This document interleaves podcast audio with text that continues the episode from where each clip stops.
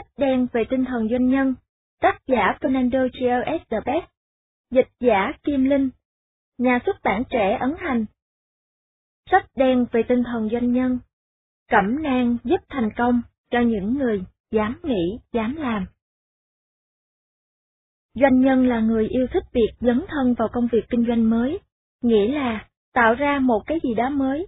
Nhà kinh doanh là người yêu thích việc thúc đẩy sự tăng trưởng và trên tất cả, thích điều hành công việc. Làm doanh nhân cũng giống như chơi nhảy dù vậy, bạn sẽ không nhận ra mình đã dấn thân vào cuộc chơi cho đến khi cánh cửa mở ra và người hướng dẫn ra lệnh nhảy xuống. Hãy tiến bước để chiến thắng, cũng giống như trong cuộc sống và trong tình yêu, trở thành một doanh nhân chỉ là vấn đề của ý chí mà thôi. Doanh nhân là nhân tố sống còn của bất kỳ nền kinh tế nào, tuy nhiên, có đến 90% dự án kinh doanh thất bại. Bằng cách cảnh báo những doanh nhân tương lai về 14 nguyên nhân thất bại, những trải nghiệm sâu sắc về thực tế trong quyển sách này sẽ giúp nâng cao phẩm chất trở thành doanh nhân nhờ vào cách ngăn cản những dự án dài dột và gia tăng con số những công ty khởi nghiệp thành công. Philip Kotler, bậc thầy tiếp thị tác giả công thức marketing và quản lý marketing. Điều cần biết trước khi quyết tâm hành động. Phần lớn các hướng dẫn dành cho doanh nhân tập trung vào quy trình huy động vốn và phát thảo dự án kinh doanh, bỏ qua vấn đề quan trọng của việc xét lại bản thân, điều rất cần thiết trước khi khởi nghiệp kinh doanh. Vốn dành cho những ai nghiêm túc cân nhắc việc khởi nghiệp với bất kỳ hình thức kinh doanh nào. Quyển sách giúp đánh giá năng khiếu kinh doanh qua những bài học mang tính hướng dẫn, vốn có thể được rút ra từ thất bại. Khắc họa những cuộc phỏng vấn và giai thoại từ những trải nghiệm sâu sắc của tác giả trong thế giới kinh doanh. Sách đen về tinh thần doanh nhân, nhận dạng 14 nhân tố chính dẫn đến thất bại, mà mỗi một ai khao khát trở thành doanh nhân nên biết trước khi bắt đầu. Từ việc đào sâu vào ý tưởng ban đầu, cân nhắc giữa việc nên có cộng sự hay không, đến nghiên cứu chi tiết cách thức quản lý tăng trưởng, Trace the Best sẽ dẫn bạn qua những thất bại thông thường và những phương pháp ngăn ngừa tốt nhất để bạn có thể tập trung vào những nước cờ đúng đắn cho doanh nghiệp mới của mình.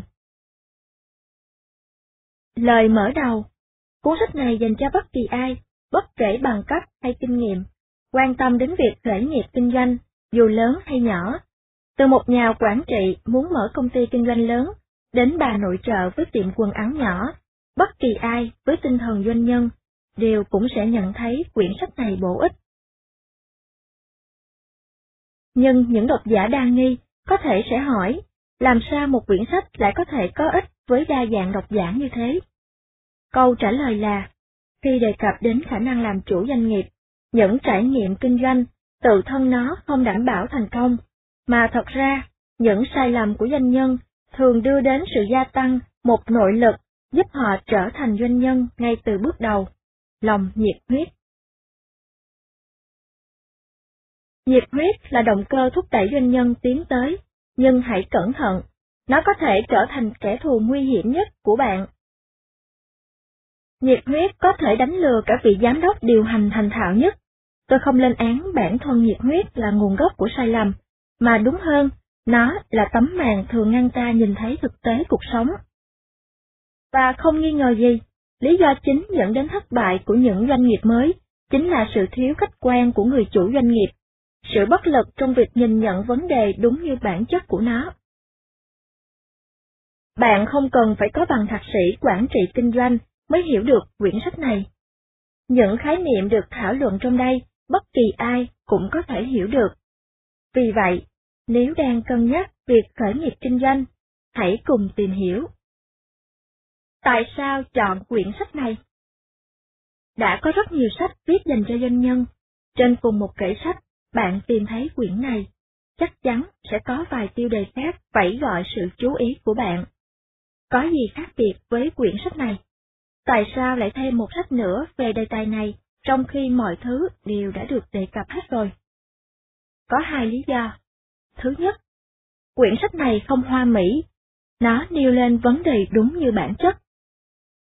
Quyển sách này bao gồm tất cả những gì bạn muốn biết, nhưng có thể ngại hỏi về việc trở thành doanh nhân.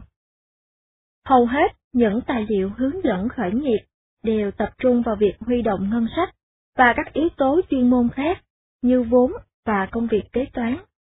Những điều khoản pháp lý và cấu trúc doanh nghiệp hoặc các hay ít dạng hỗ trợ tài chính từ chính phủ và các nguồn vay vốn khác. Cuốn sách này sẽ không đề cập đến những đề tài trên, không phải bởi vì nó không quan trọng, nhưng vì nó đã được trình bày rất kỹ trong các sách khác. Và bởi vì theo tôi, nó không phải là nguyên nhân dẫn đến sự thất bại của các doanh nhân. Kinh doanh thường không thất bại vì thiếu khả năng chuyên môn, mà thất bại vì các vấn đề bình thường hơn rất nhiều. Vấn đề cá nhân, bất đồng ý kiến giữa các cộng sự, sự thiếu cân nhắc những lẽ thường tình, sự mong đợi thái quá, nỗi lo sợ vụn vặt, và hoặc những sai lầm khác mà theo thời gian kéo doanh nghiệp đến chỗ phá sản. Hai là, cuốn sách nhắm vào khái niệm thất bại. 90% doanh nhân thất bại trong vòng 4 năm đầu. Một số nguồn khác thậm chí còn dẫn chứng ra con số đáng lo hơn, như 95% thất bại trong 5 năm đầu. Chúng ta không thể lờ đi, sự thật, kinh doanh, vốn là một cuộc phiêu lưu vĩ đại. Nhận thất bại dẫn đến bi kịch gia đình và cá nhân vẫn có thể tránh được nếu những doanh nhân non trẻ biết được nguyên nhân chính là gì. Song, phần lớn, sách dành cho doanh nhân lại chỉ chú trọng vào những thành công và chiến thắng vang dội toàn cầu, như vị doanh nhân lừng lẫy của hãng Virgin Richard Branson, cha đẻ của Archie, hay những chàng trai của YouTube, vân vân. Trước giờ, chúng ta đều được nhồi nhét rằng học cách người khác thành công sẽ giúp ta tránh thất bại. Không đúng. Để giúp một doanh nhân tránh thất bại, anh ta cần phải biết lý do người khác thất bại. Học từ sự thành công chẳng bổ ích bằng việc hiểu rõ nguyên nhân thất bại. Vậy tại sao ta phải nghiên cứu nó? Chắc chắn luôn có một bài học được rút ra từ những câu chuyện thành công đầy cảm hứng. Nhưng chúng ta cũng biết từ lâu rằng học hỏi từ những sai lầm luôn đạt hiệu quả cao, cũng giống như những nhân tố thành công chính, một thuật ngữ trong giới kinh doanh, những nhân tố thất bại chính cũng đáng được nghiên cứu. Ví dụ, chẳng có ý nghĩa gì khi nhà hàng hứa hẹn mang lại dịch vụ hoàn hảo, nhưng lại nằm tầng trên cùng của khu nghỉ mát trượt tuyết, luôn có thang máy bị hỏng. Với đầu tiên, có thể là yếu tố chính dẫn đến thành công, nhưng vế sau lại là yếu tố chính dẫn đến thất bại. Tôi đã thử nghiên cứu nhu cầu đối với đề tài này, vì tò mò, tôi gõ thử nhân tố thành công chính vào công cụ tìm kiếm thông tin trên mạng và tìm thấy 636.000 thông tin liên quan. Trong khi đó, nhân tố thất bại chính chỉ có trên 119. Quả là khó hiểu. Ước chừng khoảng 95% doanh nghiệp đóng cửa trước năm hoạt động thứ năm. Vậy mà, chỉ có 0,02% doanh nghiệp tìm hiểu nguyên nhân thất bại. Xã hội chúng ta đang sống, chỉ thường chăm chú vào những người thắng cuộc, song có phải sẽ có lý khi hé mở những khó khăn, khiến 95% doanh nhân thất bại hơn là phân tích câu chuyện thành công của 5% còn lại. Dĩ nhiên, mọi người có thể thất bại vì những nguyên nhân khác nhau, và cũng không có danh sách chung cho những nhân tố thất bại. Song, tôi thấy việc này thật khó tin, vì nếu chúng ta hiểu ít nhiều về điều kiện con người, chúng ta sẽ đồng ý rằng con người có chiều hướng đấu tranh với những vấn đề tương tự nhau. Vì vậy, biết được những nhân tố thất bại này rất có lợi cho nhiều người. Khởi nghiệp kinh doanh là một vấn đề lớn, Chúng ta không đề cập đến việc dựng lên quầy bán vòng cổ di động trên một bãi biển ở Miami. Chúng ta đang nói về việc mạo hiểm với tiền, với sự nghiệp của chính bạn, với cả tiền tiết kiệm của gia đình. Và khi nói đến trách nhiệm, ta phải nuôi dưỡng một tinh thần doanh nghiệp có trách nhiệm. Ý tôi là gì? Nuôi dưỡng tinh thần doanh nhân không đơn giản chỉ là tăng số lượng doanh nhân, mà nên hậu thuẫn cho ý tưởng, truyền cảm hứng cho những doanh nhân đủ khả năng đảm đương công việc. Việc khởi nghiệp kinh doanh quan trọng đến nỗi ta cần phải có một cẩm nang cảnh báo những mặt tối của nó. Vì lẽ đó, tôi đã nghiên cứu để viết nên quyển sách hiện thực này. Đây là sự thật về cái gọi là trở thành doanh nhân, một nỗ lực đem lại nhiều sự toại nguyện, đồng thời cũng mang đến những cơn đau đầu và những khoảnh khắc khó khăn. Những doanh nhân tương lai xứng đáng được cảnh báo những khó khăn phía trước. Tôi không có ý làm nhục chí bạn, như thế là không tốt, nhưng bất kỳ ai, sau khi đọc quyển sách này, quyết định không dấn bước có thể sẽ tránh được kinh doanh thất bại. Sự ngây thơ, thỉnh thoảng cũng tốt, nhưng đối với doanh nhân, đó là sự nguy hiểm. Vì thế, càng có nhiều thông tin và càng thực tế càng tốt. Tôi lặp lại, mục đích của quyển sách này không phải muốn làm nhục chí bạn, mà ngược lại, nó giúp các doanh nhân thực thụ tìm ra bản thân mình và dấn thân vào con đường kinh doanh phía trước. Quyển sách này như là một trận đấu quyền Anh. Tôi đề nghị như sau. Bạn là một võ sĩ quyền Anh chiến đấu để đạt danh hiệu doanh nhân. Quyển sách này là một nhà vô địch thế giới hạng nặng, chiến đấu bảo vệ danh hiệu của anh ta. Chúng ta sẽ có 14 vòng. Đối thủ của bạn sẽ tung ra nhiều cú đấm mất phải, và chúng tôi sẽ quan sát bạn. Những độc giả thân mến, chiến đấu cho danh hiệu trên, có thể chống trả nổi không? Nhưng tôi không chỉ tung ra những cú đấm. Nêu lên những khó khăn mà không đưa ra giải pháp là một cách tiếp cận tiêu cực. Tôi cố gắng đưa ra giải pháp và ý tưởng dựa trên nghiên cứu và kinh nghiệm của mình để giúp bạn hạn chế những nhân tố thất bại chính đến mức tối thiểu và giữ cho doanh nghiệp bạn đi đúng hướng. Nếu đến vòng hoặc chương thứ 14, bạn vẫn còn trụ được ở trận đấu và tuyên bố vẫn tiếp tục mong muốn tiến lên phía trước với ý tưởng kinh doanh của mình. Bạn là một doanh nhân thực thụ. Bạn sẽ có cơ hội tốt giữ vững danh hiệu trong tầm tay trong nhiều năm. Tác giả nghĩ mình là ai? Trong quá trình viết quyển sách, tấm bằng thạc sĩ quản trị kinh doanh và 14 năm kinh nghiệm giảng dạy của tôi cũng giúp ích được đôi chút. Tôi không viết sách này trên lý thuyết suông, mà dựa trên chính những trải nghiệm doanh nhân của mình. Tôi không là, và chưa bao giờ là một nhà kinh doanh giỏi. Tuy nhiên, tôi là một doanh nhân có tài. Tôi có đề cập đến vấn đề này, sự khác biệt giữa doanh nhân và nhà kinh doanh trong chương cuối. Tôi nhận thấy sáng tạo thú vị hơn nhiều so với quản lý. Điều này khiến tôi là doanh nhân hơn là nhà kinh doanh. Thời điểm công ty tôi đạt đến quy mô nhất định, đòi hỏi sự quản lý nhiều hơn, và cũng như không còn đủ các hoạt động sáng tạo, tôi quyết định ngừng quản lý và trao lại cho vị giám đốc điều hành độc lập. Tôi thành lập công ty tiếp thị vào năm 1996, khi 28 tuổi. Trước đó tôi làm bên ngoài được 6 năm. Với nhiệt huyết tràn trề, tôi khởi nghiệp kinh doanh với một cộng sự và 600 đô làm vốn. Trong 6 năm đầu, tôi tái đầu tư tất cả tiền công ty kiếm được. Nó là trò chơi không bao giờ chấm dứt, được ăn cả ngã về không, và đã thành công. Tuy thế, vì còn trẻ và thiếu kinh nghiệm, tôi mắc nhiều sai lầm, nhưng với sự giúp đỡ của những người hợp tác chung, tôi đã vượt qua được, trong chừng mực nào đó, từng lỗi một của mình.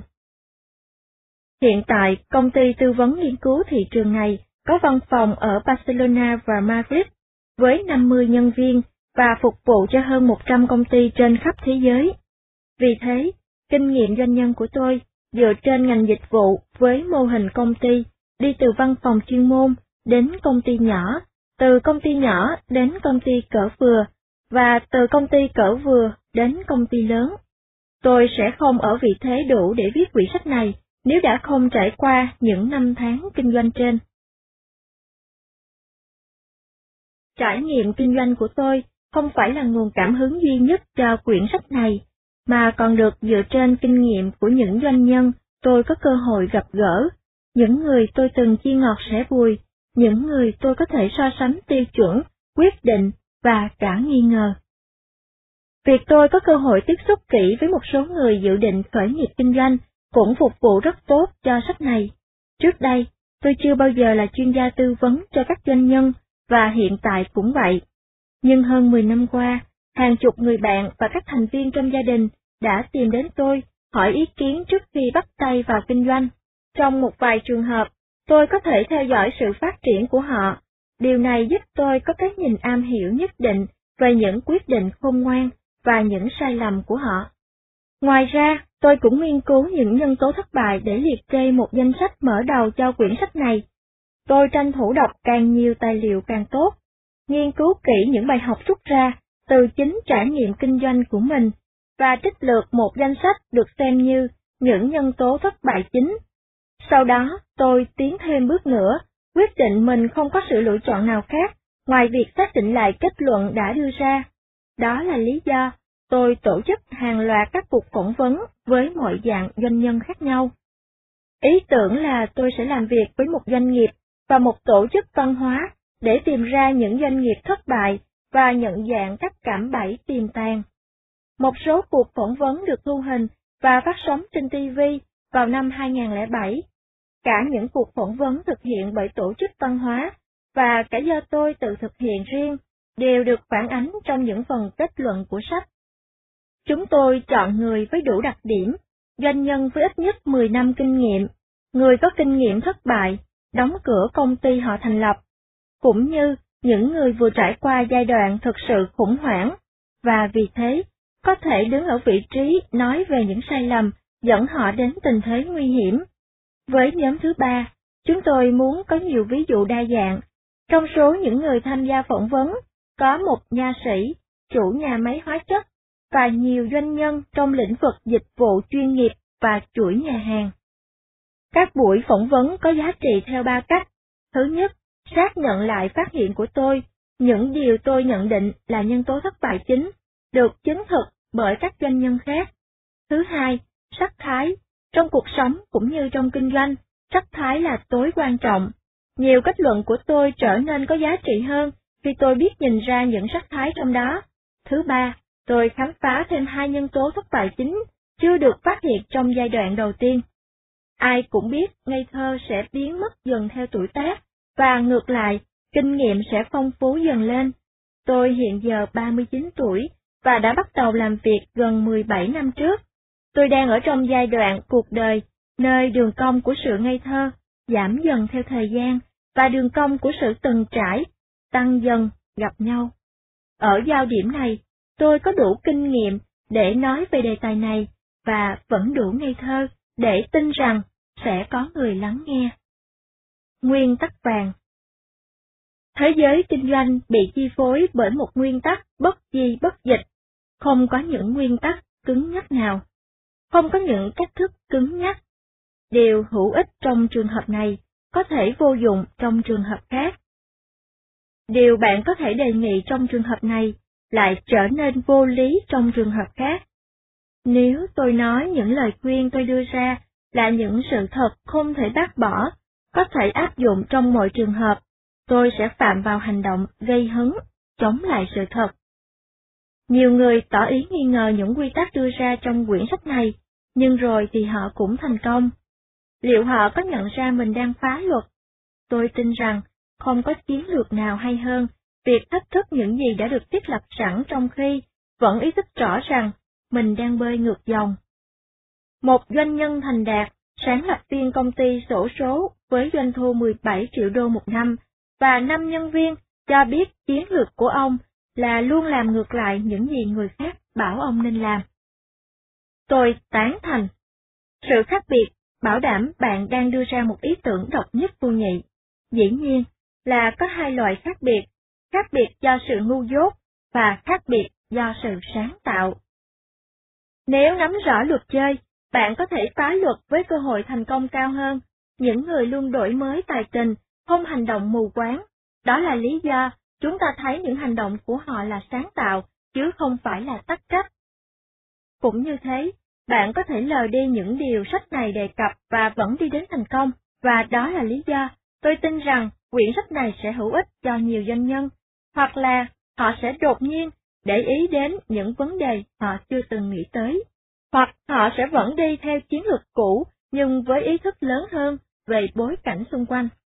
Quyển sách được chia thành 5 phần tương ứng với những lĩnh vực tạo nên các nhân tố dẫn đến thất bại. 1. Đặc điểm của doanh nhân. 2. Cộng sự. 3. Ý tưởng. 4. Tình huống gia đình của doanh nhân. Và 5. Quản lý sự tăng trưởng. Và bây giờ, xin mời bạn vào vòng đấu thứ nhất. Vòng 1. Động cơ không thích đáng của doanh nhân. Động cơ khởi nghiệp kinh doanh cũng chỉ là những cố gắng thoát khỏi những vấn đề cá nhân hay có liên quan đến công việc. Hãy bắt đầu bằng việc xem xét lý do tại sao bạn muốn khởi nghiệp kinh doanh. Trả lời câu hỏi này không dễ như chúng ta tưởng, vì nó đòi hỏi sự trung thực từ phía bạn. Hầu hết doanh nhân thường viện đến câu trả lời cứu hộ muôn thuở, ý tưởng kinh doanh. Ví dụ như, tôi muốn trở thành doanh nhân vì tôi có ý tưởng, hay thậm chí là, sản phẩm này hoặc ý tưởng kinh doanh này là điều khiến tôi muốn trở thành doanh nhân. Ý tưởng không phải là động cơ. Tiếc thay, sản phẩm hay ý tưởng không phải là lý do vững chắc và hợp lý cho việc khởi nghiệp kinh doanh. Ý tưởng là mục đích của kinh doanh, và nó không nên là động cơ. Tưởng tượng ai đó muốn trở thành nhà văn. Chúng ta hỏi động cơ của cô là gì? Và nhà văn tương lai này trả lời. Tôi có ý tưởng tuyệt vời cho một quyển truyện. Bạn nghĩ sao? Rằng bạn không đang nói chuyện với một nhà văn thực thụ. Bạn cũng có thể nghĩ rằng, nhà văn này sẽ ra sao một khi cô ta kết thúc câu chuyện này? Tin rằng một ý tưởng hay một vài cơ hội tìm được là động cơ đủ để khởi nghiệp kinh doanh, là sự tự dối mình trắng trợn và quá xa thực tế. Ý tưởng là phương tiện cho hoạt động kinh doanh, không phải là một động lực chắc chắn và lâu dài. Động cơ không thích đáng Ý tưởng kinh doanh không là động cơ duy nhất mà những doanh nhân rồi sẽ thất bại dùng để biện hộ cho cuộc phiêu lưu kinh doanh của mình. Dưới đây là danh sách những động cơ phổ biến khác. 1. Thất nghiệp và cảm giác cần phải tiến tới. 2. Ghét sếp hay công ty bạn đang làm. 3. Không muốn lệ thuộc vào bất kỳ người sếp nào, ghét bị sai bảo phải làm gì. 4. Mong muốn sự cân bằng giữa cuộc sống nghề nghiệp và cuộc sống cá nhân. 5. Tự do trong việc lựa chọn giờ giấc làm việc và ngày nghỉ. 6. Kiếm được nhiều tiền hơn làm công. 7. Mong muốn lấy lại những tài sản gia đình đã mất. 8 chứng minh bản thân với người khác, đặc biệt là với bố mẹ, hoặc tự chứng minh mình. 9. Làm giàu, kiếm tiền nhiều và nhanh. 10.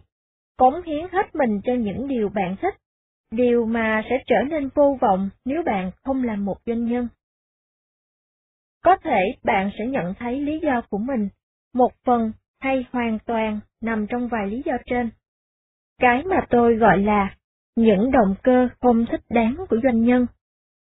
Động cơ từ 1 đến 5 trong danh sách trên, thực ra là những mong muốn thoát khỏi tình huống cá nhân và nghề nghiệp căng thẳng và không hài lòng. Những người này mong mỏi một sự thay đổi trong cuộc sống mà họ không điều khiển được. Đó là lý do tôi gọi chúng là những động cơ không thích đáng. Thật tiếc nếu bạn thấy mình trong tình trạng này Tôi rất tiếc nếu đây là tình huống của bạn. Nhưng trở thành doanh nhân không phải là giải pháp thực sự cho những vấn đề này. Động cơ từ 6 đến 10 cũng không thích đáng, nhưng có lẽ ít hơn so với 7 cái đầu. Song, cũng không vững chắc và hợp lý cho những ai muốn trở thành doanh nhân thực thụ. Tại sao? Động cơ thúc đẩy một doanh nhân phải liên quan trực tiếp đến khả năng thành công của anh ta Nói cách khác, một động cơ không thích đáng, như một trong những lý do trong danh sách trên, thường là nhân tố thất bại chính. Một người bạn doanh nhân chia sẻ với tôi, không có lý do gì cho việc khởi nghiệp kinh doanh dựa vào hội chứng chiều chủ nhật. Một người khác lại nói, nếu anh bị thôi thúc bởi những tình huống, anh chỉ là doanh nhân chơi trò may rủi, anh sẽ thấy nhiều câu chuyện kinh khủng về thất bại và những giấc mơ tan vỡ. Nhưng, dù sao, anh cũng phải học hỏi. Một doanh nhân thành công chia sẻ với tôi về việc nhờ có động cơ đúng, ông đã đạt được thành công ngay từ khi mới bắt tay vào kinh doanh. Đúng là những cố gắng thoát ra khỏi vấn đề của mình, trong nhiều trường hợp, thường báo trước thất bại. Tôi đã kinh doanh nhiều ngành dựa trên nhiều động cơ khác nhau. Lúc kinh doanh nhà xuất bản, tôi chỉ muốn bỏ việc đang làm trước đó. Nhưng ngược lại, với công ty hiện giờ, tôi không muốn trốn chạy điều gì nữa. Tôi chỉ có một ước mơ và một tầm nhìn quan trọng hơn rất nhiều so với tình trạng công việc và cá nhân. Bạn có là doanh nhân, chơi trò may rủi không? Nói cách khác, bạn có là một doanh nhân thực thụ, hay bạn chỉ đang thử vận may của mình? Đừng nói với tôi về ý tưởng của bạn, đừng bám víu vào cái phao cứu hộ đó. Hãy tạm quên ý tưởng đó trong một phút và nghĩ như một cá nhân tự do về một bức tranh lớn. Điều gì khiến bạn muốn trở thành doanh nhân? Một nhà văn không thể là một nhà văn chỉ vì cô ta có một câu chuyện hay. Cô ta trở thành nhà văn vì cô ấy muốn được sáng tác. Điều tương tự cũng xảy ra với doanh nhân. Bây giờ, với những gì đã nêu trên, tôi đang sắp nói điều đi ngược lại quan điểm của mình. Tôi biết nhiều người, do tình huống thúc đẩy, đã thành lập công ty riêng, và cuối cùng thành công lừng lẫy. Cụ thể trường hợp một giám đốc điều hành ngân hàng nọ, xin nghỉ hưu sớm khi mới 50 tuổi. Tiền hưu trí của ông không đủ để trang trải đến cuối đời, nên ông quyết định kiếm một công việc mới. Nhưng không ai muốn thuê một ông già 50 tuổi, vì thế, ông thành lập công ty bất động sản. Và bây giờ, doanh thu hàng năm của công ty hơn 15 triệu đô. Trường hợp này không hiếm, một trong những người tham gia phỏng vấn có một động cơ rất đáng cảm động và cao quý. Gia đình anh ta đã từng điều hành một công ty quan trọng, và do khủng hoảng trong ngành, đã mất tất cả vào những năm thập niên 60. Để có tiền trả lương cho 150 nhân viên nhà máy, người cha đã phải bán tất cả tài sản có được. Người con tự đặt ra cho mình nhiệm vụ, phải đem lại cho cha niềm hạnh phúc, thấy những tài sản đó quay về. Điều này đã trở thành động cơ của anh, cho đến khi anh đạt được mục tiêu của mình. Người doanh nhân này dành trọn những năm cuối đời của cha, để lấy lại đúng những đất đai và tài sản mà cha đã từng bán đi, để trước khi nhắm mắt, ông có thể lại thấy được chúng. Thậm chí trong trường hợp của mình, tôi có động cơ không thích đáng nhất. Tôi trở thành doanh nhân vì không thích thế giới của những tập đoàn đa quốc gia. Khi 27 tuổi, tôi nhìn chung quanh công ty và nhận ra rằng nhân viên cấp cao duy nhất trên tôi đã hơn 40 tuổi, chính là ông Tổng Giám đốc. Tôi nhận ra nấc thang nghề nghiệp ở những tập đoàn đa quốc gia thật bất bên, và vì thế tôi khởi nghiệp kinh doanh. Mọi thứ tiến triển tốt đẹp với tôi, nhưng bây giờ tôi nhận ra, động cơ thành lập công ty của mình nằm trong số không thích đáng nhất. Có khá nhiều người cũng trải qua kinh nghiệm tương tự. Những người mà không hiểu vì sao, nhận thấy mình không còn sự lựa chọn nào khác, hay không còn đường ra, đã chọn trở thành doanh nhân và thành công rực rỡ. Đối với mỗi động cơ không thích đáng chúng tôi liệt kê ra, đều có số đông người thành công tốt đẹp. Vậy đề cập đến những động cơ không thích đáng này làm gì? Động cơ là không cần thiết khi đã có động lực. Hãy để tôi giải thích. Chúng ta cần phân biệt giữa hai từ, tuy giống nhau về mặt ngữ âm, nhưng có nghĩa khác nhau. Động cơ và động lực. Động cơ là kích nổ, nó là mục đích. Ví dụ như, động cơ của vị giám đốc điều hành ngân hàng khởi nghiệp kinh doanh chính là sự về hưu sớm của ông. Nhưng động lực lại khác. Nó liên quan đến mong ước và nhiệt huyết của mỗi người. Ước mơ mãnh liệt trở thành doanh nhân. Động cơ dẫn đến quyết định này không còn là quan trọng một khi có lòng nhiệt huyết thực sự. Một doanh nhân thành đạt chia sẻ, tôi nghĩ động lực, nhiệt huyết là nhân tố quyết định khi nhắc đến tiến trình thuận lợi trong việc trở thành doanh nhân. Không có nhiệt huyết, phải may mắn lắm mới thành công, có mặt đúng nơi, đúng thời điểm. Ví dụ, một doanh nhân trong ngành xây dựng hiện nay sẽ dễ thành công, nhưng nếu không có lòng nhiệt huyết mạnh mẽ, anh ta sẽ khó lòng trụ lâu. Một doanh nhân khác nhấn mạnh hơn. Chỉ có một đặc điểm duy nhất làm nên một doanh nhân thực thụ, đó là ý chí và lòng nhiệt huyết. Những ai đi vào con đường kinh doanh với những động cơ khác sẽ gặp nhiều trở ngại lớn không thể vượt qua. Bạn chỉ có thể vượt qua khó khăn một khi chính mong ước trở thành doanh nhân là động lực thúc đẩy. Nếu bị thúc đẩy bởi những động cơ phụ, bạn sẽ không thể vượt qua khó khăn, vì những động cơ đó không phải là phần cơ bản quan trọng giúp trở thành doanh nhân. Như bạn thấy, bị cho thôi việc là một động cơ, nhưng nó không đủ động lực để bảo đảm khởi nghiệp. Động lực thực sự chính là lòng nhiệt huyết và sự khao khát ôm ấp con đường kinh doanh mới mẻ này như cuộc sống mới. Hãy để tôi so sánh. Muốn nổ, quả bơm phải có kích nổ và thuốc nổ. Không có thuốc nổ, sẽ chẳng có gì xảy ra. Thế tại sao doanh nhân giả tạo không nhận ra điều này? Bởi vì kích nổ dễ bị nhầm lẫn với thuốc nổ. Sự có mặt của động cơ có thể ngăn bạn nhận ra tầm quan trọng của động lực. Đó là điều nguy hiểm nhất.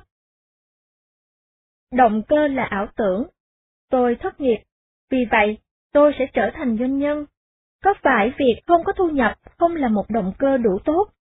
Hoặc tôi vừa có đặc quyền sản xuất một sản phẩm khan hiếm cho một thị trường mới mẻ. Không phải việc có được đặc quyền cho một sản phẩm là một động cơ đủ tốt sao? Vâng, những động cơ đó không đủ tốt.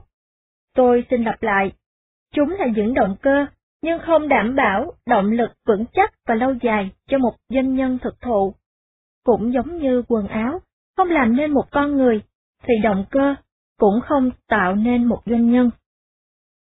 Đến đây, các bạn cũng nhận ra được động cơ, kích nổ, dẫn bạn đến mong muốn trở thành doanh nhân. Trong hầu hết mọi trường hợp đều có kích nổ, không có quả bơm nào có thể phát nổ nếu không có ngồi nổ kích lên. Có động cơ để trở thành doanh nhân không tốt cũng không xấu, việc đó chỉ không cần thiết lắm. Vì vậy, trên thực tế, động cơ nào trong 10 động cơ kể trên là của bạn không quan trọng, điều đáng nói ở đây là liệu bạn có thuốc nổ nào không? Trong trường hợp cụ thể của mình, đó có phải là động lực đủ vững chắc? Bạn có sở hữu những tố chất thực thụ của một doanh nhân? Bạn có những đặc điểm để trở thành doanh nhân? Kết thúc vòng 1, trong vòng tiếp theo, chúng ta sẽ trả lời những câu hỏi này. Tóm tắt Ý tưởng cho công việc kinh doanh mới không phải là động cơ. Không nên cân nhắc ý tưởng kinh doanh của mình khi đưa ra quyết định. Điều quan trọng là động lực. Nói cách khác, liệu bạn có đủ nhiệt huyết trở thành doanh nhân hay không? Nhân tố thất bại chính thứ nhất. Khởi nghiệp kinh doanh với động cơ, chớ không phải động lực. Bạn vừa nghe xong vòng 1, xin chân thành cảm ơn bạn, và kho sách nói xin trân trọng cảm ơn anh Hải đã tài trợ thực hiện quyển sách này. Liên hệ anh Hải quật quay web.sơn trang trí.net Người đọc, Hiếu Hạnh Vòng 2, Doanh nhân và lính cứu hỏa làm thế nào để nhận biết bạn có tố chất của một doanh nhân? Có những doanh nhân thực thụ và doanh nhân giả tạo. Giả tạo ở đây không nên hiểu theo nghĩa thông thường là lừa bịp người khác, mà chính là lừa gạt chính bản thân bạn. Những doanh nhân mới khởi nghiệp giả tạo Hãy nhìn vào hai mẫu doanh nhân mới khởi nghiệp giả tạo cơ bản sau. Loại đầu tiên là loại ở mức độ cơ bản nhất mà tôi gọi là doanh nhân với mã số thuế công ty. Với những người này, họ cho rằng chỉ cần đến công chứng viên hay luật sư đăng ký kinh doanh là đã trở thành một doanh nhân thực thụ. Thật vậy, một trong những dấu hiệu của loại doanh nhân này là xu hướng khoe khoang kiểu như, ngày mai tôi phải đến văn phòng đăng ký giấy phép kinh doanh. Cứ như thể việc điền vào những giấy tờ đó thực sự biến họ thành doanh nhân. Khi thành lập doanh nghiệp xong, hay có được giấy phép kinh doanh, họ bắt đầu khoe khoang với bạn bè trong những buổi bù khú về việc sắp kinh doanh hay sở hữu công ty. Nhưng sự thật, tất cả những gì họ làm mới chỉ là bỏ tiền ra mà thôi. Mức độ thứ hai của doanh nhân giả tạo chính là doanh nhân với ý tưởng vui vẻ. Đối với họ, như tôi đã đề cập từ trước, việc sở hữu một ý tưởng kinh doanh cụ thể, có được quyền kinh doanh một cửa hàng, hay quyền xuất nhập khẩu một loại thương hiệu hay sản phẩm nào đó, đã có nghĩa là họ trở thành doanh nhân. Ý tưởng kinh doanh trở thành phao cứu hộ, một hướng giải quyết cho mọi vấn đề. Chúng ta sẽ trở lại vấn đề này rõ hơn trong phần 3. Khởi nghiệp kinh doanh là một lý tưởng, một trạng thái tâm lý. Nó không giống như việc thành lập một công ty hay xin nghỉ việc, vốn chỉ là những bước hành chính và pháp luật cần thiết cho phép bạn làm việc cho chính mình, thay vì cho người khác. Rõ ràng một doanh nghiệp muốn hoạt động cần phải có số chứng minh tài chính, và như là một thực thể pháp lý riêng biệt. Nhưng những bước hành chính trên không thể tạo nên một doanh nhân. Là doanh nhân không chỉ là việc bắt đầu công việc kinh doanh, thậm chí cũng không phải là một phương thức làm việc. Vậy thì trở thành doanh nhân là như thế nào? Trở thành doanh nhân chính là cách bạn đối mặt với thế giới, cách nhìn nhận cuộc sống mà không phải ai cũng cảm thấy thoải mái. Vậy đó là cách nhìn gì? Bạn thích thú với cảm giác không chắc chắn và không an toàn, với tình trạng không biết chuyện gì sẽ xảy ra vào ngày mai. Doanh nhân có được sự vui thích nhất định với tình trạng không chắc chắn. Một lần, khi đang ngồi chờ thu hình cho cuộc phỏng vấn trên TV. Tôi may mắn ngồi cạnh một nhân viên cứu hỏa địa phương. Tôi hỏi thăm anh ta về công việc. Tại sao anh muốn làm lính cứu hỏa? Câu trả lời của anh rất dứt khoát. Một người làm lính cứu hỏa không mong gì hơn là được sống để tiếp tục làm lính cứu hỏa. Đó không chỉ là một nghề nghiệp. Làm lính cứu hỏa đem lại một cuộc sống không công việc nào có thể đem lại được một cơ hội đánh liều mạng sống trên sàn diễn đời thực. Nó không như trên rạp chiếu phim, hay ở những khu giải trí, khi hiểm nguy chỉ là giả vờ. Những rủi ro chúng tôi đối mặt hàng ngày là có thật. Một đám cháy, rò rỉ ga, nhà cao tầng bị sập. Anh không tưởng tượng được cảm giác đó như thế nào đâu. Đó là sự hưng phấn thuần khiết. Cuộc sống đó trở thành một chất gây nghiện, anh không thể bỏ được. Người lính cứu hỏa này không hề đề cập đến tiền lương hay số ngày làm việc trong tuần. Anh kể rằng anh từng làm giáo viên, nhưng ngay từ khi còn nhỏ, anh đã luôn mong mỏi trở thành lính cứu hỏa. Vừa đi dạy, anh vừa học thêm để thi tuyển vào đội cứu hỏa. Và ngay khi thi đậu, anh mãi mãi rời xa nhà trường, để ngày ngày đội mũ bảo hiểm giúp dập tắt những đám cháy. Và giờ anh đang ngồi đây, chờ bước vào phòng quay để tường thuật lại cuộc phiêu lưu mới nhất của mình. Cũng giống như lính cứu hỏa, doanh nhân đam mê sự không chắc chắn và những trải nghiệm mạo hiểm. Đây là vòng thử thách tiên quyết cho những ai tham gia hai ngày này. Nếu không yêu thích sự không chắc chắn, bạn không thể là một doanh nhân.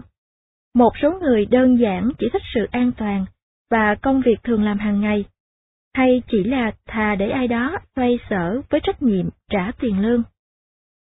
Điều này Âu cũng hợp lý, nhưng một khi những người này bắt tay vào kinh doanh, họ dễ bị phá sản vì không có tính cách đặc thù thiết yếu của doanh nhân, ước muốn được sống còn trong một môi trường không chắc chắn.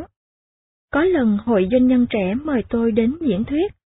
Người bạn đồng diễn thuyết với tôi hôm đó đã định nghĩa về doanh nhân rất hợp lý và chính xác.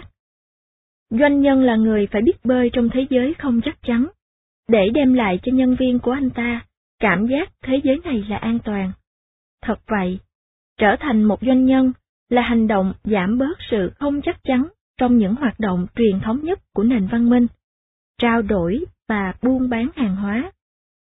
Theo định nghĩa, thế giới vốn không chắc chắn, không ai có thể đảm bảo được điều gì, thậm chí ngay giây phút hiện tại này. Nhưng không phải ai cũng thích cảm nhận nó, hay bị nhắc về thực tế này trong cả ngày làm việc và ngày nghỉ trong suốt cuộc đời của họ. Trở thành doanh nhân là một cách sống và giao tiếp với thế giới, trong đó việc chấp nhận sự không chắc chắn là yếu tố chính. Thật vậy, lý do chính và thực tế của hoạt động kinh doanh, bản thân nó đã không chắc chắn. George Wagenberg từng viết, hạnh phúc đòi hỏi tương lai phải bất định. Điều đó chính xác đối với các doanh nhân. Một phẩm chất định hình các doanh nhân thực thụ là họ không bao giờ nghĩ tới thất bại. Không phải vì họ mù quáng hay cả tin, mà ngược lại, hầu hết rất thực tế. Nhưng chính lòng nhiệt huyết là mạnh mẽ hơn tất cả. Một người tham gia phỏng vấn đã khẳng định, một khi là doanh nhân thực thụ, bạn không bao giờ nghĩ đến thất bại. Tất cả bắt đầu bằng giấc mơ, bạn nghĩ đến một viễn cảnh hấp dẫn đến mức bạn sẵn sàng dành cả cuộc đời để có được nó. Cũng giống như kết hôn vậy. Trên lý thuyết, hôn nhân kéo dài cả đời, có một chút gì đó điên cuồng và không nhất quán. Thất bại không được tính vào, thậm chí không được cân nhắc đến. Vì thế, hãy suy nghĩ kỹ, nếu ngay từ bây giờ, bạn biết mình sẽ chẳng bao giờ có thể thích ứng cuộc sống luôn trong tình trạng không chắc chắn, hãy cân nhắc kỹ liệu bạn có nên tiếp tục công việc kinh doanh bạn đang nghiền ngẫm, tính toán hay không. Đừng nghĩ đến bản thân ý tưởng, mà hãy tự hỏi, liệu bạn có sẵn sàng để ý tưởng đó trở thành điều mang lại tình trạng không chắc chắn cho cuộc sống của bạn hay không? Trở thành doanh nhân vì đam mê trở thành doanh nhân. Tôi nhớ có lần nói chuyện với một doanh nhân vốn có khiếu doanh nhân bẩm sinh. Ông đang điều hành hơn 7 doanh nghiệp với hàng trăm nhân viên và doanh thu trên 100 triệu đô la mỗi năm. Tôi thắc mắc có phải lúc nào ông cũng muốn trở thành doanh nhân, và câu trả lời là, không, hồi nhỏ tôi chỉ muốn trở thành bác sĩ, nhưng mỗi lần mơ đến điều đó, tôi lại không hình dung mình trong chiếc áo khoác trắng, đang chữa bệnh, mà thay vào đó là hình ảnh của người sáng lập và chủ sở hữu của bảy bệnh viện với một ngàn bác sĩ. Trong ví dụ này, chúng ta thấy được đặc điểm thứ hai của một doanh nhân. Trở thành doanh nhân vừa là phương tiện vừa là mục đích. Điều này rất giống với những gì xảy ra trong lĩnh vực sáng tạo. Khi các nhà khoa học hay nghệ sĩ muốn tạo ra một cái mới, thì lĩnh vực, nguyên tắc hay chuyên môn của họ vừa là công cụ vừa là mục đích. Một nhà văn muốn tìm kiếm một văn phong mới, cũng dùng văn chương vừa như là một công cụ vừa như là mục tiêu nhắm tới. Đây gọi là động lực bên trong, mà dưới tác động của nó, mọi mảy may cân nhắc về rủi ro đều vô nghĩa. Đơn giản là, bạn khao khát điều bạn làm thế thôi. Đó là mong muốn hình thành trong bạn mà không đòi hỏi bất kỳ sự giải thích nào. Không cần phải hỏi liệu bạn có hạnh phúc với sự không chắc chắn này không. Trong ví dụ trên, tất cả những gì ông ta muốn là điều hành bảy bệnh viện. Có lý do gì không? Không, nó cũng giống như khi vẽ nên bức Guernica hay viết nên 100 Years of Solitude. Cũng thế, khi Paul Auster phát biểu trong lễ nhận giải thưởng Prince of Asturias Humanities, ông cố gắng giải thích về tác phẩm của mình. Tại sao trên đời này lại có người muốn làm điều đó? Lý do duy nhất tôi có thể tìm thấy là bởi vì bạn phải làm như thế, bởi vì bạn không có sự lựa chọn nào khác. Không nghi ngờ gì, nhu cầu làm việc, sáng tạo và phát minh là động cơ thúc đẩy chính của con người. Nhưng những điều đó nhắm tới mục đích gì? Mục đích của nghệ thuật, đặc biệt là nghệ thuật hư cấu, trong bối cảnh thế giới thực là gì? Tôi không thể nghĩ ra điều gì, ít nhất là theo cách thông thường. Bạn có thể nghĩ rằng doanh nhân kinh doanh vì tiền, trở thành triệu phú, để lại danh tiếng trên thế giới, trở thành một ai đó, tạo công ăn việc làm, mang lại sự thịnh vượng cho thành phố của anh ta, hay là bất kỳ điều gì đó được liệt kê trong danh sách những động cơ dài lê thê.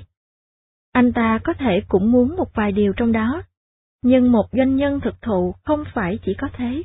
Thực tế là một doanh nhân, cũng giống như Oster đề cập đến việc sáng tác văn chương, không thể làm điều gì khác hơn. Một doanh nhân thành đạt trong ngành bán thiết bị leo núi qua mạng hàng đầu mà tôi từng phỏng vấn cho biết. Doanh nhân nhận biết tình huống của mình qua cảm giác trống trải bên trong. Không phải anh ta không hạnh phúc, anh ta có thể đang hạnh phúc, nhưng trong sâu thẳm, anh ta cảm thấy một nỗi trống trải cần được lấp đầy. và cách duy nhất có thể lấp đầy khoảng trống ấy chính là tạo ra những khái niệm. Và không cần gì nhiều, chỉ với điều đó thôi, anh ta cũng đủ nhận ra mình có phải là một doanh nhân hay không. Để ý thấy rằng khái niệm nhắc tới đây không khác gì nhiều so với khoảng trống bên trong thôi thúc một nghệ sĩ bắt tay sáng tác. Có thể nhận thấy nhiều điểm tương đồng giữa động cơ của doanh nhân và nghệ sĩ mà Paul Auster nhắc đến. Một vài người được phỏng vấn khẳng định với tôi, họ có thể nhận biết một doanh nhân thực thụ, bởi vì anh có thể biết đâu là người thắng cuộc qua ánh mắt và cách anh ấy nhìn bạn khi đề cập đến công việc kinh doanh anh ta đang gây dựng. Và một khi công việc ấy thất bại, anh ta lại bắt tay làm lại từ đầu. Một người khác lại nói, tôi có thể nhận diện một doanh nhân thực thụ qua cách anh ta kể cho tôi nghe về dự án của mình, và khi tôi hỏi, anh có chắc không? Anh ta liền trả lời rằng, anh ấy không mong ước điều gì hơn. Lòng nhiệt huyết, vừa là động cơ, vừa là nhiên liệu. Cậu bé ước mơ sở hữu bảy bệnh viện không mong muốn gì khác ngoài việc trở thành một doanh nhân. Cũng như thế, người đàn ông yêu thích sự không chắc chắn, không mong ước gì hơn ngoài việc trở thành lính cứu hỏa. Một người khao khát có được cơ hội tạo dựng một cái gì lớn lao, và người kia lại khao khát tìm kiếm sự rủi ro. Cả hai khao khát ấy đều là yếu tố cốt yếu để trở thành một doanh nhân. Lòng yêu thích sự không chắc chắn và sự đam mê hoạt động kinh doanh giúp tạo nên cả động cơ lẫn nhiên liệu thúc đẩy doanh nhân, lòng nhiệt huyết. Nếu có một điểm nào là điểm chung của hàng chục doanh nhân tham dự buổi phỏng vấn cho quyển sách này, thì đó chính là điểm vừa nhắc đến này đây. Để trở thành doanh nhân, như đã đề cập sơ qua ở chương trước, bạn phải có lòng nhiệt huyết tràn đầy và vô tận. Dưới đây là một vài tuyên bố khá thuyết phục. Doanh nhân không tạo nên từ trường lớp, không bao giờ. Trở thành một doanh nhân là một hành động thuộc về cảm xúc. Một doanh nhân thực thụ không cần những động lực từ bên ngoài, anh ta làm điều ấy vì bản thân mình, cái đó thuộc về tính cách. Nhiệt huyết đánh dấu sự khác biệt giữa doanh nhân thực thụ và doanh nhân giả tạo. Bản chất của một doanh nhân thực thụ tạo nên lòng nhiệt huyết vô tận và không bao giờ cùng tiệt. Nếu không có nguồn động lực này, anh ta chỉ có thể trở thành chủ cửa hàng nhỏ, là cổ đông một công ty, hay cùng lắm chủ sở hữu một công ty, nhưng nhất quyết không phải là doanh nhân với tất cả vinh quang của nó. Đừng vội nản chí nếu bạn thiếu lòng nhiệt huyết này ngay từ khi còn nhỏ. Vẫn còn lựa chọn khác. Mặc dù không có tính cách doanh nhân bẩm sinh, nhưng bạn có cả một con đường rộng mở ở phía trước để bước đi. Tôi sẽ trình bày rõ hơn trong chương sau. Tóm tắt Trở thành doanh nhân là một cách sống và một doanh nhân thực thụ phải biết nâng niu sự không chắc chắn và phát triển nhờ vào nó. Nếu không chấp nhận được điều này, hãy cân nhắc lại ý định khởi nghiệp kinh doanh. Một người với tinh thần doanh nhân luôn yêu thích sự không chắc chắn và bản thân việc trở thành doanh nhân. Trở thành doanh nhân vừa là phương tiện, vừa là mục đích cuối cùng. Nhân tố thất bại chính thứ hai. Tận đáy lòng không phải là một doanh nhân thực sự. Vòng 3. Bản lãnh doanh nhân Điều cần thiết bù đắp cho những ai thiếu tinh thần doanh nhân. Tôi muốn giải thích rõ hơn về điều đã đề cập trong chương trước. Làm cách nào một người không có tài năng bẩm sinh và động lực sáng tạo có thể trở thành doanh nhân? Tôi có thể không sở hữu năng khiếu hội họa, nhưng vẫn có cảm nhận thẩm mỹ để vẽ nên một bức tranh đẹp. Tôi có thể không sinh ra là một vận động viên, nhưng vẫn có những yếu tố đủ để kiếm sống nhờ bóng đá. Nếu chúng ta đòi hỏi mỗi một bác sĩ, phi công, kỹ sư, luật sư và những nghề khác phải có tố chất bẩm sinh cho nghề của mình, thì có lẽ chúng ta phải tạm chấp nhận một nửa số bác sĩ, phi công, kỹ sư, luật sư, vân vân hiện có trên thế giới này. Tinh thần chiến đấu trong nghịch cảnh trong trường hợp của doanh nhân, có một đặc điểm giúp bất kỳ ai, cho dù người đó có thiên hướng, kỹ năng hay kinh nghiệm hay không, có thể tồn tại và thậm chí chiến thắng trong hầu hết bất kỳ một cuộc phiêu lưu kinh doanh nào. Tôi đang đề cập đến khả năng vượt qua mọi khó khăn, đối mặt với chướng ngại. Bạn gọi đó là gì cũng được, sự kiên cường, tinh thần chiến đấu, ngưỡng chịu đau cao, nhưng tính cách này rất cần thiết cho một doanh nhân. Một nhà sản xuất tâm sự với tôi, sau khi quay hoàn tất một loạt phim truyền hình thành công, tôi phải mất đến 3 năm mới bán được nó. Cuối cùng tôi bán được nó cho các đài truyền hình ở ba châu lục. Tất cả là nhờ vào tính kiên trì, sự kiên cường, bền bỉ, để có được một sản phẩm tốt, để có được cái mà người khác sẵn sàng là người đầu tiên mua nó khi có cơ hội. Hãy bắt đầu với giả thuyết rằng, rất hiếm khi chúng ta đạt được cái mình dự tính. Tôi từng nghe một nhà kinh tế học nói rằng, không có gì vô ích bằng việc lên kế hoạch. Tôi sẽ nói thêm về điểm này ở chương 5. Ở phần này, tôi chỉ muốn nhấn mạnh rằng, khi là doanh nhân, kết quả của những hoạt động ta làm hiếm khi giống như những gì ta tiên đoán hay hoạch định, và dù tốt hay xấu, cũng đều có vấn đề khác nảy sinh. Khi mọi việc xấu đi so với kế hoạch, khó khăn là quá rõ, nhưng thậm chí khi công việc tốt đẹp hơn, ta lại có những vấn đề và thách thức mới cần đối mặt. Và thông thường chúng ta chưa chuẩn bị cho tình huống này. Đột nhiên ta cần thêm nhiều tiền, thêm đầu tư, thêm nguồn lực. Dù thắng hay thua, thì kết cục thực tế vẫn khác đi so với những gì ta hoạch định. Bên cạnh sự khác biệt giữa thực tế và mong đợi, cuộc phiêu lưu khởi nghiệp mở ra nhiều bất ngờ lý thú khác. Ví dụ lúc tôi mới bắt đầu kinh doanh, chúng tôi mong đợi rất nhiều vào một khách hàng tiềm năng, từng hứa sẽ mời chúng tôi đấu thầu nếu có dịp. Chúng tôi đã phát thảo dự án kinh doanh dựa trên cơ hội đó. 70% doanh số dự án trong năm đầu phụ thuộc vào khách hàng đó. Và rồi dự án đa quốc gia cũng tới, và chúng tôi tham gia đấu thầu. Để hoàn thành cuộc đấu thầu, chúng tôi đã bỏ ra một số tiền khá lớn, hơn 50% số vốn chúng tôi có được. Chúng tôi thua thầu. Lúc đó chúng tôi tưởng chừng sắp bỏ cuộc. Toàn bộ dự án kinh doanh phụ thuộc vào khách hàng tiềm năng đó, vậy mà họ lại từ chối chúng tôi. Đấy là cái mà chúng ta gọi là chướng ngại không mong đợi. Tôi không cho rằng mình là người yêu thích sự không chắc chắn hay yêu thích việc khởi đầu kinh doanh, nhưng tôi tin rằng mình có bản lãnh để trở thành doanh nhân. Nói cách khác, tôi có tinh thần chiến đấu. Tôi không dễ đầu hàng. Điều này giúp tôi có khả năng xem xét lại những sai lầm của mình, xem mình đã đi sai đường ra sao, mà không tự khiển trách mình. Sửa lỗi và bắt tay làm lại từ đầu với một nhiệt huyết mới. Bạn có thể gọi một ai đó là chiến binh, khi anh ta hay cô ta có khả năng cạnh tranh cao. Dù cho có ở hoàn cảnh nào, một trận bóng bầu dục hay chơi cờ, hay cạnh tranh để có được hợp đồng, người chiến binh không thích bị thua cuộc. Ngay khi biết thua, tôi đề nghị cùng cộng sự bỏ ra hai tuần thảo ra những dự án đem lại thắng lợi khi đấu thầu. Những gói thầu nổi trội hơn những cái khác.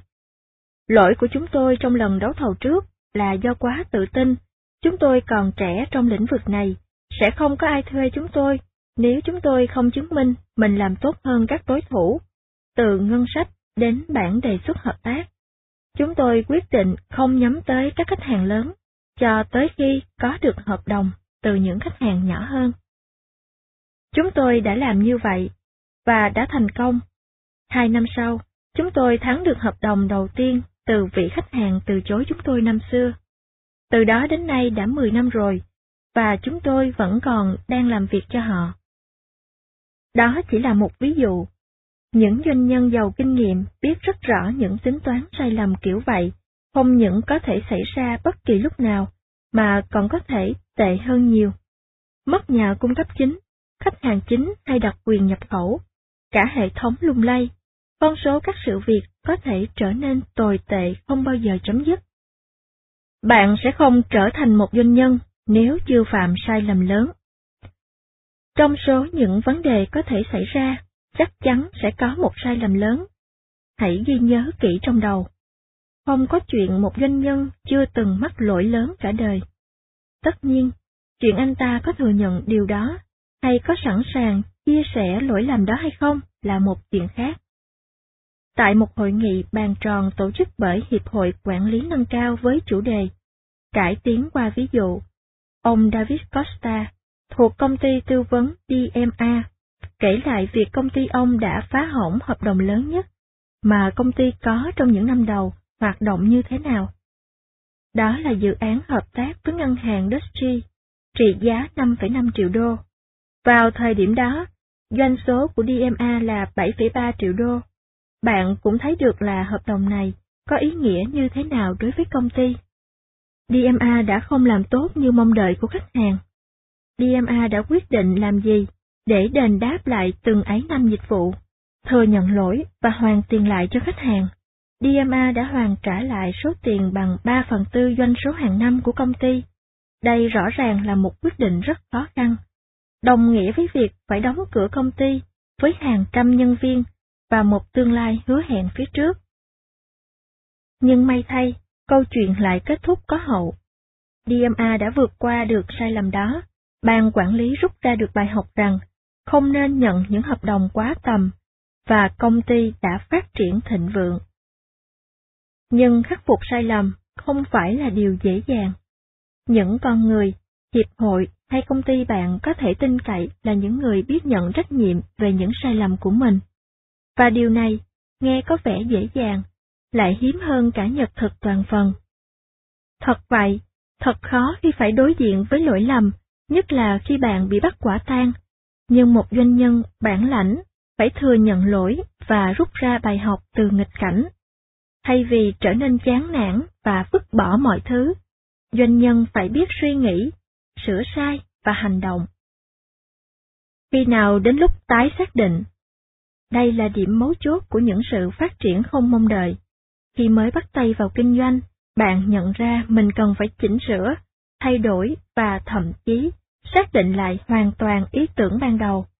Bạn có thể nghĩ, đây không phải là công việc kinh doanh tôi mong muốn.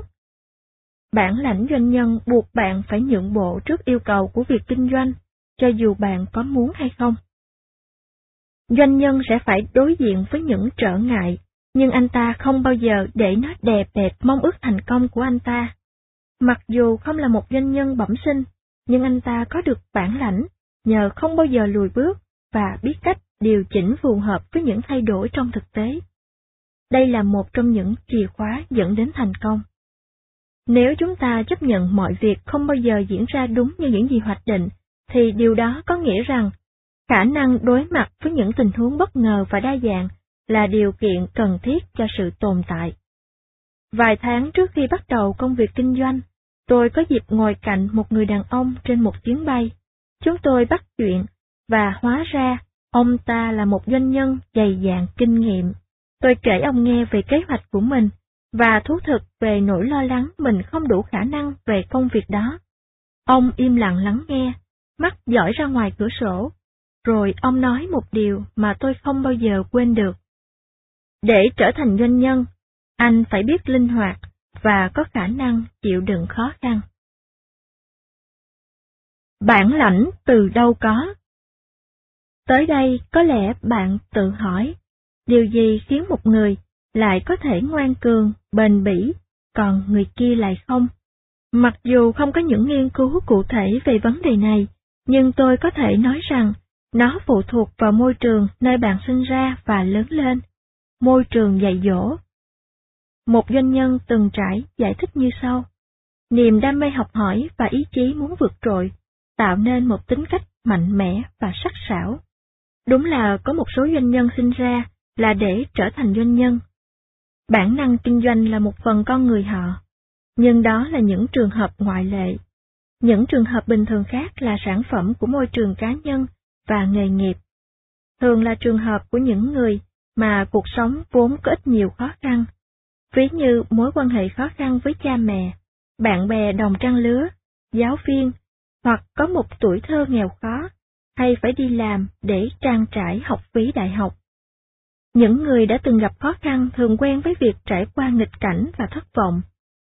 sự gian khổ giúp tôi luyện tính cách và đem lại khả năng chịu đòn và đánh trả. Họ là những con người lạc quan và không dễ bị hâm dọa. Một người khác lại có ý kiến. Doanh nhân là sản phẩm của cả bẩm sinh lẫn sự dưỡng dục. Trong cả hai trường hợp, sự nuôi dưỡng đều rất quan trọng. Một người có bố mẹ là chủ tiệm tạp hóa nhỏ sẽ dễ dàng trở thành doanh nhân hơn là con trai một tổng giám đốc tập đoàn đa quốc gia. Người thứ nhất được nuôi dưỡng với triết lý, phải tự kiếm sống, phải làm việc để có được cái mình muốn. Vậy nếu bạn không sinh ra trong môi trường như thế thì sao? Nếu vậy, bạn có lẽ phải tự rèn luyện tính kiên cường và tinh thần hy sinh. Bạn không cần phải nhảy vào kinh doanh mới làm được điều đó. Hãy lên mục tiêu, ví dụ như học ngoại ngữ, nhạc cụ hay học võ. Hãy lên kế hoạch, và với nỗ lực nghiêm túc, bạn sẽ hành động để đạt được mục tiêu. Trong suốt quá trình đó, bạn sẽ khám phá được khả năng chịu đựng của mình. Và quan trọng hơn cả là sự thoải mái cùng cực khi đạt được mục tiêu mình đặt ra. Hãy tự hỏi, liệu mình có khả năng đối mặt với nghịch cảnh? Nếu không có, bạn nên kết tập xung quanh mình những người có khả năng đó, bởi vì đặc điểm này cũng quan trọng như việc biết cách làm thế nào để bắt đầu việc kinh doanh. Sự dũng cảm đương đầu khó khăn, một số người sinh ra đã có nó, nhưng số khác thì phải rèn luyện và phát triển. Điều này quan trọng như thế nào? Mặc dù chỉ đoán chừng nhưng tôi không nghĩ mình nói quá, khi cho rằng 50% số doanh nhân không rèn luyện được tính đó là do họ thiếu tinh thần chiến đấu. Một vài người thấy cuộc sống thật đáng chán, nhưng chắc chắn họ không phải là những người có bản lãnh của tinh thần doanh nhân. Tóm tắt, rõ ràng kết quả không bao giờ giống như ta mong đợi, và điều này rõ ràng sẽ gây ra nhiều vấn đề. Thực vậy, con đường của một doanh nhân luôn đầy rẫy những khó khăn và sai lầm. Điều này thậm chí còn làm cho bạn phải xác định lại con đường kinh doanh của mình. Sự dũng cảm cho bạn sức mạnh đương đầu với nghịch cảnh, sai lầm, và hơn thế nữa. Trở thành một chiến binh có thể giúp bạn trở thành doanh nhân, cho dù bạn không có năng khiếu bẩm sinh hoặc được giáo dục thành. Nếu thiếu tính cách của doanh nhân, bạn có thể bù đắp bằng tinh thần hy sinh, hay bạn có thể phát triển nó. Nhân tố thất bại chính thứ ba, không phải là một chiến binh, thiếu tố chất cạnh tranh. Kho sách nói xin trân trọng cảm ơn anh Hải đã tài trợ thực hiện quyển sách này. Liên hệ anh Hải quật quay web sơn trang trí.net Người đọc Hiếu Hạnh Vòng 4 Thà một mình hơn là hợp tác Khi nào thật sự cần cộng sự Bây giờ, tôi sẽ trình bày một trong những vấn đề gây tranh luận nhiều nhất trong quyển sách này, cộng sự. Tôi không nhắc đến những hội viên hùng vốn chỉ nắm giữ cổ phần, người chia sẻ quyền làm chủ công ty nhưng không làm việc ở đó. Tôi muốn nói đến những cộng sự, chia sẻ cả vốn lẫn công việc. Chúng ta nói đến những người bạn doanh nhân chứ không phải người đầu tư. Nói cách khác, đó là những người đóng góp vốn để cùng bắt tay kinh doanh và dành toàn bộ hay một phần thời gian cho dự án đó. Cộng sự, nguồn lực tốn kém nhất. Tôi xin bắt đầu với thông tin hữu ích sau. Số lượng doanh nhân khởi nghiệp lần đầu tìm đến hợp tác với cộng sự nhiều hơn rất nhiều so với những người kinh doanh lần hai và ba. Tại sao vậy? Một doanh nhân kỳ cựu chia sẻ. Mọi người có xu hướng khởi nghiệp khi còn trẻ, mà người trẻ thì rất dễ mắc lỗi. Phạm lỗi là điều không thể tránh khỏi của con người, và điều này xảy ra nhiều hơn ở những người trẻ. Tuổi trẻ thường không được vững vàng nên dễ tìm đến con đường hợp tác với người khác. Họ sẽ cảm thấy yên tâm hơn với nhiều cộng sự bên cạnh. Ôi, một thế giới tuyệt vời của những cộng sự. Trước khi bước vào mối quan hệ hợp tác với ai đó, hãy tự hỏi, tại sao người ta lại trở thành cộng sự của nhau? Câu trả lời có thể khiến nhiều người phật lòng, nhưng đành vậy thôi. Lý do chính khiến những doanh nhân trẻ tìm đến sự cộng tác chính là vì nỗi sợ hãi. Sợ trở thành doanh nhân, sợ mọi thứ không tiến triển tốt đẹp, sợ không có ai để mình có thể tin cậy, sợ không đủ khả năng làm hết mọi việc, sợ mắc lỗi, nói chung là sợ phải chèo chống một mình. Một người được phỏng vấn nói, tốt nhất là khởi nghiệp một mình nếu bạn có thể chịu đựng được áp lực. Tôi tâm đắc câu, tha một mình còn hơn làm chung với nhiều người. Ưu điểm của làm việc một mình là tốc độ, và không cần phải chờ ý kiến của những cộng sự không mang lại giá trị cộng thêm nào. Trên thực tế rất ít người có khả năng kinh doanh bẩm sinh, và việc sở hữu công ty khiến họ rất sợ phải ra quyết định. Người ta thường thích khóc chung hơn là cười một mình. Một vài người hết sức bất cẩn trong việc mời cộng sự hợp tác. Hãy nên tự hỏi, liệu những cộng sự bạn mời có thật sự cần thiết? Hay đơn giản chỉ là một người bạn của một người bạn vốn thường hay ở đó, mỗi khi bạn bàn đến dự án này? Người thỉnh thoảng đưa ra vài ý kiến hay, hoặc người mà bạn cảm thấy không thể bỏ ra được. Ban đầu khi ý tưởng được đem ra thảo luận, bạn có thể có cảm giác rằng bất kỳ một nguồn lực, một gợi ý, một đóng góp hay bất kỳ người nào có đầu óc. Một đóng góp hay bất kỳ người có đầu óc nào, trên tất cả, thấy được tính khả thi trong ý tưởng của bạn, đều không thể loại ra được, hay ít nhất cũng nên cân nhắc đến. Thực tế, hoàn toàn trái ngược. Xin đừng giải thích và cảm thấy tội lỗi. Đừng bao giờ cộng tác với người không xứng đáng hay không có hứng thú với cuộc sống doanh nhân của bạn, và cũng nên tránh xa những người nghĩ rằng họ có thể kiếm thêm tiền nhờ làm chung với bạn. Mối quan tâm của những người này thật sự nằm trong số những động cơ không thích đáng thảo luận ở chương 1. Để tôi nói về nguồn lực, một cộng sự cũng chỉ là một nguồn lực khác, và doanh nhân cũng nên xem cộng sự như thế. Nguồn lực này có hai nhược điểm, một là nguồn lực đắt nhất, được trả bằng cổ phiếu, và hai là nguồn lực có thể làm tê liệt hoạt động của bạn. Đó là khoản tín dụng lâu dài và lãi suất rất cao. Cho phép tôi đề nghị những nguồn lực thay thế khác tốt hơn. Nếu bạn cân nhắc việc cộng tác vì lý do tiền bạc, hãy làm việc với ngân hàng. Nếu bạn cân nhắc việc cộng tác vì bạn không thể tự mình làm hết tất cả, hãy thuê nhân viên. Nếu bạn cân nhắc việc cộng tác vì có một vài khía cạnh bạn không thành thạo lắm, hãy ký hợp đồng thuê ngoài dịch vụ đó. Nếu bạn cân nhắc việc cộng tác vì bạn phải giải thích một số vấn đề, hãy tìm cho mình một người tư vấn. Nếu bạn cân nhắc việc cộng tác vì cảm thấy lo sợ, hãy đăng ký học một môn thể thao nào đó để tăng sự tự tin. Mối quan hệ cộng tác thường rất rất phức tạp, như đã đề cập ở trên, là nguồn lực đắt tiền nhất mặc cho vẻ bên ngoài có vẻ trái ngược. Những doanh nhân trẻ thường rất hoang mang khi cân nhắc những nguồn lực hiện có của họ. Sự hoang mang này cũng dễ hiểu. Nhìn vào bản nguồn lực, họ thấy khoản vay tín dụng thì lại tốn thêm phần lãi suất, thuê nhân viên thì tốn tiền lương, và những phúc lợi y tế bảo hiểm, rồi lại những đóng góp an sinh xã hội, và việc ký hợp đồng dịch vụ thì chi phí rất cao. Trong khi đó, cộng sự thì lại miễn phí, đúng không? Hoàn toàn sai lầm. Cộng sự là nguồn lực đắt tiền nhất, bởi vì lương của anh ta được tính bằng lợi nhuận hiện tại và tương lai của công ty. Nếu bạn có tài năng, kỹ năng, niềm đam mê, tính kiên cường, sự táo bạo, liều lĩnh hay gọi là gì cũng được, hãy tự mình thành lập và phát triển kinh doanh. Đừng chia sẻ với ai.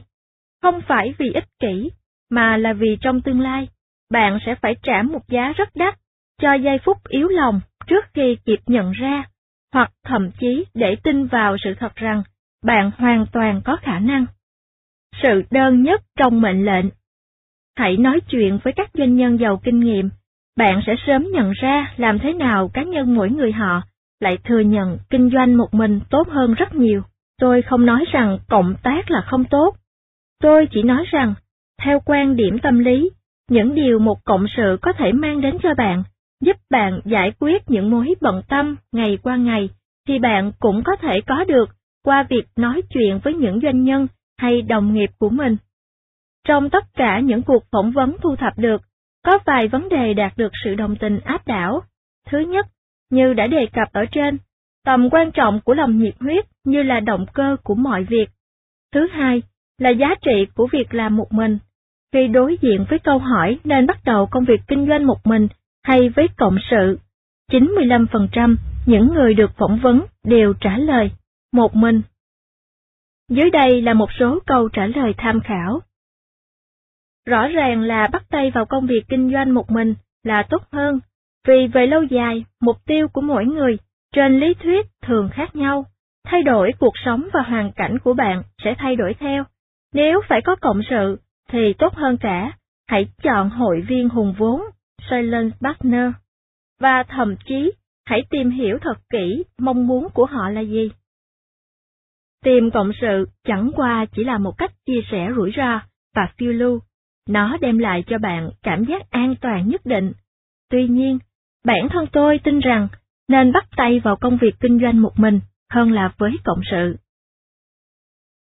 Tôi ngày càng do dự làm việc chung với cộng sự. Tôi chưa bao giờ có cộng sự nào. Có thể một ngày nào đó trong tương lai, tôi sẽ phạm sai lầm nào đó và cần phải tìm đến cộng sự. Nhưng ngay thời điểm này thì không. Với trường hợp nhà xuất bản, tôi thất bại vì ý tưởng, nhưng trong trường hợp công ty dịch vụ giáo dục, tôi thất bại vì các cộng sự. Tôi không dám đấm tay xuống bàn và nói rằng, việc ai có quyền hành ở đây thậm chí cũng còn chưa được xác định. Trong những trường hợp như thế này, tốt nhất là bạn nên chấm dứt và bắt đầu lại từ đầu. Đơn giản là bạn đã phạm phải sai lầm. Có nhiều điểm giống nhau giữa thương trường và chiến trường. Chiến lược, mục tiêu, chiến thuật, nguồn lực, hiệu quả chi phí và nhiều khái niệm khác đều là thuật ngữ quân sự. Hồi còn trong thời gian phục vụ, nghĩa vụ quân sự, tôi từng làm trung úy trong quân đội Tây Ban Nha. Có một chương trong quy định tôi thuộc nằm lòng, đó là sự đơn nhất trong mệnh lệnh. Đây là một câu nói rất chính xác.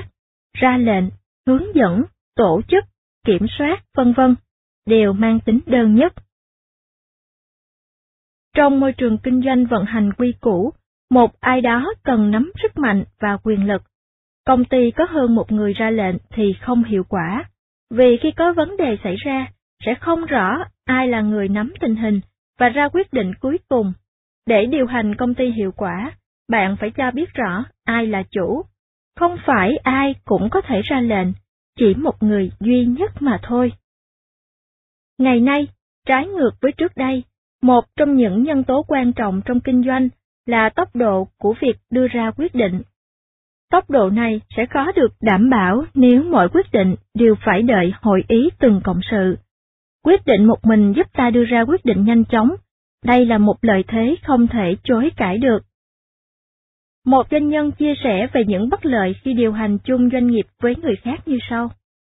Từng có thời điểm tôi và các anh trai cùng điều hành chung công ty gia đình, nhưng công ty hoạt động không hiệu quả. Có quá nhiều việc cần phải quyết định nhanh chóng, nên tôi đã mua lại cổ phần của họ để dễ dàng điều hành hơn. Vấn đề là, trở thành doanh nhân đòi hỏi bạn phải có một tầm nhìn đặc biệt về mọi vấn đề mà không thể chia sẻ với bất kỳ ai. Đó là sự kết hợp giữa trực giác và ý thức kinh doanh. Nó giống như chuyện xảy ra với hòn đá dùng trong đê chắn sóng nhân tạo. Các kỹ sư không thể giải thích được tại sao biển chỉ nuốt chửng một số đê chắn sóng, còn một số khác thì không. Như trong tiểu thuyết Friendship the Bad Child, tạm dịch, trò đùa tinh quái của đứa con hư, của Mario Vargas Llosa. Ông dựng nên một nhân vật hết sức phi thường, một dạng pháp sư tiên đoán đê chắn sóng, người mà chỉ nhìn xuống biển đã có thể tiên đoán nơi một kiến trúc pharaon như đê chắn sóng có thể tồn tại vĩnh viễn, nơi thì không. Tương tự như vậy, tầm nhìn đặc biệt của doanh nhân về mọi vấn đề không phải lúc nào cũng trở nên hợp lý, nhưng chính tầm nhìn đó đánh bại mọi thứ khác. Không phải mỗi một doanh nhân đều là pháp sư, người có thể dựa vào trực giác để đoán biết nơi nào đê chắn sóng có thể hoặc không bị nuốt chửng bởi những làn sóng biển. Nhưng một doanh nhân thực thụ luôn biết dựa vào trực giác khi quyết định. Và trực giác trên định nghĩa là cá biệt chứ không phải là tập thể. Hãy tìm đến cộng sự khi và chỉ khi bạn không còn một lựa chọn nào khác. Nói cách khác, khi bạn không thể vay vốn từ ngân hàng, bởi vì những nguồn lực khác, nhân viên, nhà cung ứng, tư vấn viên sẽ tự tìm đến bạn. Trong trường hợp nào thì sự cộng tác được khuyến khích. Tuy nói như trên, nhưng sẽ có lúc hội viên hùng vốn trở nên hữu ích. Đó là khi một số dự án cần vốn nhiều hơn những gì bạn có, mà lại không mượn được tiền từ ngân hàng. Trong khi các công ty cho vay vốn, hoặc những đại lý tài chính khác lại sẵn sàng cho mượn. Trong trường hợp này, có lẽ hội viên hùng vốn là chọn lựa duy nhất. Tôi nhắc lại, hội viên hùng vốn, người chỉ bỏ tiền hùng vốn cho dự án, chứ không tham gia điều hành công việc. Tuy nhiên, có hai tình huống phải cần đến cộng sự. Tình huống thứ nhất là khi bạn hay công ty thầu phụ không thể đảm đương được. Ví dụ như, trong chương nói về việc chọn lĩnh vực hoạt động ở phần sau, bạn có thể sẽ cần đến người có kiến thức sâu sắc về lĩnh vực bạn đang định đầu tư trong khi bạn không có kinh nghiệm. Hay có thể dự án quá phức tạp và phải cần đến nhiều quan điểm khác nhau để đem lại kết quả tốt. Nếu cảm thấy mình không hội đủ những tố chất trở thành doanh nhân, hay cũng không có đủ tinh thần chiến đấu để tạo nên con đường thênh thang hay bản lĩnh để kinh doanh, lúc đó hãy tìm đến cộng sự, hội đủ những đặc điểm đó. Trong những thời điểm khó khăn, mà chắc chắn sẽ luôn xảy ra, họ sẽ giúp bạn kiên cường vượt qua, tìm kiếm cộng sự trong tình huống như thế, không làm giảm giá trị của bạn. Một số người có tài tập trung quanh họ những con người đúng nơi, đúng chỗ, và đó cũng là một điều có giá trị. Tình huống thứ hai chứng tỏ sự sáng suốt khi có cộng sự bên cạnh, đó là trường hợp do bệnh tật hay tuổi tác. Một số doanh nhân cần phải có người thay mặt cầm lái trong suốt thời gian vắng mặt tạm thời hay mãi mãi này. Đúng là cộng sự có thể thay thế bạn trong những tình huống không đoán trước được và có liên quan đến sức khỏe, nhưng những tình huống này nếu có xảy ra, thường vẫn còn đủ thời gian để tìm kiếm người lấp vào chỗ trống. Nói cách khác, có người cộng sự chỉ để đợi đến lúc có chuyện gì xấu xảy đến với bạn thì thật không cần thiết. Tóm tắt, hầu hết mọi người cộng tác do sợ hãi, hay có người hợp tác vì cho rằng có cộng sự là có thêm những nguồn lực khác, mà trước mắt ta tưởng là miễn phí, nhưng thực ra, về lâu dài lại đắt tiền nhất. Đã là doanh nhân thì phải chấp nhận sự đơn độc ở mức độ nào đó, nhưng chính sự đơn độc này đem lại tốc độ và sự tự do trong quyết định và sử dụng trực giác của mình. Chỉ hợp tác khi cần đạt được điều gì mà bạn không thể có được bằng mọi cách. Và tốt hơn là nên chọn những hội viên hùng vốn, đừng hợp tác chỉ để chia sẻ công việc.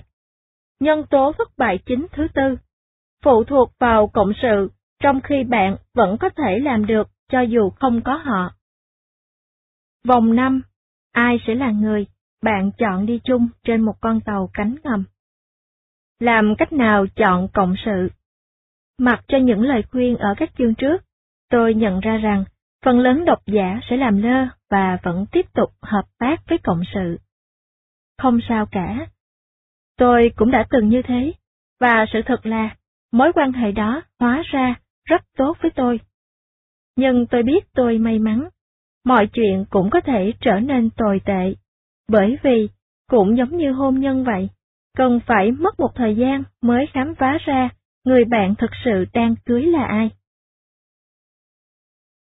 Tiêu chuẩn đạo đức trước Chọn cộng sự cũng giống như chọn thủy thủ cùng đi trên một tàu ngầm vòng quanh thế giới. Không gian trên tàu thường chật chội, nên bạn sẽ nhanh chóng biết hết tính cách riêng của từng người, thậm chí ngay cả những người chuyên học mặt nhất. Bạn sẽ trải qua những giây phút căng thẳng, những tình huống tưởng chừng như vô vọng, và những thời điểm gây go, đòi hỏi phải có những quyết định không mấy hài lòng.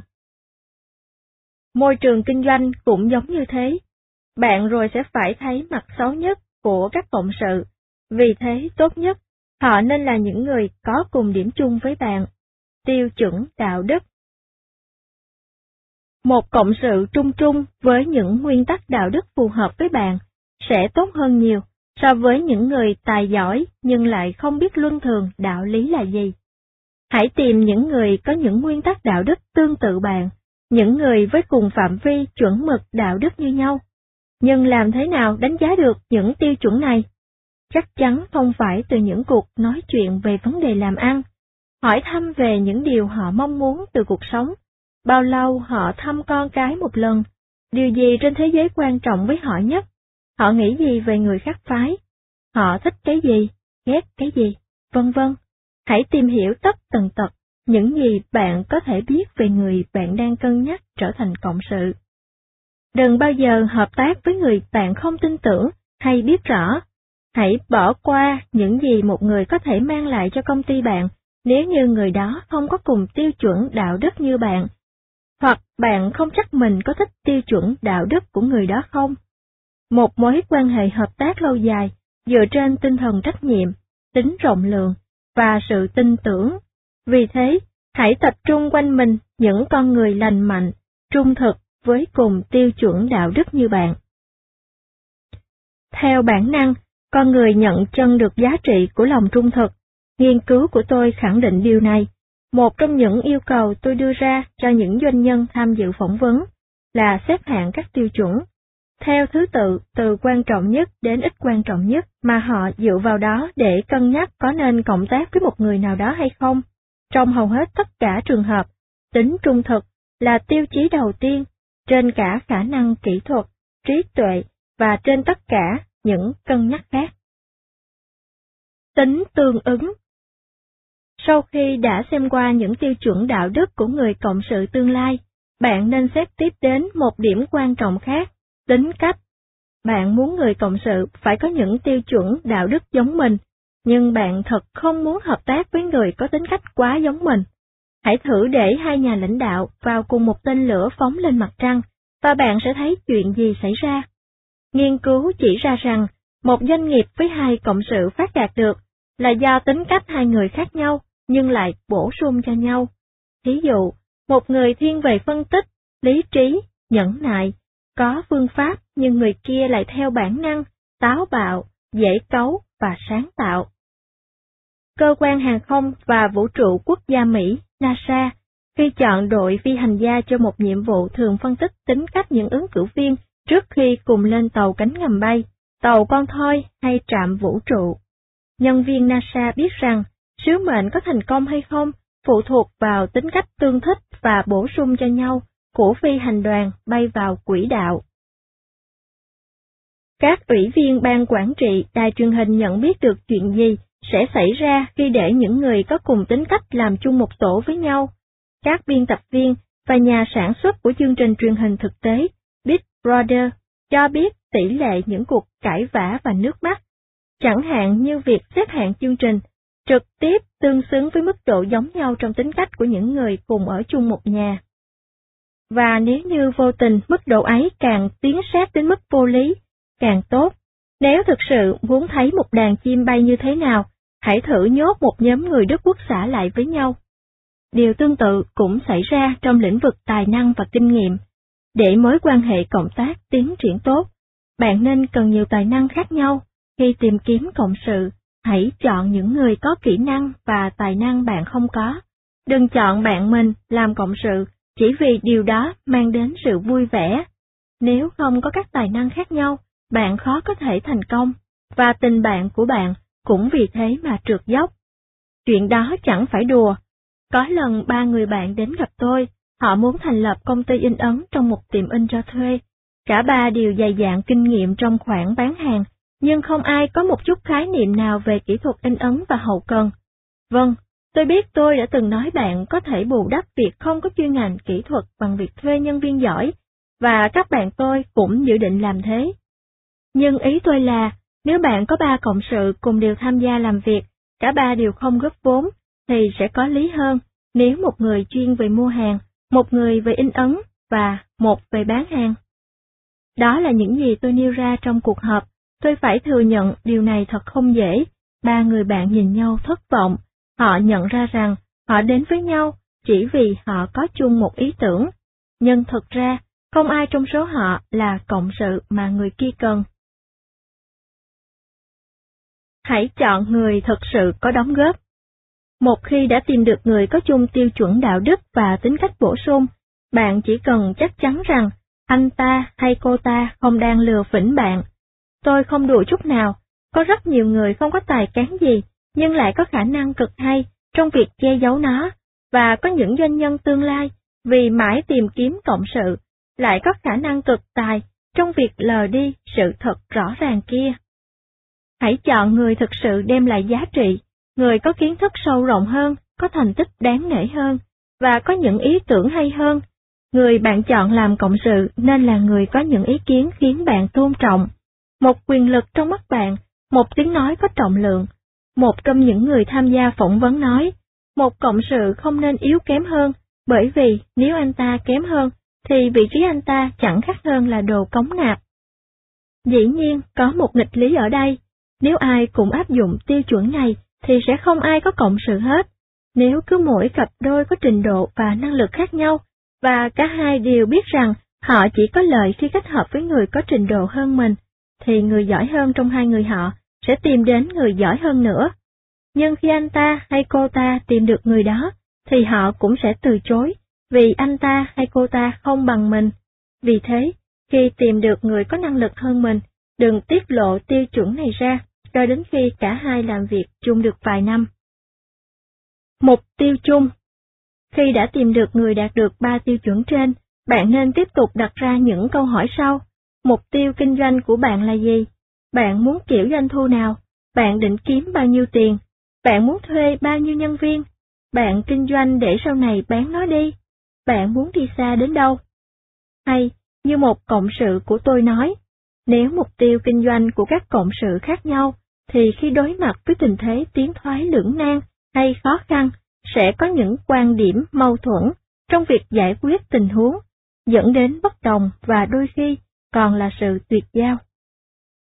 Khi bắt đầu kinh doanh riêng, hãy xác định thật kỹ mục tiêu của bạn, và điều này càng quan trọng hơn khi có sự góp mặt của các cộng sự. Tóm lại, hãy dành thời gian xác định thật kỹ mục tiêu của mình và bảo đảm mục tiêu của bạn cũng giống như của các đồng nghiệp trước khi bước vào cuộc phiêu lưu vĩ đại. Tóm tắt Những tiêu chuẩn quan trọng nhất trong việc chọn cộng sự theo thứ tự ở đây như sau. Sự trung thực, những tiêu chuẩn đạo đức chung, tính cách bổ sung cho nhau, và những kỹ năng hay kinh nghiệm có ích. Việc thảo luận và xác định rõ mục tiêu kinh doanh rất quan trọng, và nó càng quan trọng hơn khi những mục tiêu này được chia sẻ hoàn toàn giữa các cộng sự không một chút giấu giếm, nhân tố thất bại chính thứ năm. Chọn cộng sự mà không chắc họ thật sự tương thích với bạn. Bạn vừa nghe xong vòng 4 và vòng 5, xin chân thành cảm ơn bạn, và kho sách nói xin trân trọng cảm ơn anh Hải đã tài trợ thực hiện quyển sách này. Liên hệ anh Hải quật quay web chấm sơn trang trí chấm net, người đọc Hiếu Hạnh. Vòng 6. Đừng bao giờ chở củi về rừng. Làm cách nào để chọn và thương lượng với cộng sự? Giống như các cặp đôi nổi tiếng thường có những hợp đồng tiền hôn nhân, các cộng sự trong kinh doanh cũng nên có sự thỏa thuận, cho dù đang là những người bạn tốt, về việc mỗi người mỗi ngã trong tương lai. Thỏa thuận đầu tiên, chia tay như thế nào?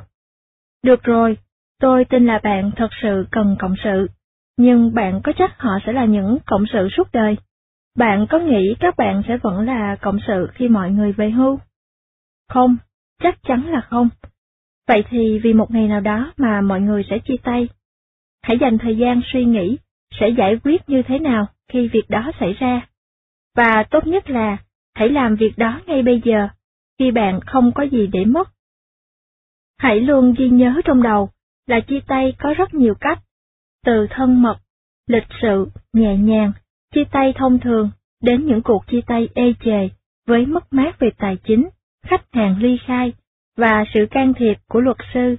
Và tôi không chỉ đề cập đến những kinh doanh thông thường, mà còn là những mối hợp tác chuyên nghiệp, như phòng khám tư, hãng luật, hãng cung cấp công trình, công ty tư vấn quản trị, vân vân. Tôi có người bạn làm trong công ty cung cấp thiết bị nha khoa, bán ghế nâng nha khoa, hệ thống phân phối, đèn phẫu thuật và những thiết bị đắt tiền khác một nha sĩ cần có. Anh ta một lần nói với tôi, Cứ mỗi lần trang bị cho một phòng khám có ba cộng sự trở lên, chúng tôi biết chắc rằng chưa đầy 4 năm, phòng khám này sẽ giải thể và biến thành 2 đến 3 phòng khám mới. Rồi chúng tôi lại tiếp tục cung cấp thiết bị cho từng người trong số họ. Điều này không bao giờ sai. Giới nha sĩ luôn luôn chia rẽ, thường là với sự tức giận cùng cực. Dưới đây là lời thú tội, cho phép được giấu tên. Tôi nhận ra rằng, người cộng sự của mình chỉ làm việc bằng một phần mười so với tôi. Nói ngắn gọn, anh ta là một kẻ vô tích sự. Tôi đành phải bỏ anh ta, nhưng thời điểm đó mọi chuyện sẽ rối tung lên, vì mọi thứ đã đau vào đấy. Chúng tôi phân chia tài sản gồm của cải, nhãn hiệu, nhân viên, vân vân. Tôi cố gắng lấy những tài sản tôi muốn, và đó là con đường duy nhất để cứu vãn công ty. Nhưng chuyện đó không dễ. Tôi đành chia ra thành hai phần, và đưa anh ta phần tôi thật sự muốn. Cộng sự của tôi nghĩ rằng tôi muốn lừa anh ta, và cho rằng phần của tôi tốt hơn. Anh ta cho rằng tôi giữ phần tôi thật sự không muốn. Một người khác tâm sự, có những người sẵn sàng mất một mắt, để bạn cũng bị mù. Để tránh những sự chia tay tệ hại, hãy thảo luận việc đó ngay từ bây giờ. Tôi biết sẽ rất kinh khủng khi nhìn vào mắt người bạn đang chia sẻ cả sự hy vọng, lòng nhiệt huyết để nói rằng, anh biết không, tôi cho rằng đây là thời điểm tốt nhất để bàn bạc về việc chúng ta sẽ như thế nào khi một trong hai người quyết định ra đi. Nhưng dù vậy, điều này cũng phải được tính trước, bởi vì khi ngày đó đến, người cộng sự ra đi sẽ chẳng thèm đoái hoài gì đến việc công ty sẽ chìm nghiễm nếu không có anh ta. Tất cả những gì anh ta muốn là lấy được càng nhiều thứ có lợi càng tốt để tồn tại cho đến khi an toàn. Một người rút đi có thể báo hiệu sự suy tàn của công ty, không phải bởi vì anh ta là người giỏi nhất, mà chính vì những điều anh ta yêu cầu, một cách hợp pháp, anh ta có thể làm đắm toàn bộ thủy thủ đoàn của mình. Điều này không khó như thoạt nghe. Những điểm cơ bản nhất để đàm phán bao gồm thời gian báo trước, liệu người ra đi vẫn có thể tiếp tục giữ cổ phần, cũng có thể có một bản thỏa thuận chỉ những nhân viên công ty mới có thể là cổ đông, phương thức dùng để định giá cổ phần nếu có, và cuối cùng là khi nào và như thế nào cổ phiếu đó sẽ có hiệu lực. Nếu những cộng sự có những đóng góp không phải tiền mặt, mặt bằng, nhãn hiệu, bí quyết sản xuất, bằng sáng chế, danh mục khách hàng, vân vân, thì sự đền bù sẽ phải được thảo luận, chi tiết sẽ được nói đến trong chương sau. Một trong những điều thường xảy ra trong những cuộc tranh cãi khi một người bỏ đi, chính là ai sẽ có được khách hàng. Khách hàng vốn thuộc về công ty, nhưng giờ đây có vẻ như thuộc quyền sở hữu của ai đó. Những tranh cãi nổ ra như, công ty này là của tôi, anh nói là của anh sao? Tôi là người đem khách hàng này về. Đúng thế, anh là người đem về, nhưng chính tôi mới là người làm việc với họ. Theo thời gian, bạn sẽ phải chỉnh sửa một vài thỏa thuận chia tay soạn lúc đầu. Không thành vấn đề, chúng ta sẽ bàn về sự thay đổi này sau. Nhưng điều này không giúp bạn thoát khỏi nghĩa vụ phải soạn ngay một bản thỏa thuận về việc như thế nào và dưới điều kiện nào một người có thể rời bỏ con tàu trước khi chuyến du hành kết thúc. Khi thương lượng về vấn đề này, bạn sẽ thấy phần còn lại, bao gồm thỏa thuận mà tất cả cộng sự tiềm năng đều chú trọng. Quan hệ hợp tác dựa trên những điều gì? Đều đâu vào đấy. Nếu bạn có thể thỏa thuận được cách tốt nhất cho cuộc chia tay, thì bạn sẽ gặp ít vấn đề hơn trong việc quyết định cách thức hợp tác. Trả theo giá trị Vậy là bạn đồng ý việc phân chia tài sản như thế nào? Bây giờ đến lúc nói về vấn đề trả công cho sự đóng góp ban đầu, và tiếp sau đó trong suốt quá trình hợp tác. Tôi là một tín đồ trung thành của sáng tạo, nhưng nếu bạn muốn đạt được sự tưởng thưởng công bằng, hợp lý, thì tôi khuyên bạn không nên quá sáng tạo hay độc đáo. Tại sao vậy? Vì trong chuyện này, mọi thứ đều đã được thử nghiệm, và những phương pháp đã qua thời gian thử thách sẽ tồn tại vì nó luôn hữu dụng. Con người thường hay có những sáng kiến lạ thường, và nhiều người trong số đó hay mắc phải hai lỗi thông thường sau. Đầu tiên là loại T. Atasnan, theo tinh thần của ba chàng ngư lâm pháo thủ. Chúng ta đều ngang nhau, tất cả vì một người, một người vì tất cả, sai lầm. Nếu là một doanh nhân, hẳn bạn tin vào sự cạnh tranh và quy luật của thị trường tự do. Vì thế, đừng có thiết lập nên một xã hội không tưởng bên trong cái khung của hệ thống thị trường tự do, vốn hướng đến việc tưởng thưởng cho những nỗ lực cá nhân. Dưới đây là một lập luận đặc trưng cho giả định này. Anh thấy đấy, ý tưởng là của Carmen, nhưng cô ấy vẫn cần công việc hiện tại, vì cô ấy đang một mình nuôi con, và rất cần lương hàng tháng.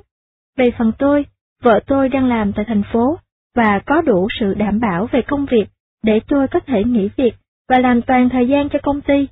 Kế đến là Joe, anh sẽ cung cấp mặt bằng cho công ty, và cuối cùng là Frank, sẽ mang về cho chúng ta hai khách hàng tiềm năng.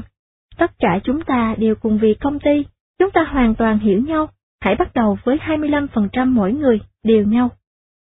Bạn sẽ trả lương ngang nhau cho hai nhân viên, trong đó một người làm gấp đôi người kia, hay một trong hai người trên lệch nhau về kỹ năng và trách nhiệm.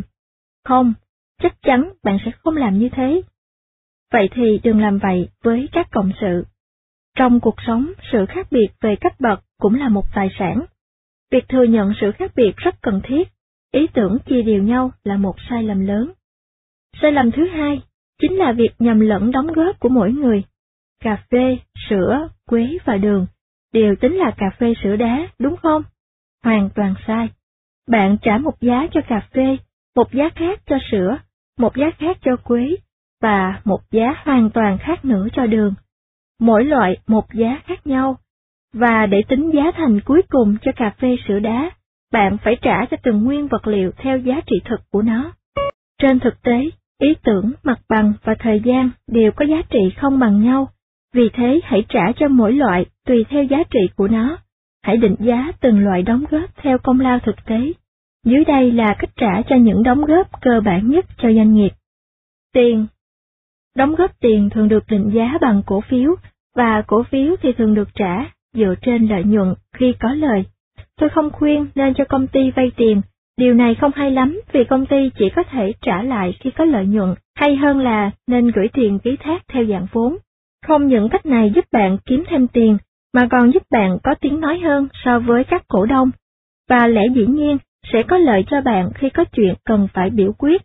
Tài sản khi nói đến từ tài sản, tôi muốn đề cập đến tất cả những thứ có giá trị, không chỉ là máy móc, máy tính, văn phòng, hàng hóa, mà còn là phương pháp, sản phẩm, bằng sáng chế, quyền độc quyền, thương hiệu, cái gì cũng đều có giá trị, chỉ là lớn hay nhỏ mà thôi.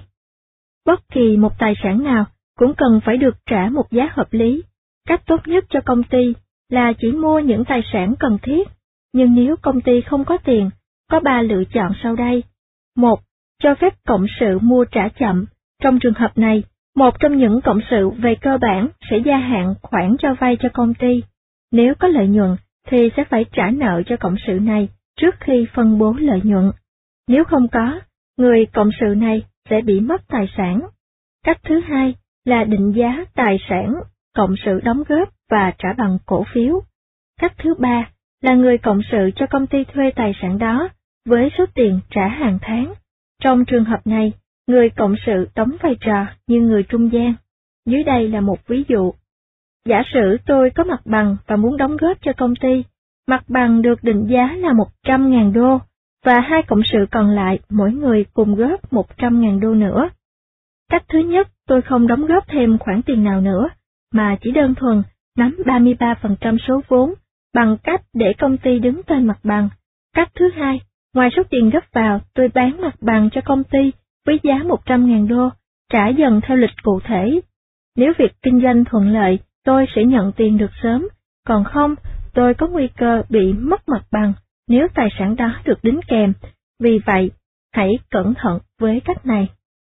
Cách thứ ba là cho công ty thuê lại mặt bằng, ví dụ với giá 3.000 đô mỗi tháng. Đừng cho thuê với giá rẻ hơn giá thị trường. Công việc, tiếp đến là công việc, công việc được tính bằng lương, chỉ có vậy thôi. Nếu không thể nghỉ làm để dành hết thời gian cho công ty, bạn sẽ phải đợi lãnh tiền lãi từ cổ phần của bạn, nó sẽ được tính theo số tiền và tài sản bạn đóng góp vào lúc đầu. Thành thật xin lỗi, vì mọi thứ đều đang đóng băng, chúng tôi không thể trả lương cho anh. Không có gì sai với điều trên. Nhiều công ty không thể đạt bước khởi đầu tốt khi các cộng sự không sẵn sàng tạm bỏ những tháng lương đầu tiên, đặc biệt khi số vốn hạn hẹp, điều này cũng được thôi, miễn chỉ là tạm thời, nhưng bạn cũng phải ghi chú lại phần nợ mỗi người. Lý do làm thế không phải chỉ là vấn đề công bằng, mà thực ra là rất thực tế. Bạn cần phải biết mình sẽ trả lương cho nhân viên bao nhiêu để làm công việc người cộng sự đang làm. Tại sao thế? Bởi vì nếu không, một ngày nào đó khi cần thuê người khác, bạn sẽ phát hiện ra cơ cấu chi phí không thể kham nổi chi phí hoạt động thực tế. Ví dụ như, tôi được trả lương 10.000 đô cho công việc đáng giá 36.000 đô theo giá thị trường. Một ngày nào đó, công ty cần tìm người thay thế vị trí của tôi, và tự dưng công ty sẽ bị thâm hụt đi 26.000 đô cho khoản không dự toán trước.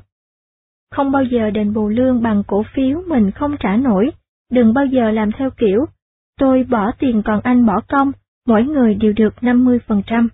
Lương phải được trả theo giá thị trường, tùy theo số giờ làm, chức năng và trách nhiệm. Và chỉ có vậy thôi, nếu theo con đường này, bạn sẽ tránh được nhiều vấn đề trong tương lai, và đây là điều quan trọng nhất. Hãy giữ lại những sổ sách thực sự, chỉ ra công ty có khả năng duy trì như thế nào. Thực chất của vấn đề Cuối cùng là một số câu tự vấn quan trọng. Đầu tiên, ai làm việc gì? Một lần nữa, hãy lấy lại ví dụ về chuyến du hành trên tàu cánh ngầm.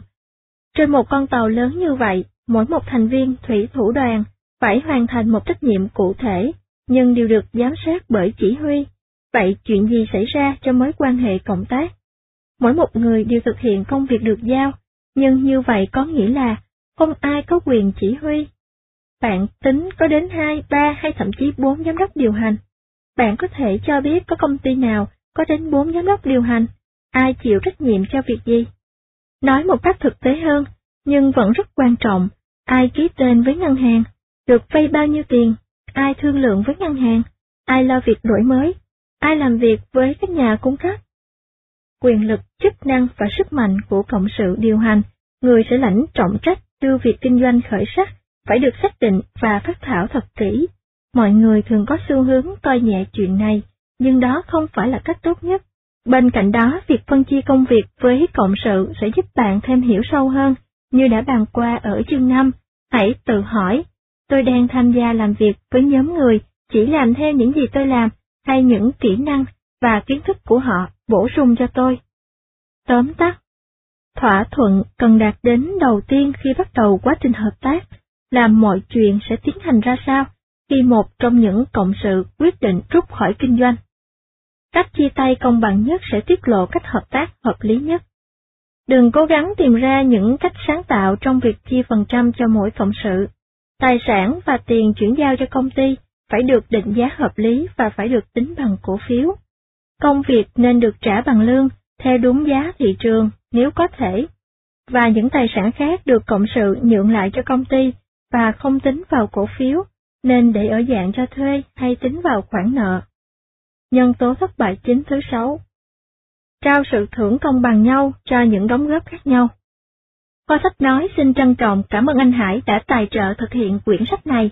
Liên hệ anh Hải quật quay web chấm sơn trang trí chấm net Người đọc, Hiếu Hạnh Vòng 7 Diễn tập thì tương lai Tại sao phải tranh luận với cộng sự? Tại sao một mối quan hệ bắt đầu cách đây 5 năm với lòng nhiệt huyết cao độ của tình đồng chí, một tình bạn thấm thiết đầy vị tha, lại có thể kết thúc trong sự chia tay? Lý do thật đơn giản, các cộng sự bất đồng quan điểm. Những lý do chung của sự đổ vỡ. Bất đồng thì có nhiều kiểu, nhưng chung nhất vẫn là vấn đề ai làm nhiều nhất. Trong giai đoạn đầu mới lên kế hoạch kinh doanh, chẳng ai quan tâm xem người này làm nhiều hơn người kia, chẳng ai nghĩ đến điều đó, thật vớ vẩn. Ai thèm đi quan tâm người nào bán hàng, miễn là hàng đã bán được rồi. Tất cả chỉ là làm sao cho mọi thứ tiến triển tốt, nhưng rồi, chẳng chống thì chày, sự sôi nổi ấy cũng xẹp đi, từng người một bí mật tính toán xem anh ta có kiếm nhiều tiền hơn cộng sự hay không. Và thậm chí, khi một phần số tiền kiếm được đem ra chia cho người bán được hàng, thì vẫn còn một phần khác được chia đều nhau, hoặc chia thành những phần tương ứng giữa các cộng sự. Hay nói cách khác, chia lợi nhuận, mà một người chứ không phải người khác kiếm được. Hôm nay, nó là công việc của bạn, ngày mai sẽ là của tôi. Nhưng chuyện gì sẽ xảy ra nếu như nó gần như lúc nào cũng là của tôi? Tôi bắt đầu cảm thấy túi mình rụt rịch, và tôi bắt đầu tính xem liệu mình sẽ kiếm được bao nhiêu nếu không phải chia sẻ số tiền kiếm được đó. Tự nhiên, tôi sẽ cảm thấy bực bội và chia sẻ cảm giác này với một người có ý nghĩa đối với tôi. Sai lầm lớn. Kể từ đó trở đi, anh ta hay cô ta trở thành người luôn thích thúc đẩy tranh luận bằng cách cứ mỗi thứ sáu lại hỏi, tuần này anh có bán hàng nhiều hơn các cộng sự khác không? Những tranh giành trong công việc ngấm ngầm làm rối tung nội bộ, và trước khi chúng ta kịp nhận ra, cặp đôi đó trở thành một ban giám đốc vô hình, luôn hợp mặt bí mật ở phòng ăn để thuyết phục nhau rằng giải pháp tốt nhất là chỉ làm việc một mình thôi. Loại mâu thuẫn thứ hai tập trung vào khả năng và hiệu quả công việc. Mọi người thường có xu hướng cho rằng người cộng sự hay đồng nghiệp của mình làm việc quá chậm hay là quá tỉ mỉ. Xem kìa, anh ta lại tốn thời gian cho vấn đề này hay khách hàng này nữa rồi, chẳng đáng làm. Mặc cho tôi nói rã giọng, anh ta cũng chẳng thèm nghe, anh ta là vậy đấy, tôi phải làm gì bây giờ? Đó là một quy luật chung, bất di bất dịch, không ai làm tốt hơn tôi, tôi làm việc nhanh nhẹn và hiệu quả, nhưng cộng sự của tôi thì quá chậm. Hay, trong tôi có vẻ chậm nhưng thực ra tôi điềm tĩnh, chính xác và chắc chắn, còn cộng sự của tôi, trong cô ta nhanh nhẹn đấy, nhưng thực chất làm việc không hiệu quả vì phải làm lại từ đầu. Lý do thứ ba của sự bất đồng lại đơn giản nằm ở phong cách, phong cách chuyên nghiệp, phong cách ăn mặc, nên bỏ ra bao nhiêu để trang trí văn phòng, nên cư xử với khách hàng ra sao, cà vạt hay không, áo vest hay không. Những điều này nghe thật tủn mũn, nhưng thật ra không nhỏ chút nào. Chúng ta biết rằng vẻ bên ngoài thể hiện thành công hay thất bại. Và chắc chắn chúng ta không muốn có một phong cách không đồng điệu với điều chúng ta muốn thể hiện bên ngoài, như là những người chuyên nghiệp. Lý do thứ tư, và cũng là lý do chết người nhất, sự không tin tưởng. Nghi ngờ là tên sát nhân thật sự. Có phải người cộng sự đang kinh doanh việc khác sau lưng mình không? Anh ta làm gì khi không có mặt ở đây? Tại sao anh ta không đề cập khách hàng đó với tôi? Tại sao anh ta không nhắc gì đến vụ chuyển khoản ngân hàng đó? Những nghi ngờ kiểu vậy như liều thuốc độc đối với các mối quan hệ chuyên nghiệp, vốn phải luôn luôn được đặt trên nền tảng tin tưởng tuyệt đối. Và cuối cùng, đó là thời gian trôi qua. Một phần của cuộc đời, hôm nay chúng ta có thể bằng lòng với mọi vấn đề, nhưng năm năm sau thì sao? Một cộng sự vẫn sống để làm việc, nhưng một người khác thì lại quyết định chỉ làm việc để mà sống. Người thứ ba thì gặp một vài người sẽ rất tuyệt nếu mời hợp tác chung, nếu hai người kia cũng đồng ý. Những mục tiêu cá nhân và quyết định cả đời luôn luôn kết thúc bằng việc gây ảnh hưởng đến mục tiêu kinh doanh. Đây không phải là vấn đề của ý định không tốt, mà vì cuộc sống vốn là thế. Như người bạn trong lĩnh vực thiết bị nha khoa đúc kết, theo thời gian và hoàn cảnh, rất khó để giữ được những nhân tố gắn kết các cộng sự lại với nhau. Nhiệt huyết, tham vọng, ý tưởng kinh doanh và những mục tiêu xúc cảm và tài chính. Một trong những vấn đề thường gặp là khi một cộng sự mong muốn thay đổi, anh ta thường có xu hướng che giấu. Không phải vì anh ta muốn lừa dối, mà chỉ vì không muốn làm các đồng nghiệp thất vọng. Và đó chính là mấu chốt của vấn đề, anh ta đang tự lừa dối mình.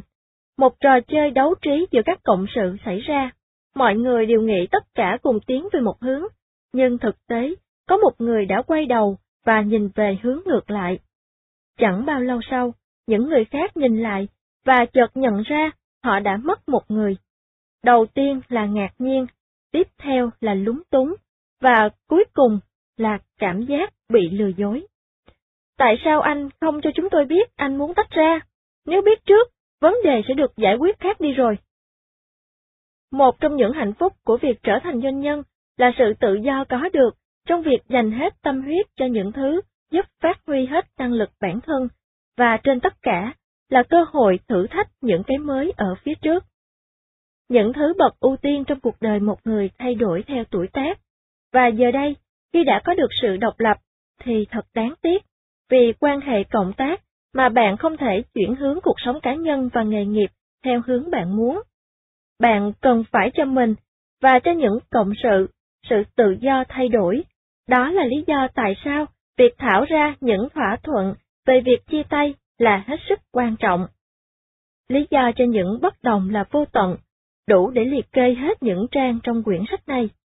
Đấy là lý do tại sao bạn phải hiểu thật rõ những luật lệ và điều kiện của mối quan hệ cộng tác chuyên nghiệp đã được nói đến trong chương trước. Bên ngoài những thỏa thuận, lẽ dĩ nhiên là không thể thương lượng hết tất cả mọi điều. Điều tôi khuyến khích là bạn nên thỏa thuận những điểm chính, nếu có thể thì thỏa thuận trên giấy tờ, nhưng người La Mã có nói, lời nói gió bay, chữ viết vẫn còn đó. Nhưng không cần thiết phải thảo ra một văn bản dài và phức tạp như nghị quyết quốc hội. Chúng ta sẽ không viết ra một quyển kinh thánh ngay bây giờ, để có thể giải quyết từng vấn đề phát sinh trong tương lai. Vì thế, hãy nói về những nền tảng của quan hệ cộng tác. Ngoài những thỏa thuận đã trình bày ở trên, nền tảng của mối quan hệ cộng tác kinh doanh cũng tương tự như trong hôn nhân hay tình bạn, sự trao đổi, thấu hiểu, kiên nhẫn, tin tưởng, trung thành và linh động. Đó cũng là lý do mà rất nhiều doanh nhân đồng ý rằng những tiêu chuẩn đạo đức tương tự nhau là nhân tố quan trọng nhất trong việc lựa chọn cộng sự. Những tiêu chuẩn như vậy quyết định sự vững bền hay mong manh của nền tảng kinh doanh. Linh động là một trong những khía cạnh quan trọng nhất của mối quan hệ này. Luôn luôn nhớ rằng, rất ít người có thể làm bất cứ điều gì theo cách mà chúng ta làm. Thử nghĩ xem, vì sao có người lại không thể ủy thác việc cho người khác? Đơn giản bởi vì họ không thể chịu được việc công việc được giải quyết theo cách mà họ sẽ không bao giờ làm. Không may thay, đây lại là một điều cản trở cho tổ chức và thành tích của toàn công ty. Vì thế, những cộng sự có xu hướng làm mọi việc theo cách của mình, cần phải nhớ rằng mỗi người đều có phong cách riêng. Chúng ta phải tôn trọng phong cách của người khác và đủ linh động để ủy thác việc cho người khác, nếu như chẳng may việc ấy xảy ra. Ngoài ra, bạn còn phải biết lắng nghe. Truyền thông là chìa khóa của mọi mối quan hệ. Nếu không có sự truyền thông rõ ràng và liên tục, thì sẽ không có mối quan hệ hợp tác nào kéo dài quá 5 năm. Tóm tắt, bất đồng giữa các cộng sự là lẽ đương nhiên, bất đồng thường liên quan đến vai trò của mỗi cộng sự, sự đóng góp công sức, của cải và trách nhiệm của mỗi người với việc kinh doanh chung như thế nào. Bất đồng tệ hại nhất lại bắt nguồn từ việc không tin tưởng vào lòng trung thành, những bất đồng khác là về phong cách và diện mạo của công ty, nghe có vẻ ít quan trọng nhất, nhưng thật ra cũng rất quan trọng đấy. Và cuối cùng, mấu chốt thông thường nhất của sự bất đồng chính là sự thay đổi không thể tránh được trong thứ tự ưu tiên và mục tiêu cuộc đời, vốn cuối cùng rồi cũng sẽ đến với bất kỳ ai, và vì thế, làm ảnh hưởng đến công ty.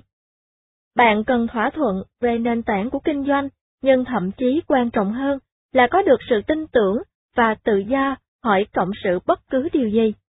Nhân tố thất bại chính thứ bảy không có sự tin tưởng và giao tiếp giữa các cộng sự. Vòng 8. Chỉ có những người thất bại mới tin vào ý tưởng đem lại thành công. Ý tưởng chỉ là việc nhỏ, điều làm nên chuyện chính là hình thức của nó. Không có gì tệ hơn khi ai đó nói rằng, tôi có một ý tưởng kinh doanh tuyệt vời, tôi không thể chia sẻ với anh bởi vì nếu có ai ăn cắp ý tưởng đó, tôi sẽ chết mất. Bạn có thể cá đến đồng xu cuối cùng là người này cuối cùng rồi cũng sẽ để lộ tin tức sau khi đây là điều tồi tệ nhất. Bắt bạn thề lên thề xuống là không hé răng với bất kỳ ai. Đây là kiểu mà tôi gọi là doanh nhân kiểu Gollum dựa theo bộ phim Chúa tể của những chiếc nhẫn. Ôi, kho báu của tôi! Họ đều thất bại ngay cả trước khi bắt đầu. May thay nhiều người trong số này chưa bao giờ đưa ý tưởng đó vào kinh doanh, và nếu có làm thế thì việc họ thất bại cũng là bình thường. Chỉ có những người thua cuộc mới có thể tin tưởng vào và đưa ra ý tưởng đem lại thành công, ý tưởng đem lại thành công tồi. Có lần, một người quen gọi điện và nói muốn gặp tôi để trình bày về ý tưởng kinh doanh của vợ chồng anh ta. Tôi lập tức bảo anh ta hãy nói sơ cho tôi nghe về ý tưởng ấy, để biết mình có kinh nghiệm gì trong lĩnh vực ấy không. Tôi nghĩ bằng cách đó, mình có thể từ chối gặp anh ta bàn bạc sâu hơn. Nhưng theo dự đoán, Anh ta từ chối nói qua điện thoại. Bí mật, anh ta nói. Hơn nữa, tôi cần phải xem nó bởi vì nếu không, tôi sẽ chẳng hiểu gì hết. Theo bình thường, tôi phải hứa với anh ta là sẽ giữ bí mật tuyệt đối. Hai tuần sau, vị doanh nhân xuất hiện cùng với vợ và ý tưởng về tiếng cười trẻ thơ, một tổng hợp thu âm tiếng cười của con nít. Ý tưởng là mỗi khi ru em bé ngủ, cái đĩa này sẽ được bật lên, hình như là một vài chuyên gia tâm lý người Pháp đã chỉ ra rằng việc em bé nghe tiếng cười trong giấc ngủ sẽ giúp hình thành một tính cách vui vẻ. Theo tôi, điều này không phải là một ý tưởng chấn động đối với các ông bố bà mẹ trẻ. Một trường hợp khác, có người đến tìm tôi để trình bày về một sản phẩm có thể làm anh ta trở nên thật sự giàu có. Có một đạo luật sắp được ban hành về việc các trung tâm giữ trẻ phải lắp đặt hệ thống ngăn trẻ cho tay vào kẹt cửa. Anh bạn tôi, một nhà thiết kế công nghiệp, nảy ra ý tưởng tạo ra những cánh cửa cạnh tròn, và anh sẵn sàng nghỉ làm để dành hết thời gian cho việc sản xuất và phân phối những sản phẩm này cho các trung tâm giữ trẻ. Anh ta cam đoan rằng sẽ có được độc quyền trong lĩnh vực sản xuất mới này, bởi vì các trung tâm sẽ phải mua sản phẩm an toàn này, vốn không có ai khác sản xuất. Lần này, tôi cảm thấy mình khá hiểu con người này, nên trả lời, cánh cửa cạnh tròn, nghe như anh sắp sửa bị kẹt tay vậy. Một người tham dự phỏng vấn giải thích kiểu sau, hơn là một ý tưởng, tôi cho rằng nên gọi đó là cơ hội. Một cơ hội có thể được đặt trên nền tảng một ý tưởng hoàn toàn mới, hay trên một ý tưởng đã có sẵn, nhưng được thực hiện theo cách mới. Hoặc theo cách cũ, nhưng ở một nơi khác. Trong tất cả những tình huống trên, một người có thể thành công hay thất bại, tất cả phụ thuộc vào việc dự án đó được tiến hành như thế nào. Tuy nhiên, tôi cho rằng, việc khai thác cơ hội dựa trên ý tưởng có sẵn đem lại ít rủi ro hơn, bởi vì bạn khởi đầu với nhiều thông tin hơn. Nói cách khác, doanh nhân là người có bản chất gan dạ của một thủy thủ thực sự, nhưng lại có cả sự khôn ngoan, biết người, biết ta, biết tập trung vào những cơ hội thực tế, chứ không chạy đuổi theo những ý tưởng đem thắng lợi, không căn cứ trong thế giới thực. Hình thức của ý tưởng Điều quan trọng không phải là ý tưởng mà là hình thức của ý tưởng. Đây là vấn đề cơ bản. Điều mà doanh nhân không được phép quên, không phải tất cả ý tưởng hay đều mang lại kinh doanh thành công, Tôi xin lặp lại, giá trị đến từ hình thức thể hiện ý tưởng. Nếu tôi nói tôi muốn sản xuất và bán những đồ chơi mang tính giáo dục nhưng rẻ tiền, thì chẳng ai thèm bỏ ra một xu cho ý tưởng đó. Nhưng đó là mặt tưởng tượng của ý tưởng. Về mặt ý tưởng, trí tưởng tượng nghe có vẻ không có giá trị, nhưng thực chất, giá trị của nó lại nằm trong cách thức thể hiện ý tưởng dưới dạng hình thức của ý tưởng. Một doanh nhân người đã sáng lập ra chuỗi nhà hàng, giải thích ý tưởng của mình trước đông đảo mọi người trước khi đưa vào thực tế. Một bữa tiệc đứng tất cả đều có thể thưởng thức, với chỉ rau trộn, mì ống và pizza. Mức độ thú vị của ý tưởng trên như thế nào? Chẳng thú vị chút nào đúng không? Nhưng ông lại chia sẻ với tôi, nếu anh có một ý tưởng, và mọi người bảo rằng nó rất hay, bằng cách nào mọi người đánh giá nó hay? Điều thú vị ở đây chính là cách thức bạn đưa ra ý tưởng. Trong trường hợp trên, ý tưởng của ông có vẻ như không thiết thực với những người trong ngành kinh doanh nhà hàng mà ông tham khảo, hóa ra lại thành công lớn. Tại sao thế? Ở một khía cạnh nào đó, trong quá trình lắng nghe lời phản bác của mọi người, vị doanh nhân này đã nhận ra những vấn đề ông cần phải tập trung. Vì thế, khi ý tưởng này đạt được đến hình thức cuối cùng, thì ông cũng đã giải quyết được nhiều vấn đề. Ông mở những nhà hàng hiện đại ở trung tâm thành phố và mang đến những bữa tiệc đứng tất cả đều có thể thưởng thức với những nguyên liệu bổ dưỡng. Mười năm sau, ông bán chuỗi nhà hàng này cho một tập đoàn thực phẩm lớn. Đây là một quy luật chung, tốt hơn hết là nên có một ý tưởng bình thường được thực hiện hoàn hảo, hơn là một ý tưởng hoàn hảo mà lại được thực hiện bình thường.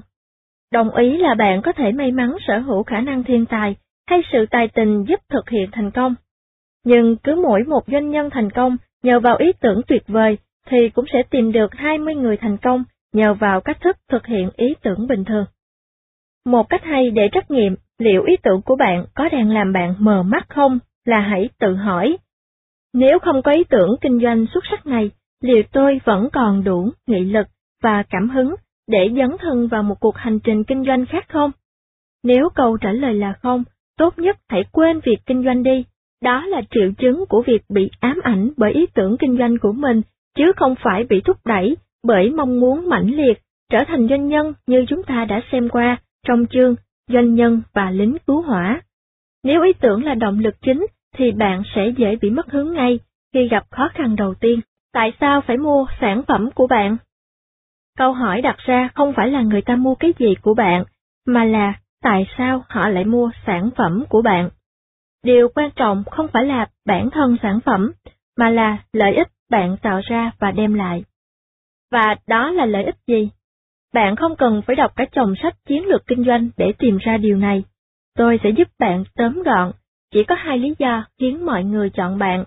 Hoặc là bạn có cái gì đó tốt hơn, hoặc là bạn có cùng một thứ, nhưng với giá tốt hơn. Tất cả chỉ có vậy thôi. Câu hỏi, tại sao mọi người nên mua của tôi, áp dụng cho cả ngành sản phẩm và dịch vụ, hữu hình và vô hình?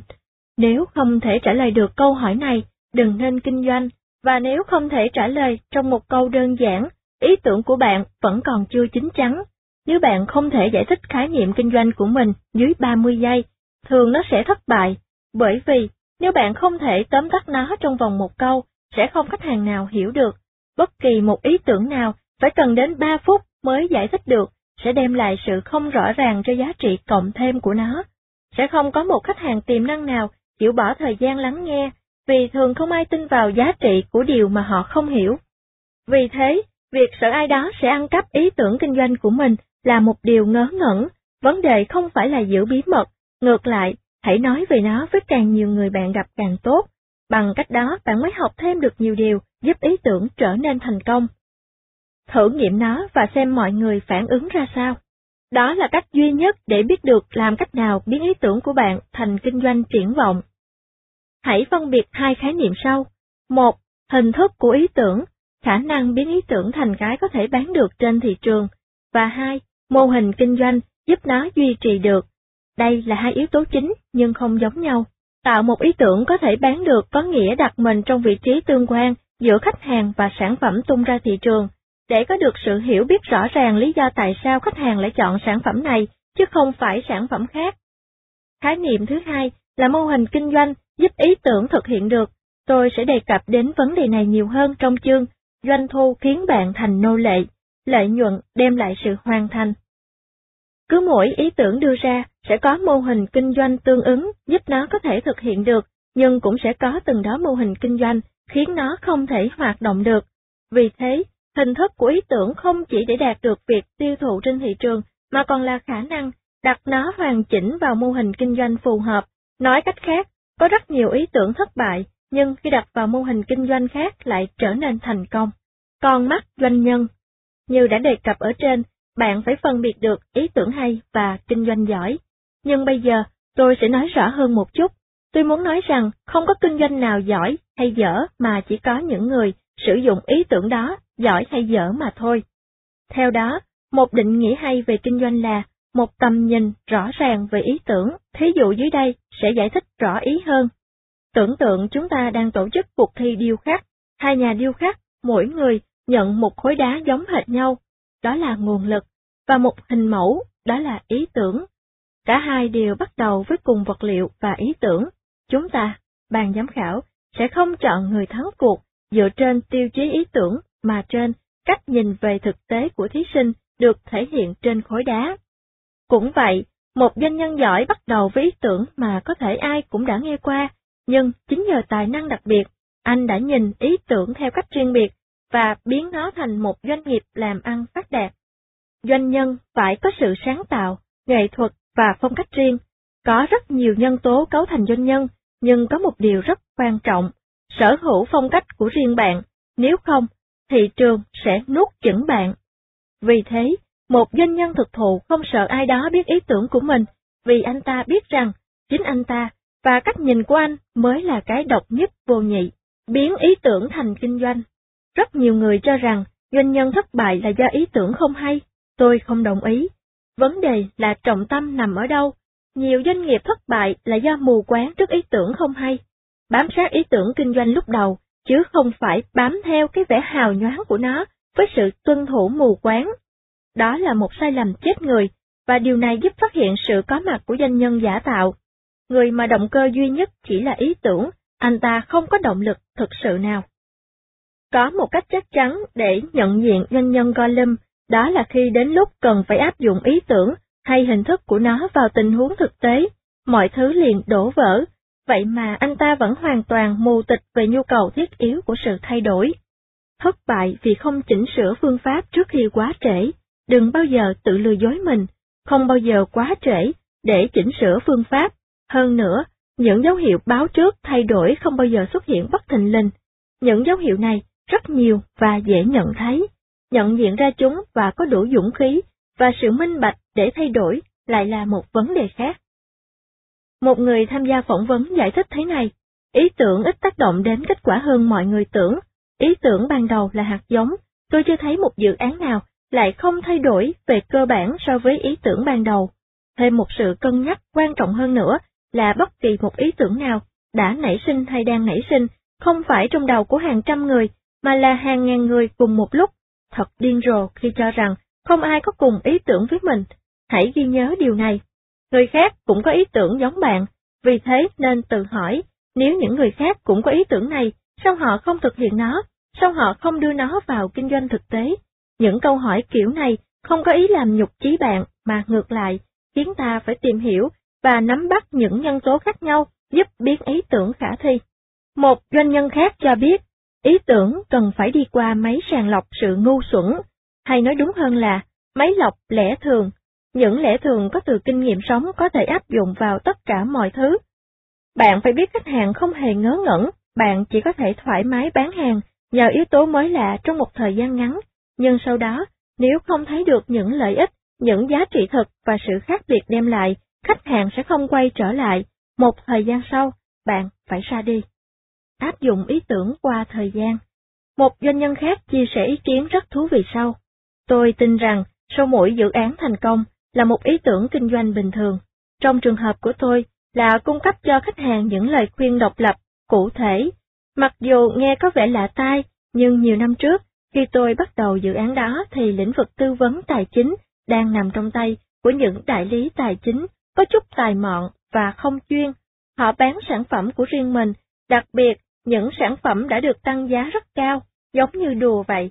Họ bán sản phẩm mà không cần biết họ tác động đến việc hoàn thuế của khách hàng ra sao, về rủi ro và tính thanh khoản như thế nào. Họ chẳng thèm quan tâm liệu sản phẩm của mình có tốt cho khách hàng hay không. Nói tóm lại, tôi không thay đổi ý tưởng ban đầu, cái tôi thay đổi và chỉ thay đổi chút ít thôi, chính là cách thức đáp ứng nhu cầu. Nói cách khác, tôi không tập trung vào sản phẩm, mà chủ yếu đáp ứng nhu cầu tài chính, và những nhu cầu này thay đổi theo sự thay đổi của luật thuế, tình hình cụ thể của từng khách hàng, công nghệ mới, vân vân. Giữa thập niên 1990, công ty phần mềm nhỏ Panda đột nhiên đối mặt với sự bùng nổ của Internet. Virus không còn do một nguyên nhân duy nhất tạo ra là sử dụng chung điểm mềm. Giờ đây, nó là sự lây truyền lan rộng qua những đường dây viễn thông mang tính toàn cầu. Một con virus cũng đủ gây ảnh hưởng toàn thế giới. Trong vài tháng, Panda ngừng hoạt động để tập trung toàn bộ sức lực vào việc định vị hầu hết những virus trên mạng Internet. Nói cách khác, công ty chỉnh sửa lại sản phẩm của mình. Ngoài ra, những người chủ công ty còn ý thức rằng để tồn tại, họ phải phát triển từ một công ty nội địa thành công ty toàn cầu. Làm thế nào để phát triển được nhanh như thế với chỉ ít nguồn lực? Làm thế nào một công ty nhỏ lại có thể cạnh tranh với các tập đoàn đa quốc gia khổng lồ? Panda đã chọn con đường kinh doanh nhượng quyền để chọi với những gã khổng lồ. Chỉ trong vòng một vài tháng, công ty đã có thể hoạt động ở mọi ngõ ngách trên thế giới, vì doanh nhân đằng sau Panda đã thay đổi hình thức của ý tưởng một cách triệt để. Ông nhận thấy hình thức của ý tưởng ban đầu gần hết đáp, out of death. Ông tồn tại được vì biết cách chấp nhận thực tế và hành động ngay để kịp sửa đổi cả sản phẩm và phạm vi hoạt động về phương diện địa lý của công ty. Trên đây là hai ví dụ cho thấy ý tưởng ban đầu không phải là không thể thay đổi, mà đúng hơn là có thể chỉnh sửa theo sự thay đổi của môi trường chung quanh. Nhưng dĩ nhiên, bạn có thể phản đối. Hình thức của ý tưởng là một chuyện, nhưng mục tiêu, bản chất của ý tưởng ban đầu lại là chuyện khác. Bạn nói rằng sự thay đổi triệt để thường đắt đỏ và thậm chí không thể thực hiện được. Nếu tôi đang kinh doanh tàu lượng nhưng không đắt hàng lắm, tôi chẳng thể đột ngột chuyển qua bán đồng hồ đeo tay được. Được và không được. Dĩ nhiên là ý tưởng quyết định sự đầu tư và có những yếu tố không cho phép bạn thay đổi theo kiểu đó. Nhưng bạn phải lên kế hoạch phụ trong trường hợp ý tưởng đó không hiệu quả. Bạn có thể chuyển hướng kinh doanh sang những sản phẩm tương tự, lĩnh vực tương tự, hay chuyển sang những ý tưởng khác. Kinh doanh giống như chiếc xe vậy, bạn không thể lái nó đến bất kỳ đâu, nhưng ít nhất bạn có thể lái nó đến hơn một hướng. Một doanh nhân khác chia sẻ, kết quả ngày hôm nay được quyết định bởi ý tưởng ngày hôm qua, và ngày hôm nay chúng ta phải đưa ra những ý tưởng quyết định kết quả cho ngày mai. Thế giới là một thực thể sống, và thực tế là dòng chảy không ngừng. Ở công ty tôi, sự chuyển tiếp từ ý tưởng kinh doanh này đến ý tưởng kinh doanh khác là một phần của lịch sử công ty. Chúng tôi đi từ kinh doanh nữ trang đến điện tử, rồi đến mạ kim loại, và cuối cùng là chất tẩy rửa. Điều đó có nghĩa là tiếp cận với những khách hàng, hệ thống hoạt động, nguyên vật liệu và máy móc khác nhau cho mỗi lần kinh doanh mới. Từ nữ trang đến điện tử, từ điện tử đến mạ kim loại, từ mạ kim loại đến chất tẩy rửa, tất cả những kinh doanh này đều được đảm trách bởi cùng một người trong cùng một nhà máy. Những tình huống trong một thời gian nhất định đòi hỏi sự thay đổi về sản phẩm và công ty phải tổ chức, định hướng lại bản thân. Đằng sau những ý tưởng khác biệt đó là một nhân tố chung, người đảm nhận chúng. Khi mọi thứ bắt đầu có chiều hướng xấu đi, cho việc kinh doanh nữ trang sẽ dễ dàng để vị doanh nhân này nói rằng ý tưởng đã thất bại và đầu hàng. Nhưng một doanh nhân thực thụ biết rằng nếu biết chuyển động cùng thời gian, ý tưởng không bao giờ thất bại. Tóm tắt Không bao giờ đặt tất cả hy vọng vào một ý tưởng. Cái quan trọng không phải bản thân ý tưởng, mà là hình thức của ý tưởng. Bạn chỉ có thể tìm ra hình thức phù hợp bằng cách chia sẻ ý tưởng với càng nhiều người càng tốt. Không nên tập trung vào việc bán cái gì, mà chính là tại sao khách hàng phải mua sản phẩm từ bạn. Mỗi một ý tưởng không chỉ cần hình thức giúp nó thắng cuộc, mà còn cần cả mô hình kinh doanh giúp nó hoạt động được, rất cần thiết cho việc lên kế hoạch cho cả hai điều trên. Thông thường ý tưởng giữ nguyên không đổi trong khi hình thức thay đổi theo thời gian. Bạn cần có sự linh hoạt và tư tưởng rõ ràng để chỉnh sửa lại ý tưởng ngay khi có dấu hiệu xuất hiện, dù bạn mới bắt đầu hay đang đi trên con đường kinh doanh. Nhân tố thất bại chính thứ 8 Tin rằng thành công phụ thuộc hoàn toàn vào ý tưởng. Bạn vừa nghe xong vòng 7, xin chân thành cảm ơn bạn, và kho sách nói xin trân trọng cảm ơn anh Hải đã tài trợ thực hiện quyển sách này. Liên hệ anh Hải, quật web.sơn trang trí.net, người đọc, hiếu hạnh. Vòng 8 Chỉ có những người thất bại mới tin vào ý tưởng đem lại thành công. Ý tưởng chỉ là việc nhỏ, điều làm nên chuyện chính là hình thức của nó. Không có gì tệ hơn khi ai đó nói rằng, tôi có một ý tưởng kinh doanh tuyệt vời, tôi không thể chia sẻ với anh bởi vì nếu có ai ăn cắp ý tưởng đó, tôi sẽ chết mất. Bạn có thể cá đến đồng xu cuối cùng, là người này cuối cùng rồi cũng sẽ để lộ tin tức, sau khi đây là điều tồi tệ nhất. Bắt bạn thề lên thề xuống là không hé răng với bất kỳ ai. Đây là kiểu mà tôi gọi là doanh nhân kiểu Gollum dựa theo bộ phim chúa tể của những chiếc nhẫn. Ôi, kho báu của tôi! Họ đều thất bại ngay cả trước khi bắt đầu. May thay nhiều người trong số này chưa bao giờ đưa ý tưởng đó vào kinh doanh, và nếu có làm thế, thì việc họ thất bại cũng là bình thường. Chỉ có những người thua cuộc mới có thể tin tưởng vào và đưa ra ý tưởng đem lại thành công, ý tưởng đem lại thành công tồi. Có lần, một người quen gọi điện và nói muốn gặp tôi để trình bày về ý tưởng kinh doanh của vợ chồng anh ta. Tôi lập tức bảo anh ta hãy nói sơ cho tôi nghe về ý tưởng ấy, để biết mình có kinh nghiệm gì trong lĩnh vực ấy không. Tôi nghĩ bằng cách đó, mình có thể từ chối gặp anh ta bàn bạc sâu hơn. Nhưng theo dự đoán, anh ta từ chối nói qua điện thoại. Bí mật, anh ta nói. Hơn nữa, tôi cần phải xem nó bởi vì nếu không, tôi sẽ chẳng hiểu gì hết. Theo bình thường, tôi phải hứa với anh ta là sẽ giữ bí mật tuyệt đối. Hai tuần sau, vị doanh nhân xuất hiện cùng với vợ, và ý tưởng về tiếng cười trẻ thơ. Một tổng hợp thu âm tiếng cười của con nít. Ý tưởng là mỗi khi ru em bé ngủ, cái đĩa này sẽ được bật lên, hình như là một vài chuyên gia tâm lý người Pháp đã chỉ ra rằng việc em bé nghe tiếng cười trong giấc ngủ sẽ giúp hình thành một tính cách vui vẻ. Theo tôi, điều này không phải là một ý tưởng chấn động đối với các ông bố, bà mẹ trẻ. Một trường hợp khác, có người đến tìm tôi để trình bày về một sản phẩm có thể làm anh ta trở nên thật sự giàu có. Có một đạo luật sắp được ban hành về việc các trung tâm giữ trẻ phải lắp đặt hệ thống ngăn trẻ cho tay vào kẹt cửa. Anh bạn tôi, một nhà thiết kế công nghiệp, nảy ra ý tưởng tạo ra những cánh cửa cạnh tròn, và anh sẵn sàng nghỉ làm để dành hết thời gian cho việc sản xuất và phân phối những sản phẩm này cho các trung tâm giữ trẻ. Anh ta cam đoan rằng sẽ có được độc quyền trong lĩnh vực sản xuất mới này, bởi vì các trung tâm sẽ phải mua sản phẩm an toàn này, vốn không có ai khác sản xuất. Lần này, tôi cảm thấy mình khá hiểu con người này, nên trả lời, cánh cửa cạnh tròn, nghe như anh sắp sửa bị kẹt tay vậy. Một người tham dự phỏng vấn giải thích kiểu sau, hơn là một ý tưởng, tôi cho rằng nên gọi đó là cơ hội. Một cơ hội có thể được đặt trên nền tảng một ý tưởng hoàn toàn mới, hay trên một ý tưởng đã có sẵn, nhưng được thực hiện theo cách mới, hoặc theo cách cũ nhưng ở một nơi khác. Trong tất cả những tình huống trên, một người có thể thành công hay thất bại, tất cả phụ thuộc vào việc dự án đó được tiến hành như thế nào. Tuy nhiên, tôi cho rằng việc khai thác cơ hội dựa trên ý tưởng có sẵn đem lại ít rủi ro hơn, bởi vì bạn khởi đầu với nhiều thông tin hơn. Nói cách khác, doanh nhân là người có bản chất gian dạ của một thủy thủ thực sự, nhưng lại có cả sự khôn ngoan, biết người, biết ta, biết tập trung vào những cơ hội thực tế, chứ không chạy đuổi theo những ý tưởng đem thắng lợi, không căn cứ trong thế giới thực. Hình thức của ý tưởng Điều quan trọng không phải là ý tưởng mà là hình thức của ý tưởng. Đây là vấn đề cơ bản. Điều mà doanh nhân không được phép quên, không phải tất cả ý tưởng hay đều mang lại kinh doanh thành công, Tôi xin lặp lại, giá trị đến từ hình thức thể hiện ý tưởng.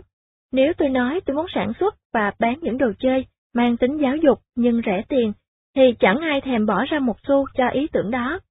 Nhưng đó là mặt tưởng tượng của ý tưởng. Về mặt ý tưởng, trí tưởng tượng nghe có vẻ không có giá trị, nhưng thực chất, giá trị của nó lại nằm trong cách thức thể hiện ý tưởng dưới dạng hình thức của ý tưởng. Một doanh nhân người đã sáng lập ra chuỗi nhà hàng, giải thích ý tưởng của mình trước đông đảo mọi người trước khi đưa vào thực tế. Một bữa tiệc đứng tất cả đều có thể thưởng thức, với chỉ rau trộn, mì ống và pizza. Mức độ thú vị của ý tưởng trên như thế nào? Chẳng thú vị chút nào đúng không? Nhưng ông lại chia sẻ với tôi, nếu anh có một ý tưởng, và mọi người bảo rằng nó rất hay, bằng cách nào mọi người đánh giá nó hay? Điều thú vị ở đây chính là cách thức bạn đưa ra ý tưởng. Trong trường hợp trên, ý tưởng của ông có vẻ như không thiết thực với những người trong ngành kinh doanh. Điều thú vị ở đây chính là cách thức bạn đưa ra ý tưởng. Trong trường hợp trên, ý tưởng của ông có vẻ như không thiết thực với những người trong ngành kinh doanh nhà hàng mà ông tham khảo, hóa ra lại thành công lớn. Tại sao thế?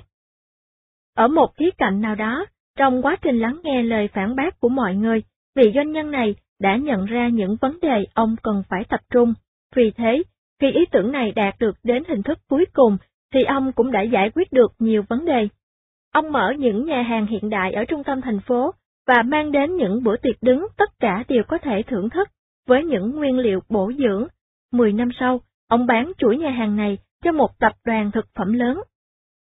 Đây là một quy luật chung, tốt hơn hết là nên có một ý tưởng bình thường được thực hiện hoàn hảo hơn là một ý tưởng hoàn hảo mà lại được thực hiện bình thường. Đồng ý là bạn có thể may mắn sở hữu khả năng thiên tài hay sự tài tình giúp thực hiện thành công. Nhưng cứ mỗi một doanh nhân thành công nhờ vào ý tưởng tuyệt vời thì cũng sẽ tìm được 20 người thành công nhờ vào cách thức thực hiện ý tưởng bình thường. Một cách hay để trắc nghiệm liệu ý tưởng của bạn có đang làm bạn mờ mắt không là hãy tự hỏi, nếu không có ý tưởng kinh doanh xuất sắc này, liệu tôi vẫn còn đủ nghị lực và cảm hứng để dấn thân vào một cuộc hành trình kinh doanh khác không? Nếu câu trả lời là không, tốt nhất hãy quên việc kinh doanh đi. Đó là triệu chứng của việc bị ám ảnh bởi ý tưởng kinh doanh của mình, chứ không phải bị thúc đẩy bởi mong muốn mãnh liệt trở thành doanh nhân như chúng ta đã xem qua trong chương Doanh nhân và lính cứu hỏa. Nếu ý tưởng là động lực chính, thì bạn sẽ dễ bị mất hướng ngay khi gặp khó khăn đầu tiên. Tại sao phải mua sản phẩm của bạn? Câu hỏi đặt ra không phải là người ta mua cái gì của bạn, mà là tại sao họ lại mua sản phẩm của bạn. Điều quan trọng không phải là bản thân sản phẩm, mà là lợi ích bạn tạo ra và đem lại. Và đó là lợi ích gì? Bạn không cần phải đọc cả chồng sách chiến lược kinh doanh để tìm ra điều này. Tôi sẽ giúp bạn tóm gọn, chỉ có hai lý do khiến mọi người chọn bạn. Hoặc là bạn có cái gì đó tốt hơn, hoặc là bạn có cùng một thứ nhưng với giá tốt hơn. Tất cả chỉ có vậy thôi. Câu hỏi, tại sao mọi người nên mua của tôi, áp dụng cho cả ngành sản phẩm và dịch vụ, hữu hình và vô hình? Nếu không thể trả lời được câu hỏi này, đừng nên kinh doanh, và nếu không thể trả lời trong một câu đơn giản, ý tưởng của bạn vẫn còn chưa chín chắn. Nếu bạn không thể giải thích khái niệm kinh doanh của mình dưới 30 giây, thường nó sẽ thất bại, bởi vì nếu bạn không thể tóm tắt nó trong vòng một câu, sẽ không khách hàng nào hiểu được. Bất kỳ một ý tưởng nào phải cần đến 3 phút mới giải thích được, sẽ đem lại sự không rõ ràng cho giá trị cộng thêm của nó. Sẽ không có một khách hàng tiềm năng nào chịu bỏ thời gian lắng nghe, vì thường không ai tin vào giá trị của điều mà họ không hiểu. Vì thế, việc sợ ai đó sẽ ăn cắp ý tưởng kinh doanh của mình là một điều ngớ ngẩn, vấn đề không phải là giữ bí mật, ngược lại, hãy nói về nó với càng nhiều người bạn gặp càng tốt, bằng cách đó bạn mới học thêm được nhiều điều giúp ý tưởng trở nên thành công. Thử nghiệm nó và xem mọi người phản ứng ra sao. Đó là cách duy nhất để biết được làm cách nào biến ý tưởng của bạn thành kinh doanh triển vọng. Hãy phân biệt hai khái niệm sau. Một, hình thức của ý tưởng, khả năng biến ý tưởng thành cái có thể bán được trên thị trường. Và hai, mô hình kinh doanh giúp nó duy trì được. Đây là hai yếu tố chính nhưng không giống nhau. Tạo một ý tưởng có thể bán được có nghĩa đặt mình trong vị trí tương quan giữa khách hàng và sản phẩm tung ra thị trường, để có được sự hiểu biết rõ ràng lý do tại sao khách hàng lại chọn sản phẩm này, chứ không phải sản phẩm khác. Khái niệm thứ hai là mô hình kinh doanh giúp ý tưởng thực hiện được. Tôi sẽ đề cập đến vấn đề này nhiều hơn trong chương Doanh thu khiến bạn thành nô lệ, lợi nhuận đem lại sự hoàn thành. Cứ mỗi ý tưởng đưa ra sẽ có mô hình kinh doanh tương ứng giúp nó có thể thực hiện được, nhưng cũng sẽ có từng đó mô hình kinh doanh khiến nó không thể hoạt động được. Vì thế, hình thức của ý tưởng không chỉ để đạt được việc tiêu thụ trên thị trường, mà còn là khả năng đặt nó hoàn chỉnh vào mô hình kinh doanh phù hợp. Nói cách khác, có rất nhiều ý tưởng thất bại, nhưng khi đặt vào mô hình kinh doanh khác lại trở nên thành công. Con mắt doanh nhân Như đã đề cập ở trên, bạn phải phân biệt được ý tưởng hay và kinh doanh giỏi. Nhưng bây giờ, tôi sẽ nói rõ hơn một chút.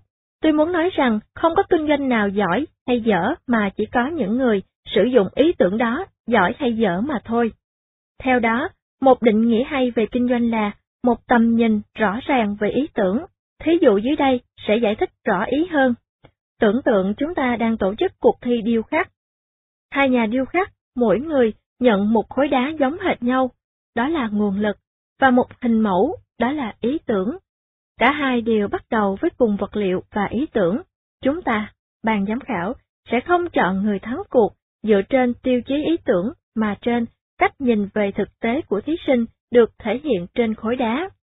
Cũng vậy, một doanh nhân giỏi bắt đầu với ý tưởng mà có thể ai cũng đã nghe qua, nhưng chính nhờ tài năng đặc biệt, anh đã nhìn ý tưởng theo cách riêng biệt và biến nó thành một doanh nghiệp làm ăn phát đạt. Doanh nhân phải có sự sáng tạo, nghệ thuật và phong cách riêng. Có rất nhiều nhân tố cấu thành doanh nhân, nhưng có một điều rất quan trọng, sở hữu phong cách của riêng bạn, nếu không, thị trường sẽ nuốt chửng bạn.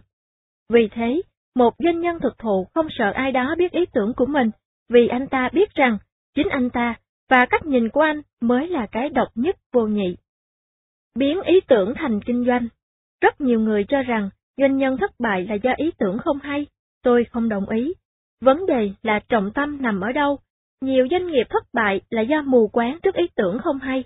Bám sát ý tưởng kinh doanh lúc đầu chứ không phải bám theo cái vẻ hào nhoáng của nó với sự tuân thủ mù quáng.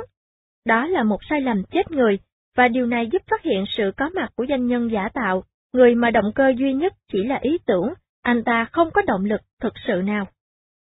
Có một cách chắc chắn để nhận diện doanh nhân Gollum, đó là khi đến lúc cần phải áp dụng ý tưởng hay hình thức của nó vào tình huống thực tế, mọi thứ liền đổ vỡ, vậy mà anh ta vẫn hoàn toàn mù tịch về nhu cầu thiết yếu của sự thay đổi. Thất bại vì không chỉnh sửa phương pháp trước khi quá trễ, đừng bao giờ tự lừa dối mình, không bao giờ quá trễ để chỉnh sửa phương pháp.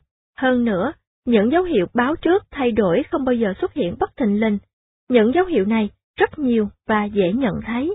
Nhận diện ra chúng và có đủ dũng khí và sự minh bạch để thay đổi lại là một vấn đề khác. Một người tham gia phỏng vấn giải thích thế này, ý tưởng ít tác động đến kết quả hơn mọi người tưởng. Ý tưởng ban đầu là hạt giống, tôi chưa thấy một dự án nào lại không thay đổi về cơ bản so với ý tưởng ban đầu. Thêm một sự cân nhắc quan trọng hơn nữa là bất kỳ một ý tưởng nào đã nảy sinh hay đang nảy sinh, không phải trong đầu của hàng trăm người, mà là hàng ngàn người cùng một lúc. Thật điên rồ khi cho rằng không ai có cùng ý tưởng với mình. Hãy ghi nhớ điều này, người khác cũng có ý tưởng giống bạn, vì thế nên tự hỏi, nếu những người khác cũng có ý tưởng này, sao họ không thực hiện nó, sao họ không đưa nó vào kinh doanh thực tế?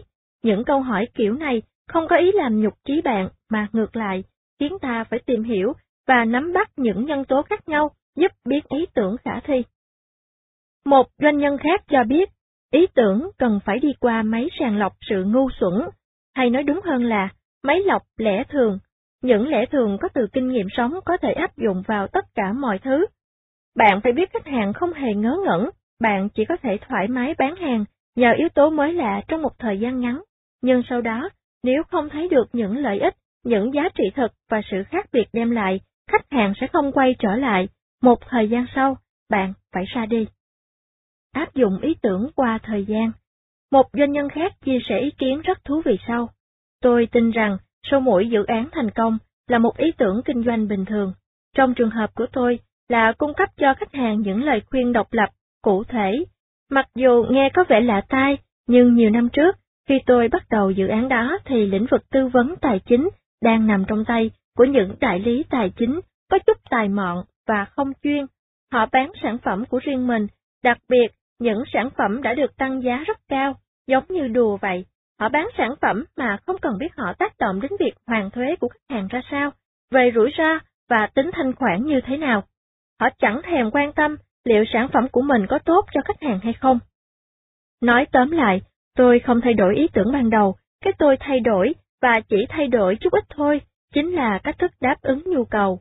Nói cách khác, tôi không tập trung vào sản phẩm, mà chủ yếu đáp ứng nhu cầu tài chính, và những nhu cầu này thay đổi theo sự thay đổi của luật thuế, tình hình cụ thể của từng khách hàng, công nghệ mới, vân vân.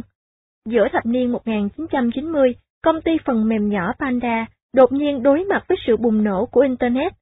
Virus không còn do một nguyên nhân duy nhất tạo ra là sử dụng chung điểm mềm, giờ đây nó là sự lây truyền lan rộng qua những đường dây viễn thông mang tính toàn cầu.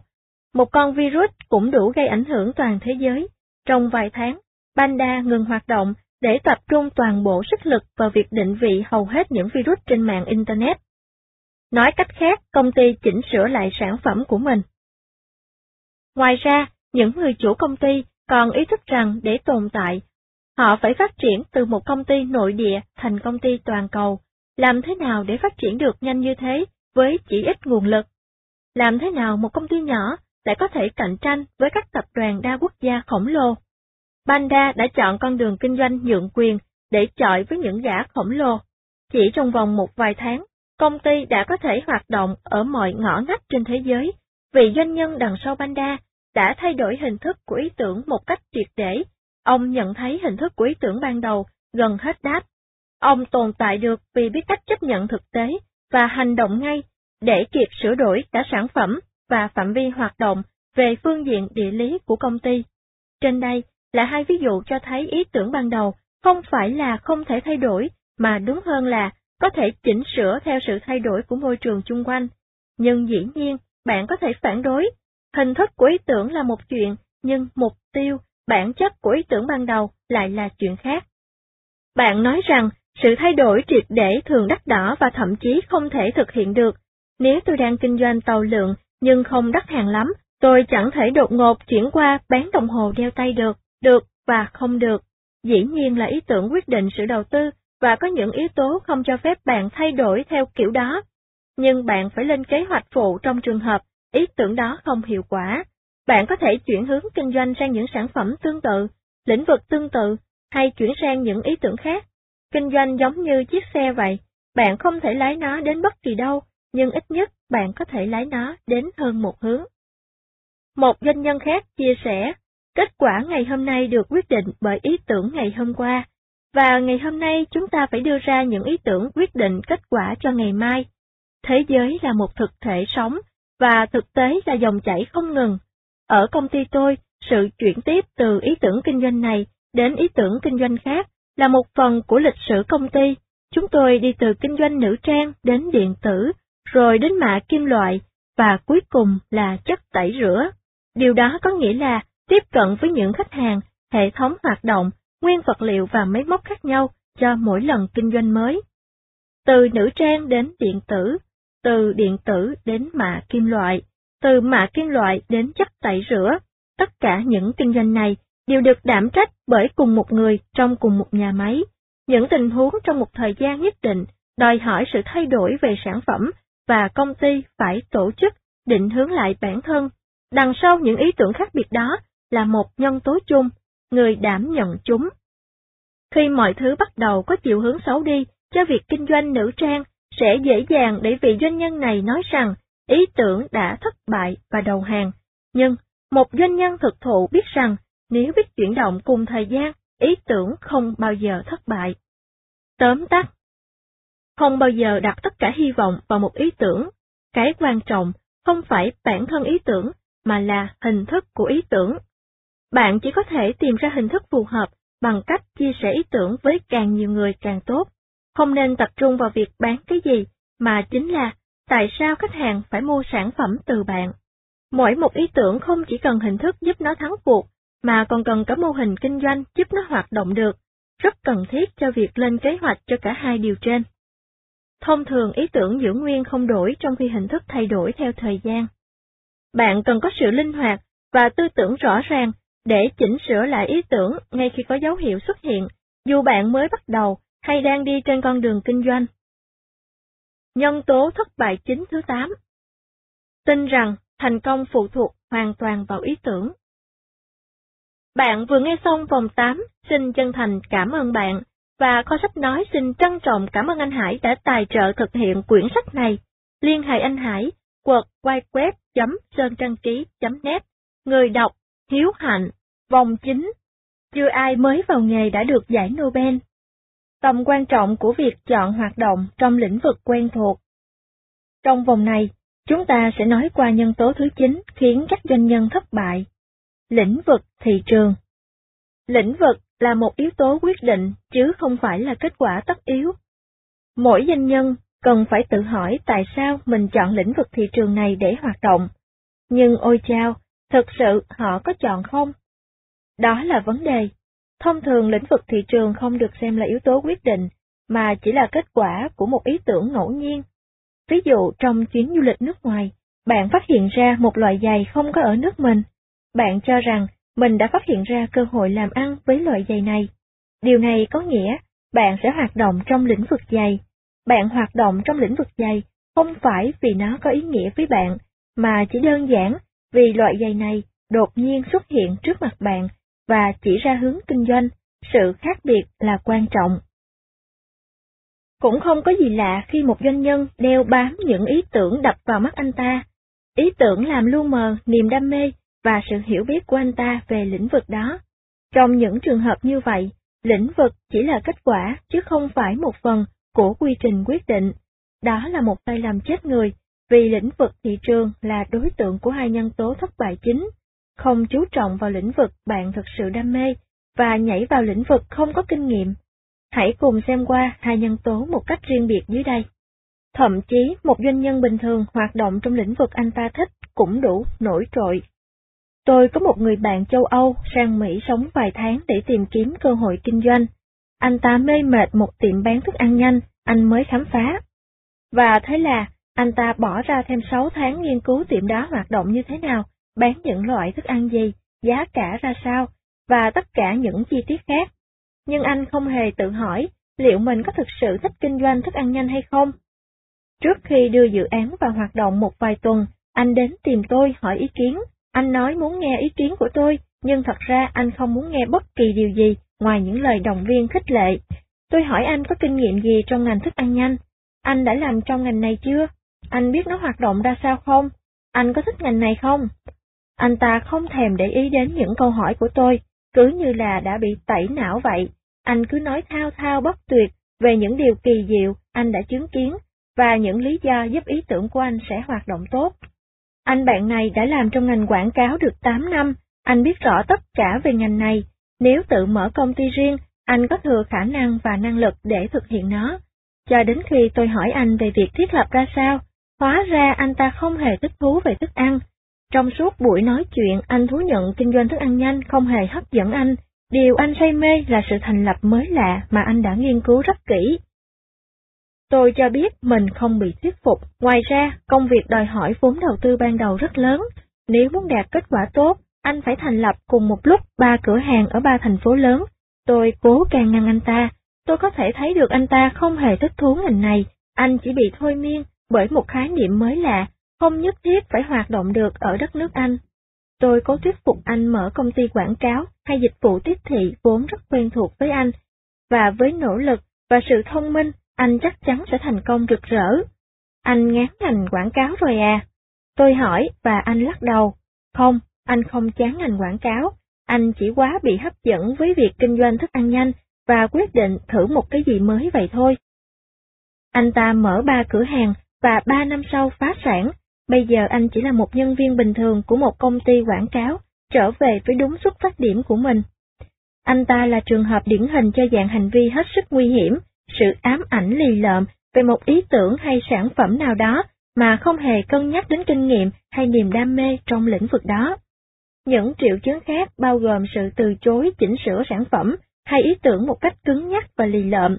Điều này cũng dễ hiểu vì một khi ý tưởng thay đổi quá nhiều, nó sẽ mất đi vẻ hấp dẫn đối với họ, và nếu điều này xảy ra, cho thấy họ không hề đối hoài gì đến lĩnh vực kinh doanh. Đây là một lời khuyên hữu ích cho những ai dự định kinh doanh, hãy nghĩ về bất kỳ thứ gì bạn định bán, sau đó để ý tưởng đó qua một bên và nghĩ, đây là thị trường mình sẵn sàng tấn công, nhưng liệu nó có còn hấp dẫn nếu mình có những sản phẩm và dịch vụ khác? Nếu câu trả lời là không, hãy suy nghĩ kỹ trước khi tiếp tục, vì rất có thể bạn sẽ phải thay đổi ý tưởng kinh doanh của mình. Như tôi đã giải thích ở chương trước, thậm chí cũng có thể, trong một hoặc hai năm tới, bạn sẽ phải từ bỏ ý tưởng ban đầu và tìm kiếm phương pháp sống còn khác trong cùng lĩnh vực. Một người khác chia sẻ, thật vậy, có một số lĩnh vực rất khó nuốt, nhưng nếu đó là lĩnh vực bạn đam mê, công việc sẽ luôn tạo hứng thú. Người khác thì cho rằng, khi chọn lĩnh vực, hãy tìm kiếm sự đam mê. Nó giống như trong thời gian đôi lứa tìm hiểu nhau vậy. Một số người có thể biết rành về một lĩnh vực nào đó, nhưng lại không đam mê. Thất bại, phải chọn lĩnh vực thực sự thúc đẩy bạn. Sản phẩm cũng phải là động lực. Trên tất cả, bạn phải yêu quý sản phẩm của mình. Vị doanh nhân thành công trong chuỗi nhà hàng dinh dưỡng khuyên. Khi bắt đầu kinh doanh, cả ông lẫn cộng sự đều không có chút khái niệm nào về kinh doanh nhà hàng, nhưng ngược lại, họ thực sự đam mê học hỏi nó. Hãy chú ý sự khác biệt hoàn toàn giữa trường hợp này và trường hợp kinh doanh chuỗi nhà hàng thức ăn nhanh ở trên, vốn không hấp dẫn người muốn kinh doanh nó. Anh ta chỉ bị bỏ bùa bởi sự thiết lập đặc biệt mới mẻ, chứ không vì dịch vụ hay sản phẩm đằng sau nó. Một người đam mê xe cũng có cùng cơ hội như người bán xe, mặc cho anh ta có thể ít có kinh nghiệm về công việc này, anh ta sẽ phải học hỏi thêm nhiều, nhưng vì thực sự đam mê, thay vì đối mặt với khó khăn, sự thiếu kinh nghiệm và lòng nhiệt huyết đối với sản phẩm sẽ là động lực thúc đẩy anh tiến bước. Nói tóm lại, kinh doanh trong lĩnh vực mình không có hứng thú là một nhân tố thất bại chính. Vừa đủ biết cách tân. Như tiêu đề đầu chương đề cập, kinh doanh trong một lĩnh vực bạn không thấu hiểu có thể là một nhân tố thất bại chính, cho dù bạn có đam mê mãnh liệt đến đâu, người mới vào nghề hiếm khi đạt được giải Nobel. Tôi nhớ một lần có hai kiến trúc sư trung niên hỏi ý kiến tôi về trò may rủi dành cho câu lạc bộ những người mua sắm. Họ thấy trong một lần du lịch nước ngoài, tôi đến thăm họ tại phòng làm việc, ý tưởng của họ rất mới lạ, và tôi hỏi họ hai câu. Công việc kiến trúc của hai anh tốt chứ? Tuyệt vời, họ trả lời. Tôi hỏi tiếp, thế sao các anh lại muốn phức tạp hóa cuộc sống trong thời điểm mọi thứ đang ổn định thế này? Sao các anh lại muốn dành thời gian cho lĩnh vực mà mình không hiểu mà cũng chẳng cần? Bộ anh tính bỏ dở việc kinh doanh hiện tại và liều mất nó để dành thời gian cho dự án này. Nếu cảm thấy mệt mỏi, hãy nghĩ phép hay xây dựng mô hình, ý tưởng này thật ngớ ngẩn. Họ nhìn tôi trầm trầm và chẳng nói gì. Một khi đã có tinh thần kinh doanh, bạn không bao giờ muốn từ bỏ, tốt thôi, nhưng bám vào điều vô nghĩa thì không tốt chút nào, cho dù ý tưởng kinh doanh có hay đi chăng nữa. Hoạt động kinh doanh trong lĩnh vực bạn không biết rõ sẽ giảm tỷ lệ thành công. Tại sao? Bởi vì bạn không biết khi nào mình không theo luật. Sự ngây thơ chỉ dành cho con nít. Bạn không thể nào phá luật nếu không nắm rõ nó. Tốt hơn là nên đương đầu với thử thách, ý thức được các rủi ro hơn là chỉ tin vào vận may mù quáng. Một doanh nhân khuyên. Và tại sao lại phải phá luật của lĩnh vực đó? Có cần thiết không? Đúng là trong lĩnh vực cổ phiếu, với hiểu biết về sự phát triển tốc độ của nó, bạn có thể cho phép mình nhảy vào kinh doanh mà không cần sáng tạo, chỉ cần xuôi theo dòng chảy của nó. Trong những trường hợp như vậy, hầu như ai cũng thành công, nhưng nếu bước vào lĩnh vực đã chín mùi và vững chắc mà lại hạn chế mình hoạt động theo những gì tất cả các đối thủ khác đang làm, chắc chắn bạn sẽ lâm vào đường cùng. Hãy làm khác, nếu không sẽ thất bại. Một doanh nhân chia sẻ lý do nhà xuất bản của ông thất bại do hoạt động theo luật từ đầu đến cuối. Nói cách khác, ông ta làm tất cả những gì cần phải làm đối với một nhà xuất bản hoạt động tốt, nhưng ông đã không tạo ra sự khác biệt. Và rồi ngành xuất bản gặp khủng hoảng, ông rút ra bài học giá trị. Đối với việc kinh doanh hiện tại, ông không ngừng đổi mới. Vậy thì, chúng ta có thể suy luận như sau, nếu kinh doanh không có ý tưởng mới mẻ, dẫn đến thất bại, vậy thì đổi mới sẽ giúp tăng phần thành công. Nhưng làm cách nào bạn biết mình là một nhà cải cách?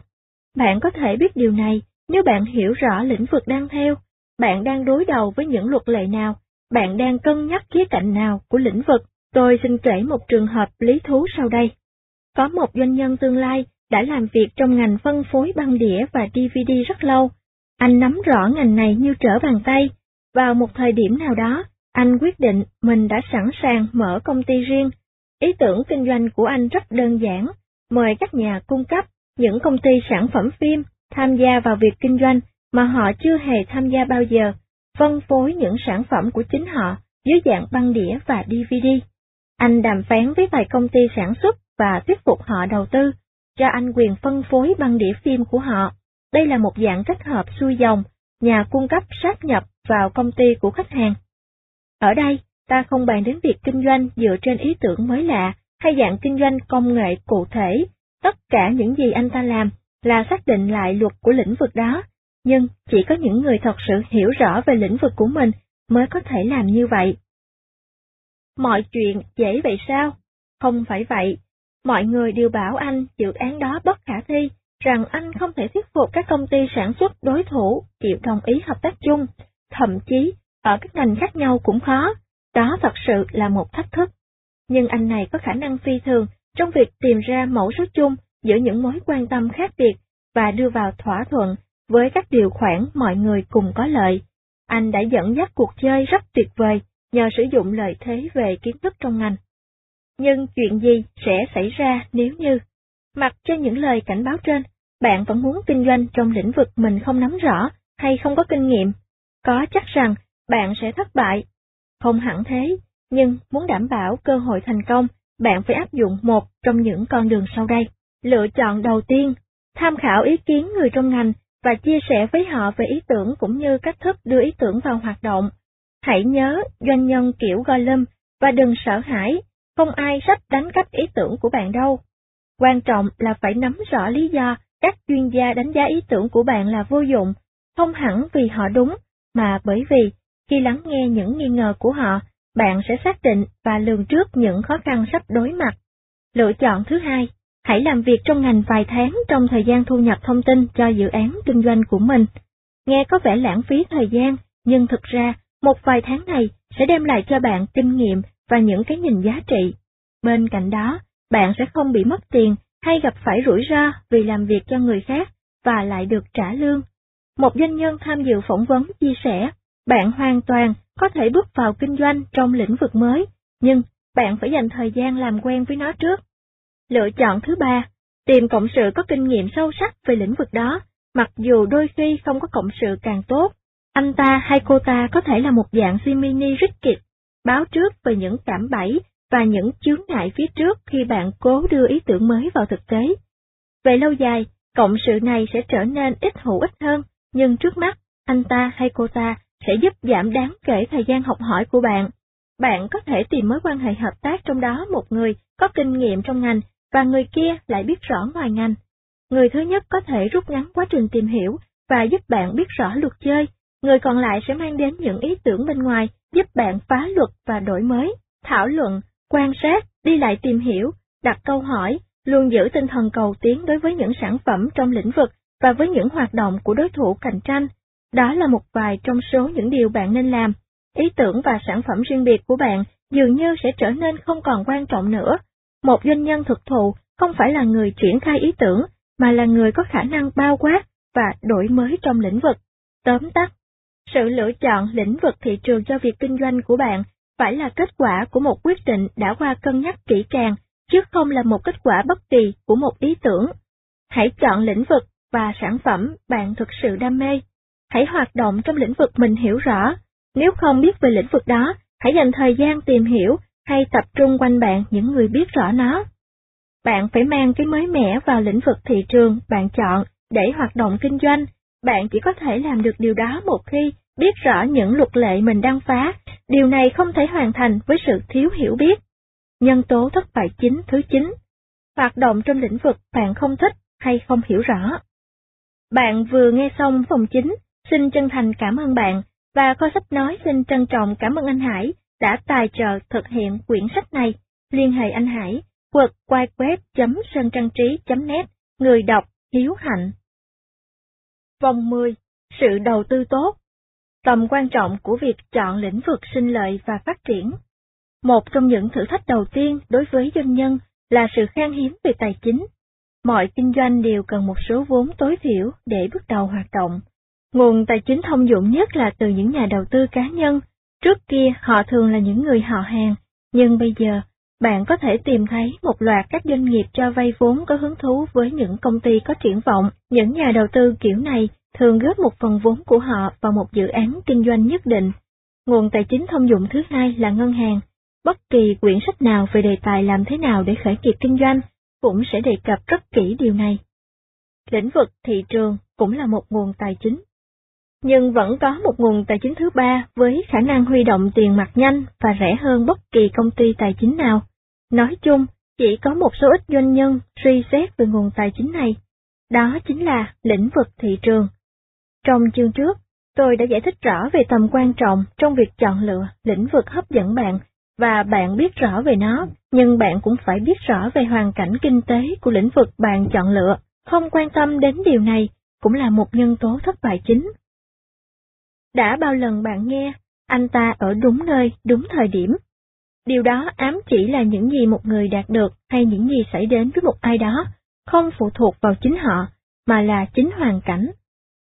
Khi một doanh nhân bắt đầu kinh doanh trong một lĩnh vực, tại một địa điểm và một thời điểm nào đó, anh ta, theo nghĩa đen, dấn thân vào những hoàn cảnh đã được quyết định trước. Nếu chúng thuận lợi, cơ may thành công của anh ta được nhân lên gấp bội. Nhưng nếu những hoàn cảnh này đầy trắc trở, thì ngay cả những doanh nhân tài ba nhất cũng phải đương đầu với cuộc chiến cam go, chỉ để mà tồn tại. Trong những năm cuối của thập niên 90, một nhóm thanh niên trẻ thành lập công ty tư vấn Luster. Họ nhìn thấy cơ hội cho công ty tư vấn, quản lý chuyên về lĩnh vực truyền thông. Họ đã nhắm tới mục tiêu chính xác. Những công ty điện thoại bàn, điện thoại di động và mạng Internet. Trong sự vội vã để kịp thời hạn cuối cùng khai trương, và do nhu cầu cấp thiết phải có một lực lượng các chuyên viên về viễn thông đào tạo bài bản, đổ dồn đến với họ. Từ năm 1996 đến năm 2001, công ty tư vấn Luster phát triển nhanh như nấm. Số lượng nhân viên từ một chục tư vấn viên làm việc tại một văn phòng địa phương phát triển lên hơn 450 người, làm việc tại một số chi nhánh toàn thế giới. Vào năm 2001, công ty tư vấn Luster sát nhập vào một công ty quy mô lớn hơn và lập thành Diamond Luster. Nhưng năm đó cũng chính là năm bùng nổ công nghệ cao, và chỉ trong vòng vài tháng, các nhà đầu tư giành giật nhau bán hạ giá cổ phiếu viễn thông. Kết quả là, đa số các công ty trong ngành thiếu vốn đầu tư. Giữa những năm 2001 và 2006, Diamond Luster không tăng trưởng, và số lượng khách hàng hạ xuống hẳn. Những doanh nhân đứng sau công ty vẫn như cũ. Vậy điều gì thay đổi? Chỉ là hoàn cảnh của ngành. Tôi từng có dịp trao đổi với những cộng sự từ Diamond Luster, những người đã từng có thời bán những dự án hàng triệu đô một cách dễ dàng. Những năm sau đó, tôi vô tình gặp vài người trong số họ đang lãng vãng quanh văn phòng của những tập đoàn đa quốc gia, nhằm hy vọng được dự án tư vấn với giá thật bèo, họ đều tâm sự một điều. Cách đây 4 năm, chúng tôi bán những dự án đáng giá hàng trăm ngàn đô như không, còn bây giờ tôi phải đổ mồ hôi, sôi nước mắt mới bán được một dự án với giá chỉ 40.000 đô. Tôi không có ý nói những người sáng lập và dẫn dắt Diamond Luster đến mức tăng trưởng đáng kinh ngạc đó, không xứng đáng sự tín nhiệm. Hoàn toàn không phải vậy. Họ xứng đáng được sự tín nhiệm khi đã nhìn ra được và lựa chọn thời điểm và địa điểm bấy giờ. Họ đã tận dụng được hoàn cảnh của lĩnh vực lúc bấy giờ. Một ngày nọ, tôi có cuộc họp với một người bạn với ý định hoạt động kinh doanh. Chị tính sẽ làm gì? Tôi hỏi. Cô trả lời, mở tạp chí phụ nữ. Thật chứ? Tôi hỏi, cô ta nhìn tôi chăm chăm. Đó là ý tưởng tuyệt vời, cô khăng khăng. Tôi không nghi ngờ ý tưởng tạp chí của cô là hay, nhưng tôi thật sự nghi ngờ về ý tưởng hoạt động trong lĩnh vực tạp chí phụ nữ. Nào là đã có quá nhiều tạp chí, rồi cạnh tranh khốc liệt, thời kỳ tê liệt của quảng cáo báo, các nhà quảng cáo đang suy tính lại việc sử dụng tiền với những thay đổi về thói quen giải trí nhàn rỗi của người tiêu dùng, và rồi mỗi năm đều có vài tạp chí phải đóng cửa. Tất cả những tình huống này khiến tôi nghĩ rằng, cho dù ý tưởng có hay đến mấy, chỉ có điên hoặc không sáng suốt mới nghĩ đến chuyện kinh doanh trong lĩnh vực này. Cũng giống như mốt mở cửa hàng cho thuê băng đĩa, khi lần đầu tiên xuất hiện, việc mở một cửa hàng cho thuê băng đĩa ở bất kỳ ngóc ngách nào cũng đều hái ra tiền. Nhưng bây giờ, chỉ có những kẻ khờ khạo, nông nổi mới nghĩ tới việc mở cửa hàng cho thuê băng đĩa. Có một vài bài học rút ra ở đây. Thứ nhất, để tránh trở thành nạn nhân, doanh nhân, trước khi bắt đầu dự án, phải chọn thật kỹ hoàn cảnh của mình, giống như Napoleon từng nói. Ôi hoàn cảnh, chúng là gì? Chính ta tạo ra hoàn cảnh. Những sáng lập viên công ty tư vấn Luster biết cách lựa chọn hoàn cảnh trong khi đó, người bạn với ý tưởng tạp chí phụ nữ lại hoàn toàn sai lầm trong việc chọn hoàn cảnh của mình. Ví dụ Diamond Luster ở trên nhằm minh họa cho một chừng mực nào đó những khả năng giống nhau có thể đưa ra những kết quả khả quan hay bi quan dựa vào hoàn cảnh. Những doanh nhân và tư vấn viên sáng lập và phát triển công ty tư vấn Luster đã hoạt động một cách xuất sắc.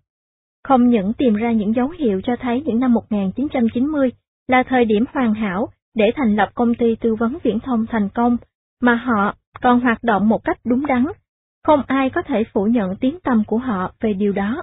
Một người tham gia phỏng vấn chia sẻ, rất nhiều người tìm cơ hội hoạt động kinh doanh quên một thực tế rằng, mặc cho lĩnh vực đó trông quyến rũ như thế nào, đằng sau mỗi câu chuyện thành công đều là những người biết rõ cách thức sử dụng đòn bẩy đúng đắn, người biết mạo hiểm và làm việc chăm chỉ. Song tất cả những gì mọi người nghĩ đến lại là một giai thoại. Lĩnh vực này là con bò để ra tiền. Đúng vậy, sau khi chọn được lĩnh vực thích hợp, bạn còn phải hoạt động cho đúng đắn nữa. Tuy nhiên, đây không phải là điều tôi muốn nhắm tới. Điểm mấu chốt tôi muốn đề cập là, nếu chúng ta công nhận rằng những cộng sự của Diamond Luster đã hoạt động đúng đắn, thì câu hỏi sẽ là, lĩnh vực thị trường quyết định thành công ở mức độ nào? Vì trong 10 năm trở lại đây, những người có năng lực làm việc thậm chí không bằng một phần mười những gì họ làm trước đó. Đây là bài học thứ hai.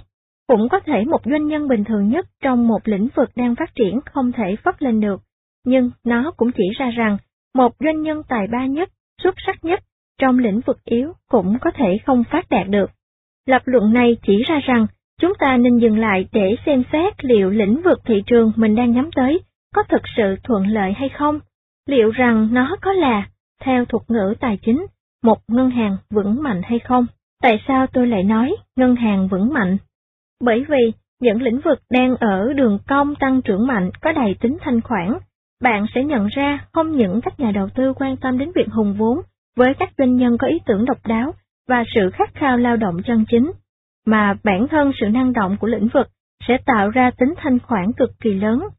Quy luật của thị trường không bao giờ sai, nhu cầu cao và sự cung cấp thấp, có nghĩa là những công ty cung cấp dịch vụ hoặc sản phẩm sẽ ở thế trội hơn khi việc cắt ngang thỏa thuận xảy ra. Bạn sẽ có tiền từ các nhà cung cấp và tiền ứng trước từ khách hàng. Bản thân ngân hàng sẽ đưa ra nhiều điều khoản có lợi hơn cho những dự án tài chính ngắn và dài hạn. Một lĩnh vực khủng hoảng có nghĩa là vòng xoay tiền mặt hạn hẹp, trong khi đó một lĩnh vực đang phát triển lại hứa hẹn một cuộc dông bườm xuôi chèo mát mái. Những người tham gia phỏng vấn đều đồng ý, cho dù bạn có thể đem lại cái gì đó mới cho một lĩnh vực nào đó, chúng tôi cho rằng việc lựa chọn một lĩnh vực đang trên đà phát triển là thiết yếu. Ví dụ như, ngày nay có rất nhiều doanh nhân hoạt động trong lĩnh vực xây dựng, ngược lại, cũng có nhiều người chết cứng ở lĩnh vực dệt may. Sự lựa chọn lĩnh vực là điều then chốt. Tôi có một người bạn có thể nói là số một trong lĩnh vực túi sách. Không ai có thể biết nhiều bằng anh, nhưng cuộc sống của anh chỉ kha khá. Trong khi đó có những người khù khờ lại đang làm giàu trong lĩnh vực bất động sản. Vì thế, đầu tiên, hãy làm những gì bạn giỏi nhất, và sau đó lựa chọn trong những sản phẩm bạn thích, những sản phẩm hái ra tiền nhiều nhất. Làm cách nào để biết lĩnh vực nào là đúng đắn? Tiếp đến là một câu hỏi không thể trốn tránh. Làm cách nào để biết liệu lĩnh vực này có đủ mạnh hay không? Tôi xin liệt kê dưới đây 7 nhân tố. Mỗi một nhân tố đều đóng góp vào sự cuốn hút của một lĩnh vực thị trường. Nếu chỉ có một trong số bảy nhân tố là mạnh mẽ, thì lĩnh vực đó sẽ ít thu hút. Nhưng nếu lĩnh vực đó có cả sáu hay bảy nhân tố, thì bạn biết rằng mình đang ở lĩnh vực đúng đắn. Bạn sẽ phải quyết định nhân tố nào dưới đây là quan trọng nhất trong trường hợp của mình. Sự tăng trưởng, điều quan trọng không phải là lĩnh vực lớn hay nhỏ, mà là tốc độ tăng trưởng. Sự tăng trưởng là điều cốt lõi vì, như đã trình bày trong chương trước, việc nắm lấy một phần tăng trưởng trong tương lai mà chưa ai sở hữu sẽ dễ dàng hơn rất nhiều so với việc giành lấy một phần từ số lượng hiện tại vốn thuộc về đối thủ cạnh tranh của bạn. Trong trường hợp đầu tiên, bạn chỉ cần bắt được con sóng và lướt đi. Ở trường hợp sau, về vấn đề này, một ai đó đã từng nói với tôi, tôi tìm kiếm lĩnh vực có tiềm năng tăng trưởng, vì việc chia sẻ sự tăng trưởng chung trong tương lai sẽ dễ hơn việc giành lấy một phần từ thị trường hiện tại. Tôi cũng tìm kiếm những nhân tố gây đổ vỡ, không cần biết là về kỹ thuật hay văn hóa, miễn là có cái gì đó đang lung lay ở đó, vì thường trong những chỗ đổ vỡ như thế, bạn có thể tìm ra cơ hội. một Sự tăng trưởng. hai Lợi nhuận.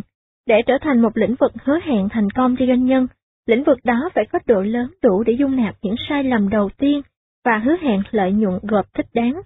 Nói tóm lại, con sông phải đủ rộng, một doanh nhân khác chia sẻ. Đó là cái mà mọi người gọi là điểm mấu chốt. Nói chung, hầu hết các công ty trong một lĩnh vực nào đó, mặc cho những khác biệt trong mức độ hiệu quả, đều có xu hướng đạt đến hiệu quả kinh tế tương tự nhau. Ví dụ như trong lĩnh vực dịch vụ, lợi nhuận thường vào khoảng 20% thu nhập, đối với chuỗi phân phối thức ăn, nó vào khoảng 10%, và trong công nghiệp thép thì khoảng 5%, vân vân. Vì thế, trước khi hoạt động kinh doanh, hãy lựa chọn lĩnh vực có lợi nhuận và có khả năng. Như các doanh nhân tham gia phỏng vấn nói, dung nạp những sai lầm một cách dễ dàng hơn. Mức độ lợi nhuận không phải là con số đưa ra sẵn, có những lĩnh vực mà tỷ lệ lợi nhuận trên doanh số giữ nguyên không thay đổi, nhưng cũng có những lĩnh vực mà mức lợi nhuận giảm xuống mỗi năm. Trường hợp sau thường xảy ra khi có quá nhiều đối thủ tham gia, khiến cho cuộc chiến giá cả nổ ra. Các công ty đưa ra những mức giá kinh khủng nhằm giành được đơn đặt hàng từ khách hàng và mức độ lợi nhuận, trong khi chi phí đưa ra vẫn giữ nguyên không đổi, rớt một cách thảm hại. Vì vậy, việc chọn lựa lĩnh vực có lợi nhuận là tốt, nhưng cũng nên là những lĩnh vực có sự cạnh tranh, ít nhất là tại thời điểm hiện tại, không quá gây gắt. 3. Mức độ cạnh tranh Một lĩnh vực bảo hòa theo định nghĩa là lĩnh vực không tạo ra lợi nhuận, hãy lấy ngành xuất bản làm ví dụ.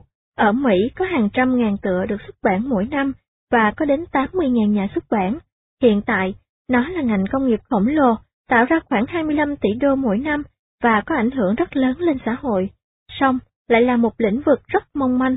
Một ngày kia, tôi gặp một người đang thành lập nhà xuất bản.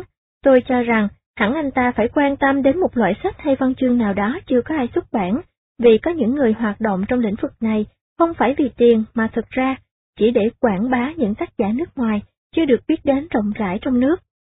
Vì tình yêu nghệ thuật và văn học, tôi nghĩ đó hẳn phải là lý do dẫn đến quyết định của anh ta. Nhưng khi hỏi anh ta, tại sao lại chọn lĩnh vực xuất bản hoạt động, anh nói rằng anh muốn kiếm tiền. Và, từ những gì anh ta nghe nói, thì điều này cũng tương đối dễ dàng trong lĩnh vực này, ha. 4. Mức đầu tư ban đầu thấp Tôi cho rằng nên bắt đầu với hoạt động kinh doanh nào đòi hỏi ít vốn đầu tư, độc đáo, vui vẻ, có khả năng sinh lợi và lợi nhuận bán hàng cao. Một doanh nhân kỳ cựu khuyên, nếu bạn có thể tìm được ngành kinh doanh đòi hỏi vốn đầu tư ban đầu thấp thì càng tốt. Một vài người cho rằng những lĩnh vực có sự đầu tư cao thì hấp dẫn hơn vì sự đầu tư ban đầu góp phần tạo ra những rào cản tốt nhất cho những đối thủ cạnh tranh mới. Tôi đồng ý, nhưng đây là chiến lược thiết thực chỉ khi bạn giàu có hoặc có nguồn tài chính dồi dào hậu thuẫn. Song, đây thường không phải là trường hợp của doanh nhân, và càng ít hơn với những người trẻ mới tập tỉnh vào nghề. Có một người thành lập chuỗi bán lẻ với mức đầu tư ban đầu 2 triệu đô, lĩnh vực này không đang phát triển, cũng không sinh lợi nhuận đặc biệt gì, và bên cạnh đó lại đòi hỏi nhiều vốn để thành lập. Vậy tại sao anh ta lại tham gia vào lĩnh vực này? Dĩ nhiên là vì anh ta quá say mê với ý tưởng đó. Anh ta phá sản, phá sản với sự đầu tư ban đầu 10.000 đô, hoàn toàn khác xa với phá sản với mức đầu tư ban đầu 2 triệu đô. Nhưng người đàn ông kém may mắn này, mọi người nói rằng khi hoãn thanh toán món nợ 10.000 đô, bạn gặp rắc rối, nhưng khi bạn hoãn thanh toán món nợ 2 triệu đô, ngân hàng gặp vấn đề. Trong thời gian ngắn, điều này đúng, nhưng về lâu về dài, bạn vẫn gặp rắc rối, vì sẽ trải qua một thời gian khó khăn, thu hồi lại tiền cho cuộc phiêu lưu kinh doanh khác. Bên cạnh đó, mất 2 triệu đô sẽ ảnh hưởng lên tinh thần một người, khác hẳn với mất 10.000 đô. Tôi có quen những doanh nhân trải qua cả hai tình huống trên, trong trường hợp sau, họ xem đó như một bài học và sau đó sẽ làm lại. Nhưng trong tình huống đầu, họ hồi tưởng lại thời điểm đó như giai đoạn tối tăm nhất của cuộc đời. Nỗi đau từ sự thất bại đó khó có thể quên được. Không bao giờ một lần nữa, như một bài hát ngân lên. 5. Tình hình kinh tế Nhân tố này có thể dễ dàng xếp hạng đầu về mức độ quan trọng. Khi kinh tế mở rộng, thậm chí một người khu khờ nhất cũng có thể thành công. Thực sự, đây không phải là vấn đề nhỏ. Khi dự báo kinh tế khả quan, ai cũng vui. Mọi người đầu tư, mạo hiểm, mua, bán, và không ngần ngại trả giá. Tốc độ phân phối, tái đầu tư và sản xuất trở thành ưu tiên hàng đầu. Cơ hội đầy rẫy, thậm chí trong những lĩnh vực ít hấp dẫn nhất. Vào năm 1990, ở Đại học Michigan, tôi gặp một chàng trai trẻ người Brazil, một trong những người thông minh nhất tôi từng biết, một kỹ sư công nghiệp, và, ở độ tuổi 25, đã phát minh và được cấp bằng sáng chế cho các hình nợ mannequin cơ học, một sự kiện chấn động tại nước của cậu.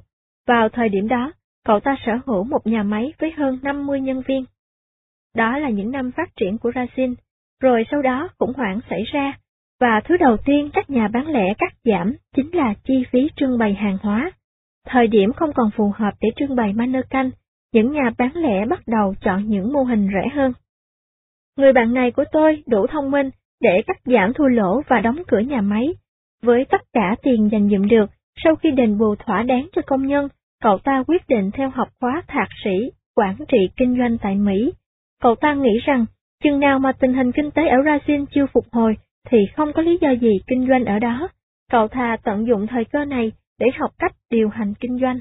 Khi tôi gặp cậu ta, cậu đang rửa chén trong nhà hàng ở khu trường đại học. Cậu ta cần tiền, sự mất giá của đồng tiền Brazil đã làm tiêu hao hết tiền để dành của cậu, và bây giờ cậu không còn đủ khả năng trả tiền học phí và chi phí sinh hoạt nữa. Từ kinh nghiệm của mình, cậu rút ra bài học là, một doanh nhân có hiểu biết sẽ quan sát xu hướng kinh tế, đầu tư và bán ra đúng thời điểm. Lời nhắn nhủ từ cậu ta là, không những bạn nên hoạt động kinh doanh khi kinh tế đang đi lên, mà khi kinh tế đi xuống, bạn cũng nên cân nhắc liệu việc thanh lý hay bán công ty có tốt hơn không trước khi mọi thứ trở nên tồi tệ hơn. 6. Thị trường phát triển Ở đây, kết luận cũng tương tự như điểm nêu trên, quan trọng hơn sức hấp dẫn của lĩnh vực là sức hấp dẫn của khu vực. Đầu tư hay bắt đầu kinh doanh ở những khu vực có cơ hội và sự phát triển. Trung Quốc đang phát triển với tốc độ hàng năm là 10%, châu Âu thì không lên nổi 2%, đâu sẽ là nơi dễ dàng thành công hơn, bất kể khu vực nào.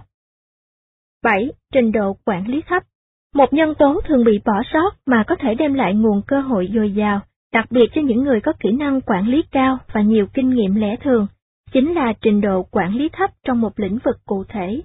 Tôi thích hoạt động trong những lĩnh vực mà vấn đề quản lý không được ưu tiên hàng đầu, bởi vì đối với tôi, đó là ngưỡng cạnh tranh. Chủ tịch công ty HSM, công ty toàn cầu chuyên đào tạo quản lý cấp cao chia sẻ, nếu bắt đầu cạnh tranh trong những lĩnh vực có công ty điều hành bởi những người đầu óc kỹ thuật, tôi biết chắc mình có thể đánh bại họ trong trò chơi của chính họ nhờ vào khả năng điều hành.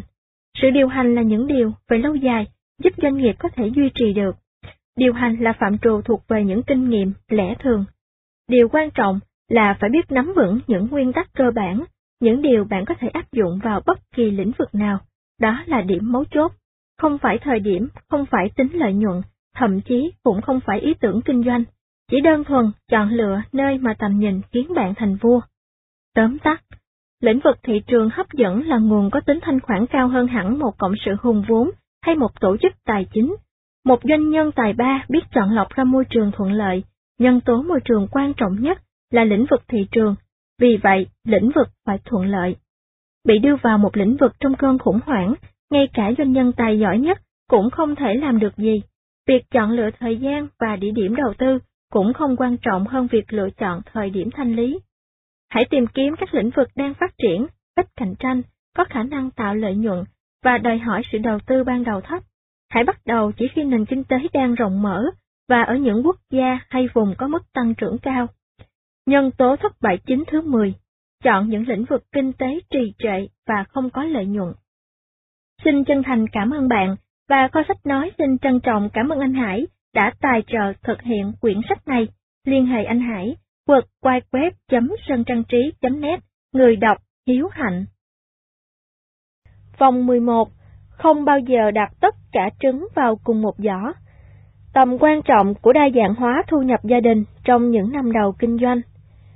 Hầu như công ty nào cũng phải kinh doanh một thời gian mới có lời. Chúng ta sẽ đi sâu vào vấn đề này trong phần cuối sách. Song điều này đưa đến một vấn đề quan trọng rất ít khi được đề cập tại các trường đào tạo kinh doanh, đó là mối liên kết giữa nhu cầu vật chất của doanh nhân và khả năng kinh doanh của họ để đáp ứng nhu cầu đó. Trong nhiều trường hợp, tình hình có thể rất khó khăn khi mới bắt đầu kinh doanh, và trong khi chờ đợi kinh doanh sinh lời, anh ta hay cô ta phải biết cân đối giữa thu chi cho công việc với chi phí cuộc sống hàng ngày như tiền trả góp mua nhà, tiền học, bảo hiểm, thực phẩm, xăng, vân vân. Đa dạng hóa thu nhập Có những công ty thất bại vì những nhu cầu thúc bách của chính người quản lý kinh doanh, mà những trường hợp này chỉ trong vòng một hay hai tháng nữa, công ty có thể sẽ bắt đầu gặt hái thành công. Nhưng vì người doanh nhân này đã dốc toàn bộ tiền tiết kiệm và nhu cầu sống cơ bản của mình, nên đến khi không thể chịu đựng được nữa, anh ta đành phải đi làm công và bỏ dở dự án kinh doanh mà đáng lẽ ra sẽ rất phát triển. Đó là lý do tại sao trước khi bắt đầu kinh doanh nên phân tán tiền vào hơn một mục đích, như câu châm ngôn nói đến ở trên. Cách duy nhất để đa dạng hóa thu nhập là để dành riêng tiền tiết kiệm và tiền lương của vợ hoặc chồng bạn. Nếu phải dựa vào tiền tiết kiệm, tốt nhất nên đợi cho đến khi bạn có đủ tiền dự phòng để trang trải một vài năm chi tiêu trước khi bắt đầu kinh doanh. Ví dụ trong trường hợp mình, tôi quyết định chờ một vài năm mới bắt đầu kinh doanh. Tôi lên kế hoạch thật chi tiết. Vào thời điểm năm 1996, tôi có thể sống với 1.600 đô la Mỹ một tháng. Sống hơi chật vật một chút, nhưng cũng chịu được. Mỗi tháng tôi đều để dành một chút cho tới khi có đủ tiền dự phòng để sống trong hai năm trong trường hợp công ty mới thành lập không làm ra đồng nào. Tôi bán không lời căn nhà chung cư đã mua vì không muốn phải trả thêm tiền nhà khi mới kinh doanh. Tôi không muốn thêm bất kỳ một gánh nặng nào có thể đẩy tôi vào đường cùng sớm. Thật nhẹ nhàng làm sao, bởi nó tạo cho tôi một cảm giác hoàn toàn tự do khi ra quyết định, không cần dựa trên nhu cầu cá nhân mà chỉ là nhu cầu công ty mà thôi. Một doanh nhân giàu kinh nghiệm chia sẻ, trong ngành kinh doanh dược phẩm của mình, tôi luôn khuyên mọi người hãy bắt đầu với số tiền dự phòng đủ chi cho 2 năm và cần phải thật kiên nhẫn trong 5 năm đầu nữa. Nhưng đối với nhiều người, đây không phải là điều dễ thực hiện, có thể họ không đi làm hoặc không đủ khả năng để dành. Trong trường hợp này, một lựa chọn khác là dựa vào gia đình. Thông thường điều này có nghĩa là dựa vào người bạn đời.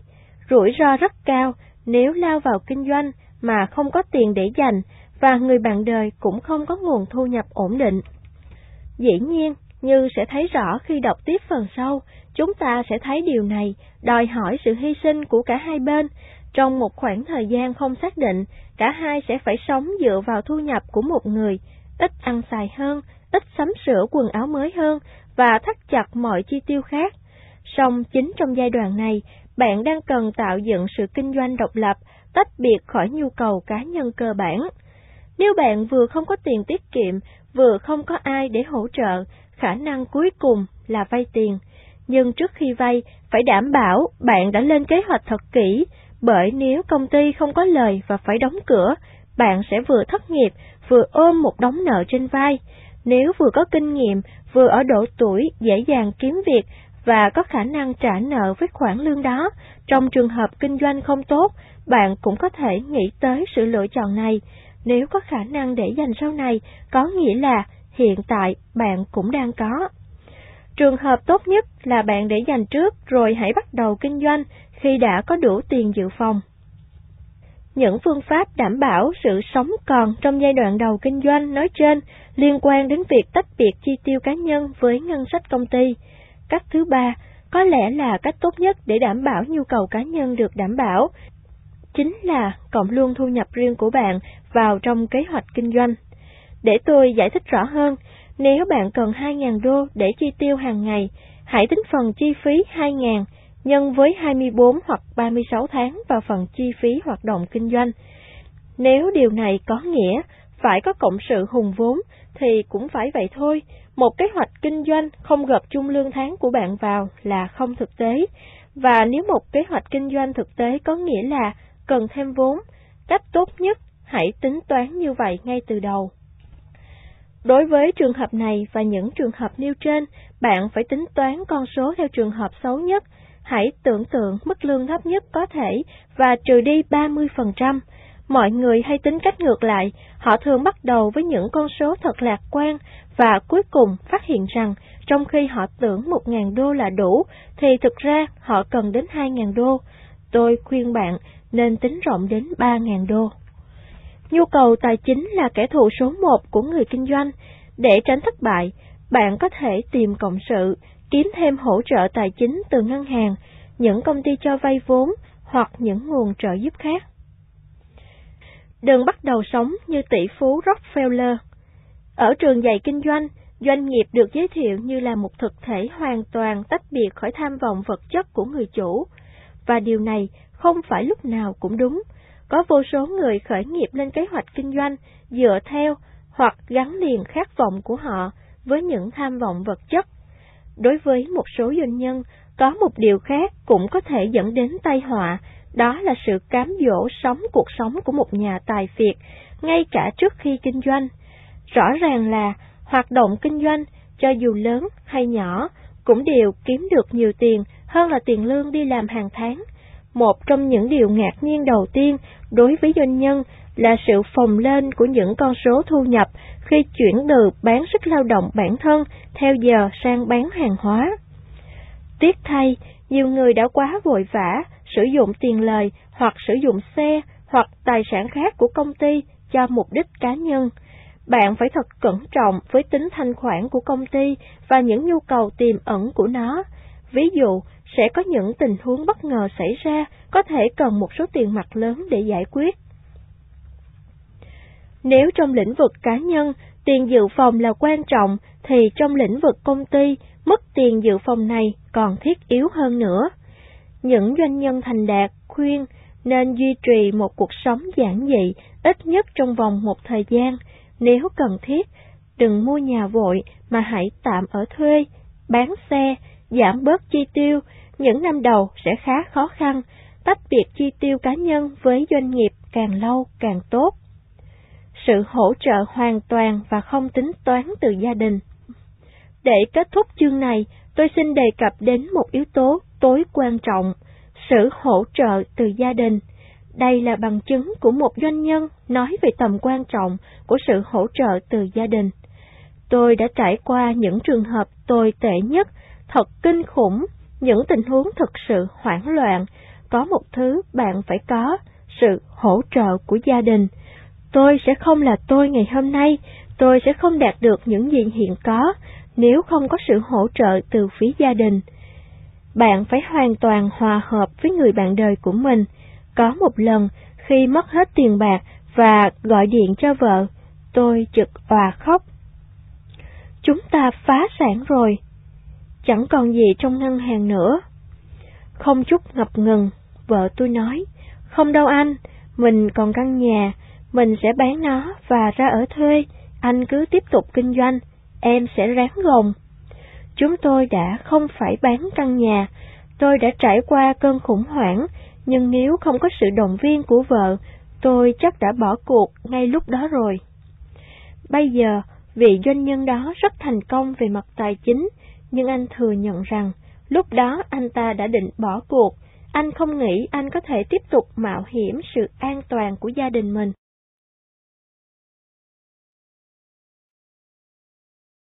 Cũng tương tự như sự tương quan giữa nhu cầu cá nhân và những gì công ty có thể cung cấp cho doanh nhân, có một mối liên hệ kháng khích giữa gia đình và kinh doanh. Gia đình phải luôn sát cánh với doanh nhân trên mọi nẻo đường. Tất cả thành viên trong gia đình phải sẵn sàng hy sinh. Mọi người phải ý thức rằng một thành viên của gia đình đang bắt đầu kinh doanh vì lợi ích của cả nhà và họ phải, trong một thời gian nhất định, hoặc có thể là trong một thời gian dài nếu kinh doanh không thuận lợi như tính toán, sát cánh cùng nhau trong cuộc mạo hiểm đó. Hơn nữa, sự hỗ trợ này không chỉ giới hạn ở mức cùng nhau gồng gánh khi gặp khó khăn tài chính, nó còn bao gồm sự hỗ trợ tâm lý. Tất cả doanh nhân đều cần một chỗ dựa giúp họ đứng vững khi kinh doanh có nguy cơ sụp đổ hoặc khi họ hoàn toàn mất hết tinh thần. Những hỗ trợ như vậy có thể xuất phát từ bất kỳ thành viên nào trong gia đình, theo lời một doanh nhân nọ. Khi tôi nhảy việc, mẹ tôi buồn vô cùng. Cũng giống như những bà mẹ khác, bà sẽ rất vui nếu con trai có việc làm ổn định ở sở dân sự hoặc một ngân hàng lớn. Nhưng bố tôi thì hết sức ủng hộ tôi. Ông biết tôi có năng lực, tôi vẫn nhớ lời ông nói. Bây giờ là thời điểm tốt nhất, con chưa vướng bận vợ con, những việc con đã từng quyết định trong đời con đều đúng, bố muốn con biết rằng trong nhà này luôn có một chỗ dành cho con. Bố tôi là một người vĩ đại, trong những trường hợp bất ổn, có một ai đó hiểu và hỗ trợ bạn là một khích lệ rất lớn. Nếu không có sự hỗ trợ này, doanh nhân có thể cảm thấy rất cô độc, nhất là khi những thành viên khác trong gia đình lại đang phụ thuộc vào sự thành công của công ty. Hãy khoan kinh doanh riêng nếu chưa có nhiều hỗ trợ từ phía gia đình. Một nhân tố thất bại chính ở nhiều công ty là do thiếu sự hỗ trợ từ phía gia đình. Tóm tắt, nhu cầu tài chính cá nhân của một doanh nhân nếu không được tính toán kỹ lưỡng có thể phá hỏng việc kinh doanh. Đa dạng hóa tài sản của mình để có thể tồn tại được càng lâu càng tốt mà không phụ thuộc vào công việc kinh doanh. Nếu đang lên kế hoạch kinh doanh, hãy tính gộp luôn lương hiện tại của bạn và nhớ là tính dựa trên tình huống xấu nhất và khi tính như thế mà thấy thiếu vốn, hãy tìm nhà đầu tư. Đừng bắt đầu sống như Rockefeller ngay lập tức, hãy dành thời gian cho công ty hoạt động. Đừng vội kinh doanh nếu không có sự hỗ trợ hoàn toàn vô điều kiện từ phía gia đình. Họ phải ý thức được những gian nan họ cũng sẽ phải đối mặt trong tình huống phải mất một thời gian khá lâu để việc kinh doanh bắt đầu khởi sắc. Nhân tố thất bại chính thứ 11 Để nhu cầu gia đình và tham vọng vật chất cá nhân phụ thuộc vào thành công của công ty. Bạn vừa nghe xong vòng 11, xin chân thành cảm ơn bạn và kho sách nói xin trân trọng cảm ơn anh Hải đã tài trợ thực hiện quyển sách này. Liên hệ anh Hải, quật quay web.sơn trang trí.net, người đọc Hiếu Hạnh.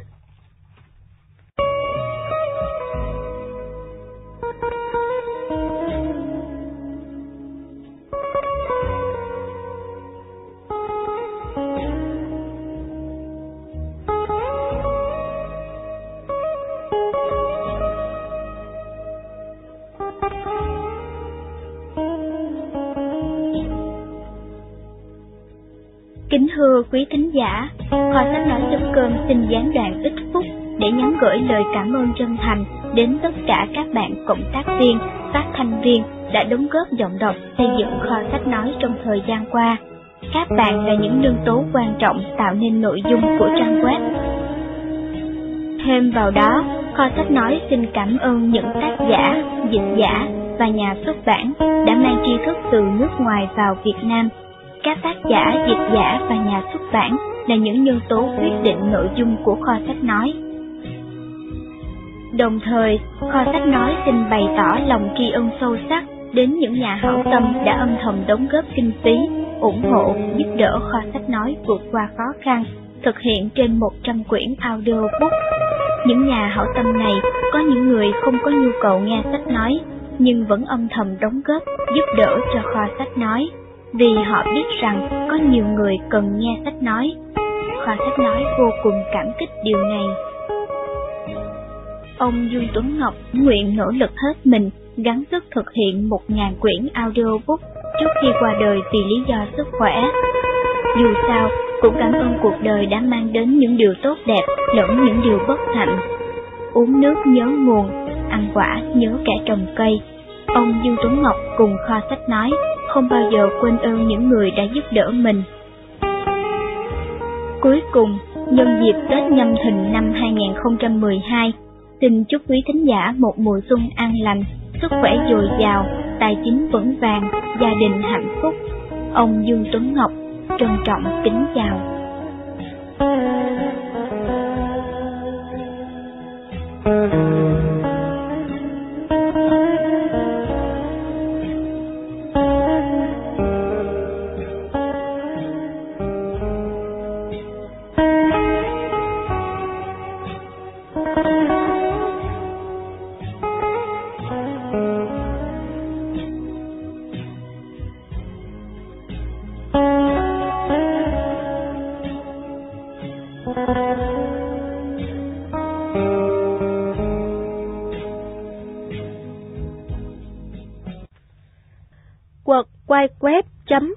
nói.com xin giới thiệu đến bạn quyển sách Sách đen về tinh thần doanh nhân. Tác giả Fernando Triestabet, dịch giả Kim Linh, nhà xuất bản trẻ ấn hành. Quyển sách này do anh Hải tài trợ, liên hệ anh Hải quật quay web.sơn trang trí.net, vòng 12. Doanh nhân không nên mong đợi cuộc sống cân bằng. Cuộc sống của doanh nhân không cho phép bạn có được sự cân bằng giữa cuộc sống cá nhân và cuộc sống nghề nghiệp. Trong phần đầu của sách chúng ta đã đề cập đến những động cơ thúc đẩy mọi người trở thành doanh nhân. Có rất nhiều người cảm thấy mệt mỏi với công việc, không hứng thú với lịch làm việc nhàm chán và trên hết là lý do mệt mỏi với cảm giác phải lệ thuộc vào người khác. Họ khao khát được làm chủ số phận mình. Điều này cũng dễ hiểu thôi. Môi trường làm việc ở công sở ngột ngạt Ai rời văn phòng trễ nhất là anh Hùng, và về nhà trước ông sếp ham việc lại không thể chấp nhận được. Động cơ không thực tế nhất Con người có nhu cầu tự nhiên về độc lập, tự do, thay vì bị bó buộc với một lịch làm việc cố định. Vì vậy, không có gì ngạc nhiên khi một trong những động cơ phổ biến nhất trong việc trở thành doanh nhân là muốn tìm kiếm sự cân bằng giữa cuộc sống cá nhân và nghề nghiệp – Tác giả Xavier Marius đã có lần nói rằng, một trong những lý do ông chọn nghề này vì ông có thể sống không phải dựa vào đồng hồ báo thức hay sếp của mình. Tôi muốn trở thành doanh nhân để có thể tự quyết định lịch làm việc của mình. Tôi muốn làm doanh nhân để có thể nghỉ bất kỳ ngày nào trong tuần. Tôi muốn là doanh nhân để có thể nghỉ phép bất kỳ lúc nào tôi muốn. Tôi muốn trở thành doanh nhân để có thể cân bằng giữa cuộc sống cá nhân và cuộc sống nghề nghiệp. Đây là ước muốn của những người làm công mệt mỏi, có thể dẫn đến suy nghĩ tự kinh doanh riêng. Nhưng tiếc thay, đây lại là một ý nghĩ sai lầm. Doanh nhân không bao giờ nên mong chờ một cuộc sống cân bằng, bởi vì ít nhất trong một vài năm đầu, hoặc là cho đến khi vượt qua giai đoạn đầu, trở thành doanh nhân đồng nghĩa với việc đối diện với sự mất cân bằng hoàn toàn giữa cuộc sống cá nhân và cuộc sống nghề nghiệp. 24 giờ mỗi ngày, 365 ngày mỗi năm. Một trong những người tham dự phỏng vấn nói rằng, trở thành doanh nhân là một hoạt động đòi hỏi toàn bộ thời gian, công sức và tâm huyết với 24 giờ mỗi ngày, 7 ngày một tuần và 52 tuần mỗi năm. Doanh nhân phải sẵn sàng chấp nhận hy sinh sự cân bằng giữa cuộc sống cá nhân và cuộc sống nghề nghiệp, ít nhất là trong khoảng một thời gian. Xin đừng hiểu lầm tôi, tôi không muốn là kẻ phao tin đồn nhảm, thường kết quả của những nỗ lực này rất đáng phấn khởi, xứng đáng với sự hy sinh, song sự tưởng thưởng đó lại không bao gồm sự cân bằng. Đúng là doanh nhân có được cảm giác tự do nhất định, anh ta có thể nghỉ ngày nào cũng được, thỉnh thoảng có thể nghỉ phép dài ngày, nhưng anh ta chẳng bao giờ làm vậy. Dù bạn biết rõ mình có thể tạo cảm giác nhất định trong việc điều khiển và làm chủ cuộc sống của mình, nhưng trên thực tế, doanh nhân thường có xu hướng kết luận rằng không bao giờ có đủ thời gian trong ngày để hoàn tất công việc. Một trong những điều tuyệt vời của việc trở thành doanh nhân là kết quả công việc nằm trong tay chúng ta. Mọi việc đều phụ thuộc vào mình, chúng ta không ở trong môi trường tập đoàn đa quốc gia để mỗi khi gặp khó khăn đều có ông bố, bà mẹ của tập đoàn đến cứu trợ với nguồn tài chính dồi dào. Ta cũng chẳng có ông sếp nào để phải chạy lên xin ý kiến mỗi khi không biết nên quyết định ra sao. Chúng ta đứng trên bậc cao nhất của chuỗi điều hành, không ai ở trên chúng ta, và đó là một trách nhiệm to lớn, dồi dào và đầy thú vị, nhưng đòi hỏi phải mất một thời gian mới thích nghi được. Cách ly khỏi những khó khăn trong công việc vào những ngày cuối tuần là một điều xa xỉ mà chỉ có những người làm công mới có được. Tuy đúng là cũng có những người vì trách nhiệm phải làm việc cả ngày cuối tuần. Tuy đúng là cũng có những người vì trách nhiệm phải làm việc cả cuối tuần, nghiền ngẫm những quyết định họ phải thực hiện, nhưng doanh nhân thường đem công việc về nhà bởi vì những quyết định của họ sẽ ảnh hưởng đến công ty của chính họ và không ai có thể tránh được chuyện đó. Là doanh nhân, nghĩa là dự bữa tiệc nướng ở nhà người bạn vào ngày Chủ nhật, nhưng không thể bắt kịp cuộc tán gẫu của mọi người về vụ bê bối bóng chày mới xảy ra, đơn giản vì trong đầu bạn đang nghĩ đến cuộc họp quan trọng của ngày hôm sau. Doanh nhân không những làm việc nhiều giờ và nhiều ngày hơn người làm hưởng lương, mà còn phải suy nghĩ và lo lắng đến công việc ngay cả khi họ đang không làm việc. Doanh nhân không bao giờ ngưng làm việc, không bao giờ. Nó giống như một hợp đồng làm việc hà khắc, không bao giờ kết thúc. Đó là lý do vì sao bạn phải gạt công việc ra khỏi giấc ngủ, những lo lắng, phiền muộn, cùng với những nỗ lực rồi sẽ chiếm lĩnh toàn bộ đầu óc đến mức bạn hiếm khi nói chuyện với ai mà không đề cập đến công việc kinh doanh. Nhiều khi bạn không nhận ra rằng ngay trong những bữa cơm gia đình, bạn không ngớt đưa ra ý kiến này, ý kiến nọ, nào là về một sản phẩm mới nhập từ Trung Quốc, nào là những nghi ngại về một hợp đồng đặt hàng lớn, hay những khó khăn đang mắc phải với nhân viên mới. Cuối cùng, người bạn đời hay những người thân khác sẽ chán ngán công việc của bạn, đến một lúc nào đó, chồng hoặc vợ của bạn sẽ yêu cầu bạn dẹp bỏ mọi việc và quay trở lại làm công ăn lương, bởi vì khi xưa bạn vui vẻ hơn, không phải suy nghĩ, lo lắng suốt ngày và cuộc sống cân bằng hơn. Như đã đề cập trong phần trước, gia đình, đặc biệt là người bạn đời, cần phải sánh bước với bạn trong cuộc mạo hiểm này, vì công việc kinh doanh đòi hỏi rất nhiều thời gian và nỗ lực, vì vậy cả hai phải luôn cận kề bên nhau. Mỗi tối bạn chẳng cần Mỗi tối bạn chẳng cần phải đếm một hồi mới ngủ được, bạn cũng chẳng cần phải uống thuốc ngủ, bạn sẽ muốn được thức tỉnh táo để suy nghĩ công việc làm ăn và những quyết định cần phải làm. Và mỗi tối bạn sẽ ngủ gục với những suy nghĩ, tính toán đó. Bạn sẽ ngủ say ly bì, kiệt sức vì suy nghĩ quá nhiều. Làm doanh nhân cũng giống như chơi nhảy dù vậy, bạn sẽ không nhận ra mình đã dấn thân vào cuộc chơi cho đến khi cánh cửa mở ra và người hướng dẫn ra lệnh nhảy xuống. Cho nên, một cuộc sống cân bằng sẽ không nằm trong danh sách những điều toại nguyện khi trở thành doanh nhân. Trên thực tế, bạn chắc chắn rằng, trên thực tế, bạn chắc chắn sẽ mất tất cả những cân bằng trong cuộc sống ngay từ khi mới bắt đầu. Bạn sẽ có cảm giác tự do, nhưng ít thời gian và ít ngày nghỉ phép hơn bao giờ hết. Vì thế, nếu bạn đang cần sự cân bằng, hãy nắm lấy nó ngay bây giờ, trước khi mọi việc đi từ tệ đến tệ hơn nữa. Hãy trở thành doanh nhân vì cảm giác mãn nguyện có được từ những trải nghiệm. Đúng là không có niềm thỏa mãn nào hơn sự mãn nguyện của doanh nhân khi tự tay. Đúng là không có niềm thỏa mãn nào hơn sự mãn nguyện của doanh nhân khi tự tay dẫn dắt công ty, dù lớn hay nhỏ, đến thành công. Tóm tắt Có nhiều người muốn trở thành doanh nhân để có được sự cân bằng giữa cuộc sống cá nhân và nghề nghiệp. Song trở thành doanh nhân có nghĩa hoàn toàn trái ngược, nó có nghĩa đem đông đầy những lo toan công việc vào cuộc sống cá nhân. Trở thành doanh nhân đem lại nhiều điều toại nguyện, nhưng đừng bao giờ hy vọng sẽ có nhiều thời gian cho bản thân.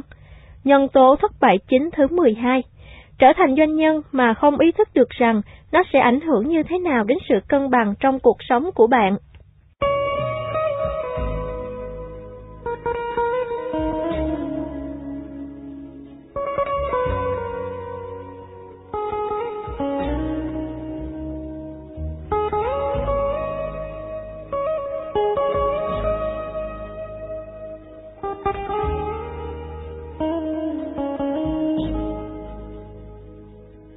Kính thưa quý thính giả, kho sách nói chấm cơm xin gián đoạn ít phút để nhắn gửi lời cảm ơn chân thành đến tất cả các bạn cộng tác viên, phát thanh viên đã đóng góp giọng đọc xây dựng kho sách nói trong thời gian qua.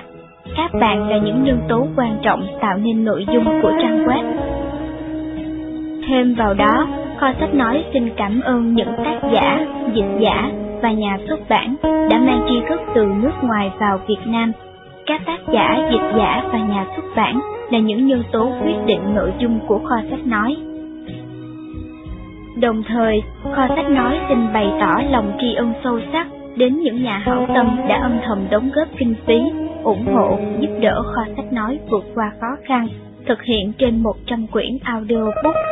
Những nhà hảo tâm này có những người không có nhu cầu nghe sách nói, nhưng vẫn âm thầm đóng góp, giúp đỡ cho kho sách nói vì họ biết rằng có nhiều người cần nghe sách nói.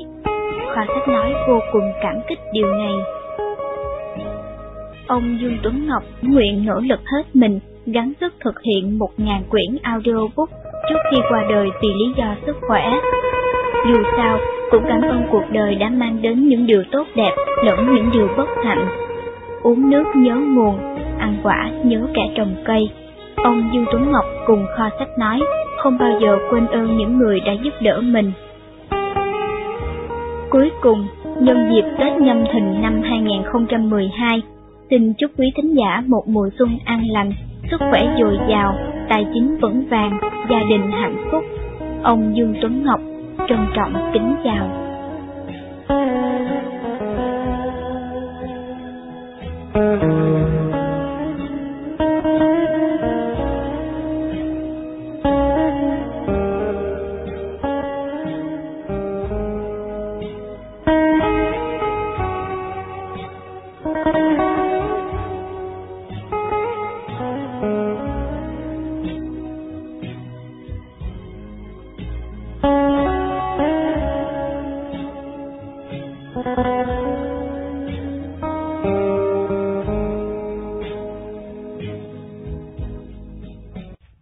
Vòng 13, doanh thu khiến bạn thành nô lệ, lợi nhuận mang lại cảm giác hoàn thành.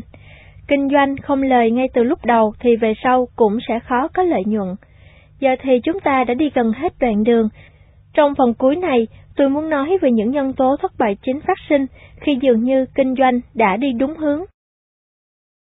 Vượt qua năm đầu tiên, công ty đã hoạt động được 1-2 năm rồi và mọi việc bắt đầu hình thành rõ rệt.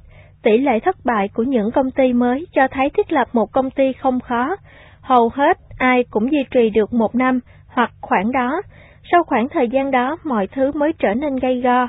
Những vấn đề chúng ta đã đương đầu trong giai đoạn đầu, như sự bất đồng ý kiến giữa các đối tác, nhu cầu phải thay đổi ý kiến ban đầu, hay sự suy sụp kinh tế, có thể xảy ra ngay từ đầu hoặc sau đó. Nhưng những vấn đề chúng ta sẽ đề cập trong phần cuối của sách chỉ xảy ra từ năm hoạt động thứ hai trở đi. Kế hoạch, mục tiêu và những thứ khác Tôi đã đề cập trong phần đầu sách rằng không có gì vô ích hơn việc lên kế hoạch, kế hoạch vô dụng hoặc hầu như vô dụng, theo cách giải thích của tôi dưới đây. Lý do cho lời tuyên bố khiêu chiến này là vì thực tế cho thấy rất ít khi có sự việc xảy ra theo đúng kế hoạch. Peter Rucker bậc thầy của ngành quản trị kinh doanh nói rằng kế hoạch không phải để đạt mục đích mà để hành động khi mục đích không đạt được. Theo tôi, kế hoạch có một lợi ích căn bản, chúng rất hữu dụng để tính toán điều tôi gọi là những điểm then chốt của biến tố trong mô hình kinh doanh. Cách nói cường điệu này thực ra chỉ ám chỉ một khái niệm hết sức đơn giản. Một công ty được thiết kế hoàn hảo và đang chạy suôn sẻ, bị rơi vào khủng hoảng, ngay khi mới bắt đầu phát triển là điều hết sức phổ biến. Một bộ máy được thiết kế để chạy với tốc độ 100 sản phẩm sẽ bị trao đảo khi phải chạy với tốc độ 200. Và khi bạn để ý một công ty hoặc một kinh doanh được thiết kế với doanh thu 200 sẽ không hiệu quả khi đạt tới doanh thu 300. Những mức doanh thu khác nhau đòi hỏi những quy trình khác nhau và những nhân viên với trình độ khác nhau để phục vụ công ty. Nhu cầu tài chính, tiền mặt, tiền phải thu và phải trả, hoặc thậm chí vai trò của người sáng lập hoặc doanh nhân, tất cả đều thay đổi. Theo tôi, lên kế hoạch kinh doanh có ích nhất là trong trường hợp xác định mức độ doanh thu khi phát triển, rồi mới ra quyết định. Kế hoạch kinh doanh cung cấp những chỉ dẫn bạn có thể chi bao nhiêu và có thể đầu tư bao nhiêu, nhưng trên thực tế, trong những giai đoạn thay đổi hoặc tăng trưởng, rất khó để nắm chắc những quyết định then chốt và những thay đổi cần thiết để tồn tại trên mức thành công mới chớm. Thành lập công ty không khó, phần khó nằm ở chỗ điều hành sự phát triển của nó. Đây là một nhân tố thất bại chính rất điển hình. Có nhiều doanh nhân rất tài tình trong việc xác định và thực hiện những ý tưởng kinh doanh hay, thế nhưng khi phải điều hành sự phát triển của công ty, họ lại gặp rắc rối lớn. Chúng ta sẽ đề cập tiếp vấn đề này trong phần cuối sách. Hai năm đã có lợi nhuận, ai nói? Khi các doanh nhân lên kế hoạch và mục tiêu kinh doanh, họ thường có khuynh hướng trì hoãn thời điểm kinh doanh bắt đầu có lời. Mọi người thường cho tôi xem bản kế hoạch kinh doanh với phần cuối của năm đầu lỗ, năm thứ hai, cho dù có cố gắng, cũng lỗ, và năm thứ ba mới bắt đầu có lời đôi chút, gần như lúc nào cũng vậy, hầu như ai cũng nghĩ rằng nếu họ không lỗ trong hai năm đầu thì chắc số liệu có sai lầm. Bất cứ doanh nhân nào đang lên kế hoạch tương lai theo cách này đều nên hỏi bản thân mình câu hỏi sau. Hãy tưởng tượng bạn muốn có lời ngay trong năm đầu tiên, vậy bạn nên thay đổi gì trong kế hoạch? Có thể bạn nghĩ mục tiêu đó không thể hoàn thành nổi, nhưng tôi xin bạn thử làm khác xem sao. Đúng là có những ngành kinh doanh đòi hỏi vốn đầu tư ban đầu nhiều đến nỗi không có cách chi doanh thu năm đầu tiên có thể tạo nên một bản cân đối tài chính khả quan. Rõ ràng, một nhà máy năng lượng nguyên tử không thể có lời trong năm đầu kinh doanh, song một doanh nhân giỏi cũng là một nhà quản lý giỏi, họ biết cách quản lý những chi tiêu cần thiết. Vấn đề không phải là tiết kiệm sát nút, vấn đề là phải biết phân biệt những đầu tư hoặc chi phí cần thiết với những đầu tư hoặc chi phí không cần thiết. Tách rời những gì có ảnh hưởng lớn trực tiếp đến doanh thu với những gì có thể đợi. Và hoặc có ít tác động lên nhận thức của khách hàng về giá trị tương đối của sản phẩm. Khi mọi việc suôn sẻ hơn, chủ doanh nghiệp có thể cho phép sử dụng tiền rộng rãi một chút. Song, trong thời gian đầu, thậm chí khi bạn phải đầu tư vào những tiện nghi bắt mắt, hãy cứ làm để có lời trước đã. Hơn nữa, nếu mô hình kinh doanh không thấy có lời sớm thì cũng khó có lời sau này. Có gì sai sót ở đây chăng? Một doanh nhân Có gì sai sót ở đây chăng? Một doanh nhân đối đầu với những thất thoát đầu tiên, nhìn vào bản thu chi và ẩm ừ, kế hoạch nói mình lỗ đến hai năm lận mà. Nhưng chuyện gì sẽ đến nếu năm thứ ba cũng không có lời.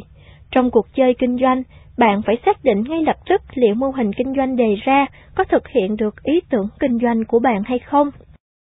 Doanh thu biến bạn thành nô lệ, lợi nhuận mang lại cảm giác hoàn thành. Tên của cuộc chơi không phải là doanh thu mà là lợi nhuận. Bạn kiếm được lợi nhuận càng nhanh càng tốt. Tôi có quen hai anh em nọ, làm chủ một công ty dệt với doanh thu 20 triệu đô một năm. Đó là một công ty lớn với rất nhiều công nhân, ban giám đốc phải tăng thêm số giờ làm để kịp đáp ứng nhu cầu khách hàng và phải cố gắng hết sức để duy trì nó. Chất lượng cuộc sống của họ thật khủng khiếp, họ hầu như không ngủ và phải đối mặt với những khó khăn hàng ngày không đếm xuể, rồi họ phát hiện ra rằng con số của những vấn đề và những cơn đau đầu tỷ lệ thuận với doanh thu của công ty. Suốt một thời gian dài, họ cho rằng không thể cắt giảm doanh thu. Họ nghĩ làm vậy sẽ khiến ngân hàng không an tâm và sẽ cắt bớt số tiền cho vay. Cả hai anh em đều nghĩ việc Cả hai anh em đều nghĩ việc giảm doanh thu, ngay cả trường hợp công ty tự cắt giảm, cũng bị xem là dấu hiệu của thất bại và thậm chí là mối đe dọa cho sự sống còn của công ty. Một hôm, họ ngồi kiểm soát lại đơn hàng của từng khách hàng và phát hiện rằng họ có nhiều khách hàng, những người thường xuyên gây khó khăn hay khiếu nại và đòi giảm giá nhiều nhất, thật trùng hợp lại là những khách hàng họ ít có lời nhất, bởi vì những khách hàng này thường trả tiền trễ hoặc nhiều khi chẳng trả tiền nữa. Mặt khác, lại có hàng loạt những khách hàng khác vì nhiều lý do lại trả nhiều tiền hơn cho đơn đặt hàng, trả đúng hạn và ít gây rắc rối hơn. Sau khi phân tích doanh thu, chi phí và từng hồ sơ khách hàng, hai anh em đi đến kết luận rằng họ đã mất tiền vì có quá nhiều khách hàng, có nghĩa là những khách hàng tốt đang phải gồng gánh những khách hàng trả giá thấp và trả tiền trễ hạn. Sau khi cân nhắc kỹ lưỡng và giải thích kế hoạch với ngân hàng cho vay vốn kinh doanh, hai anh em quyết định từ chối những khách hàng không mong muốn nhất và giảm mức doanh thu từ 20 triệu xuống còn 15 triệu đô la. Kết quả là họ giảm được một số lượng khó khăn đáng kể, hai người chủ có thể tập trung suy nghĩ về việc đổi mới tương lai và lợi nhuận tăng mạnh từ 500.000 lên 1,5 triệu đô la. Hai anh em không còn phải làm việc bù đầu suốt những ngày cuối tuần nữa và thậm chí có thể về nhà ăn tối cùng với gia đình trong tuần. Năm sau họ quyết định giảm thêm 5 triệu đô la doanh thu, chất lượng của sản phẩm công ty tăng và chất lượng cuộc sống của chủ doanh nghiệp cũng tăng theo. Điều quan trọng hơn cả là lợi nhuận tăng. Lần cuối cùng gặp họ, hai anh em nói họ đang nhắm tới doanh thu 8 triệu đô thôi, nhưng họ đang phân vân, không biết làm sao để đạt tới mức đó. Vì nếu làm vậy có nghĩa họ phải bỏ một số những khách hàng thân tín và lâu năm nhất, Tuy nhiên, họ vẫn quyết định nhắm vào kế hoạch đó. Một trong hai anh em nói, doanh thu cao biến chúng tôi thành nô lệ, hạnh phúc không nằm ở doanh thu mà nằm ở lợi nhuận. Phát triển hay là chết? Đó là thông điệp thầy cô nhồi nhét vào đầu sinh viên ở trường kinh doanh, thật vớ vẩn. Phát triển không phải là một điều kiện cần thiết trong cuộc sống. Một doanh nhân giỏi sẽ tự biết quy mô kinh doanh nào phù hợp với khả năng và mô hình kinh doanh của anh ta nhất, Phát triển là tốt, nhưng không phải lúc nào cũng cần thiết, và tùy theo trường hợp nó có thể dẫn đến suy sụp. Anh bạn trong ngành cung cấp thiết bị y tế nói với tôi, cái khó nằm ở chỗ duy trì động lực giúp kinh doanh tồn tại trên đường trường và không phản bội lại những điều dễ bị ảnh hưởng như khái niệm đầu tiên của thành công.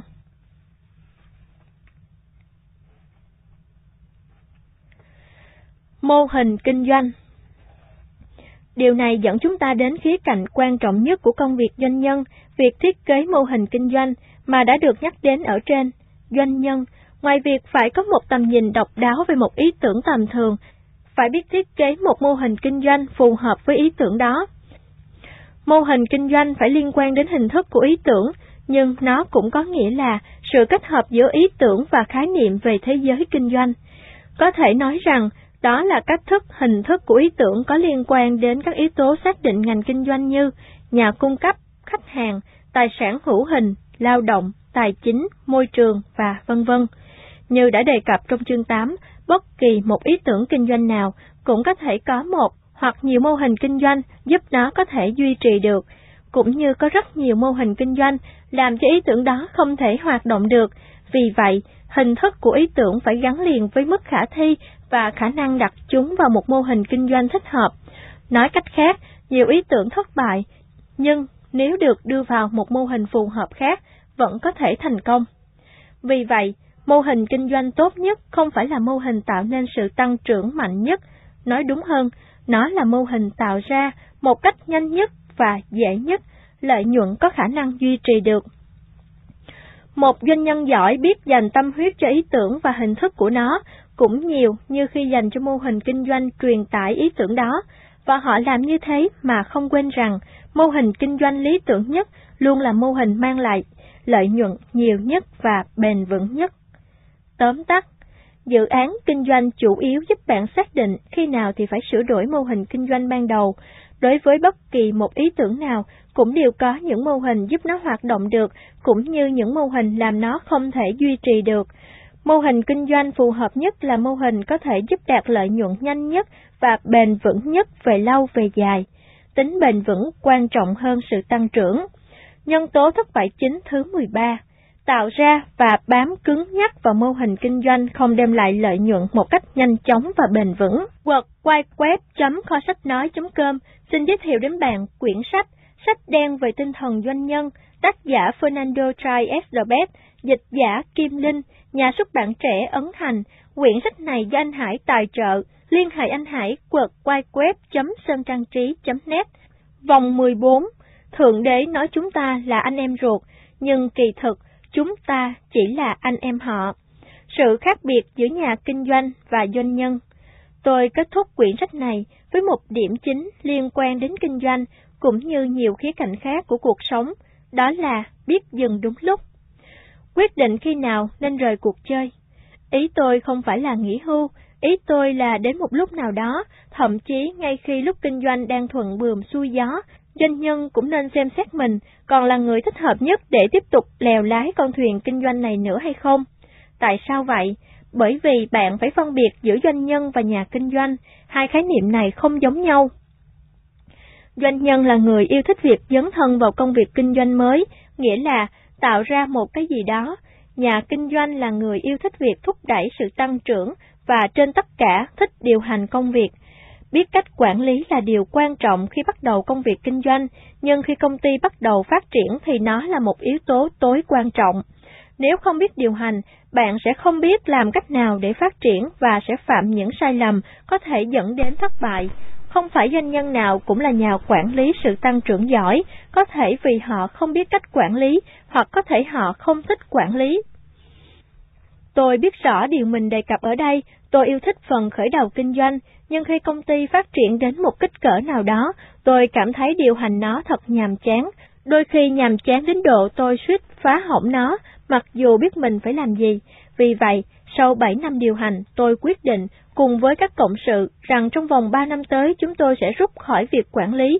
Chúng tôi dành thời gian chuẩn bị cho sự chuyển giao đó và giờ đây chúng tôi chỉ là những cổ đông và thành viên ban quản trị trong chính công ty chúng tôi thành lập và đã trên đường phát triển sau bao nỗ lực và nhiệt huyết bỏ ra. Bây giờ tôi dành toàn bộ thời gian vào việc mở những công ty khác và viết sách, một trong những đam mê khác của tôi.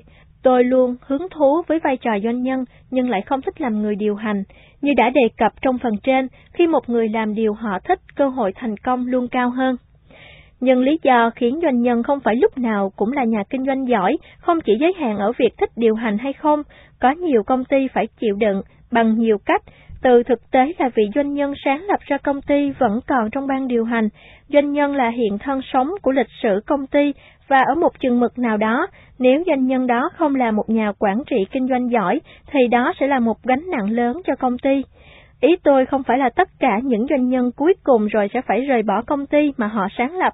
Có vô số người vừa sáng lập công ty, vừa tiếp tục giữ vai trò điều hành dù cho công ty hoàn toàn vững vàng và phát triển thành những đế chế. Họ là những con người vô song, một sự kết hợp hiếm hoi giữa doanh nhân và nhà quản trị kinh doanh. Nhưng khi công ty phát triển đến một mức độ nhất định, bạn nên tự hỏi liệu mình vẫn còn là người giỏi nhất và phù hợp nhất để điều hành công ty nữa hay không? Ngoài sự nhạy cảm về việc điều hành một hoạt động lớn ra, giai đoạn mới thường đòi hỏi những kỹ năng và tầm nhìn mới. Đó là một quyết định mà mỗi một doanh nhân đều nên cân nhắc, và nếu trong một thời điểm nào đó bạn đi đến quyết định rằng mọi chuyện sẽ tiến triển tốt hơn nếu bạn giao việc điều hành công ty cho một tổng giám đốc độc lập, đừng nên ngần ngại mà hãy tiến hành nhanh. Khi nào là thời điểm thích hợp? Không có một thời điểm chính xác nào cho sự cân nhắc ra đi, đó có thể là thời điểm công ty đã hoạt động được 4 năm, hoặc hoặc khi doanh thu tăng gấp 3 lần, hoặc khi công ty đã có tầm cỡ quốc tế. Mỗi một doanh nhân đều đủ thông minh để nhận biết khi nào là thời điểm thích hợp. Khi tôi quyết định bàn giao công việc điều hành lại cho người khác, vợ tôi hỏi liệu tôi có buồn không? Tôi đã quyết định từ bỏ quản lý một dự án mà tôi đã nâng niu, nuôi dưỡng như con mình suốt 10 năm qua. Tôi đã cống hiến tất cả vào đó, và vợ tôi thì cũng đã chịu đựng tất cả những lo lắng, mệt mỏi và những quyết định mà tôi không ngớt làm cô chán ngán.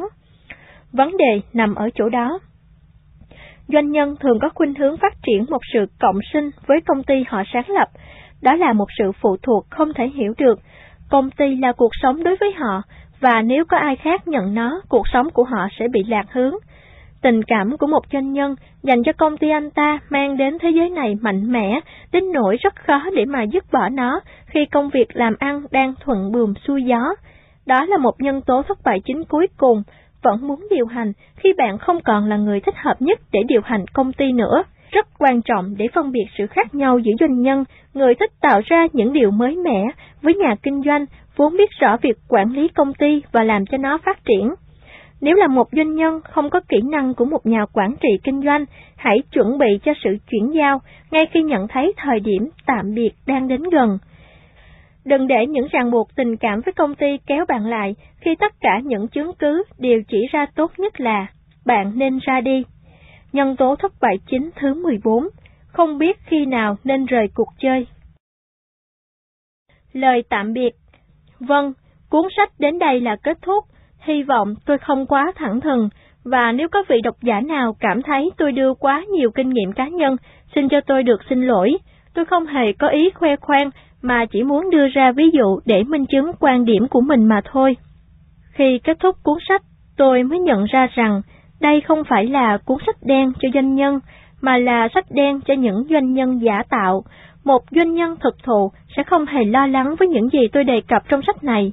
Đối với một doanh nhân thực thụ, cuốn sách này sẽ như là những lời nhận xét vô thưởng vô phạt mà thôi. Lời khuyên cuối cùng, coi chừng bạn là kẻ thù của chính mình, che giấu sự kém hiểu biết của mình, chính là cội rễ của thất bại. Hãy tiến bước để chiến thắng, chứ không phải chỉ để đánh gục nó. Cũng giống như trong cuộc sống và trong tình yêu, trở thành một doanh nhân chỉ là vấn đề của ý chí mà thôi. Fernando Traestebet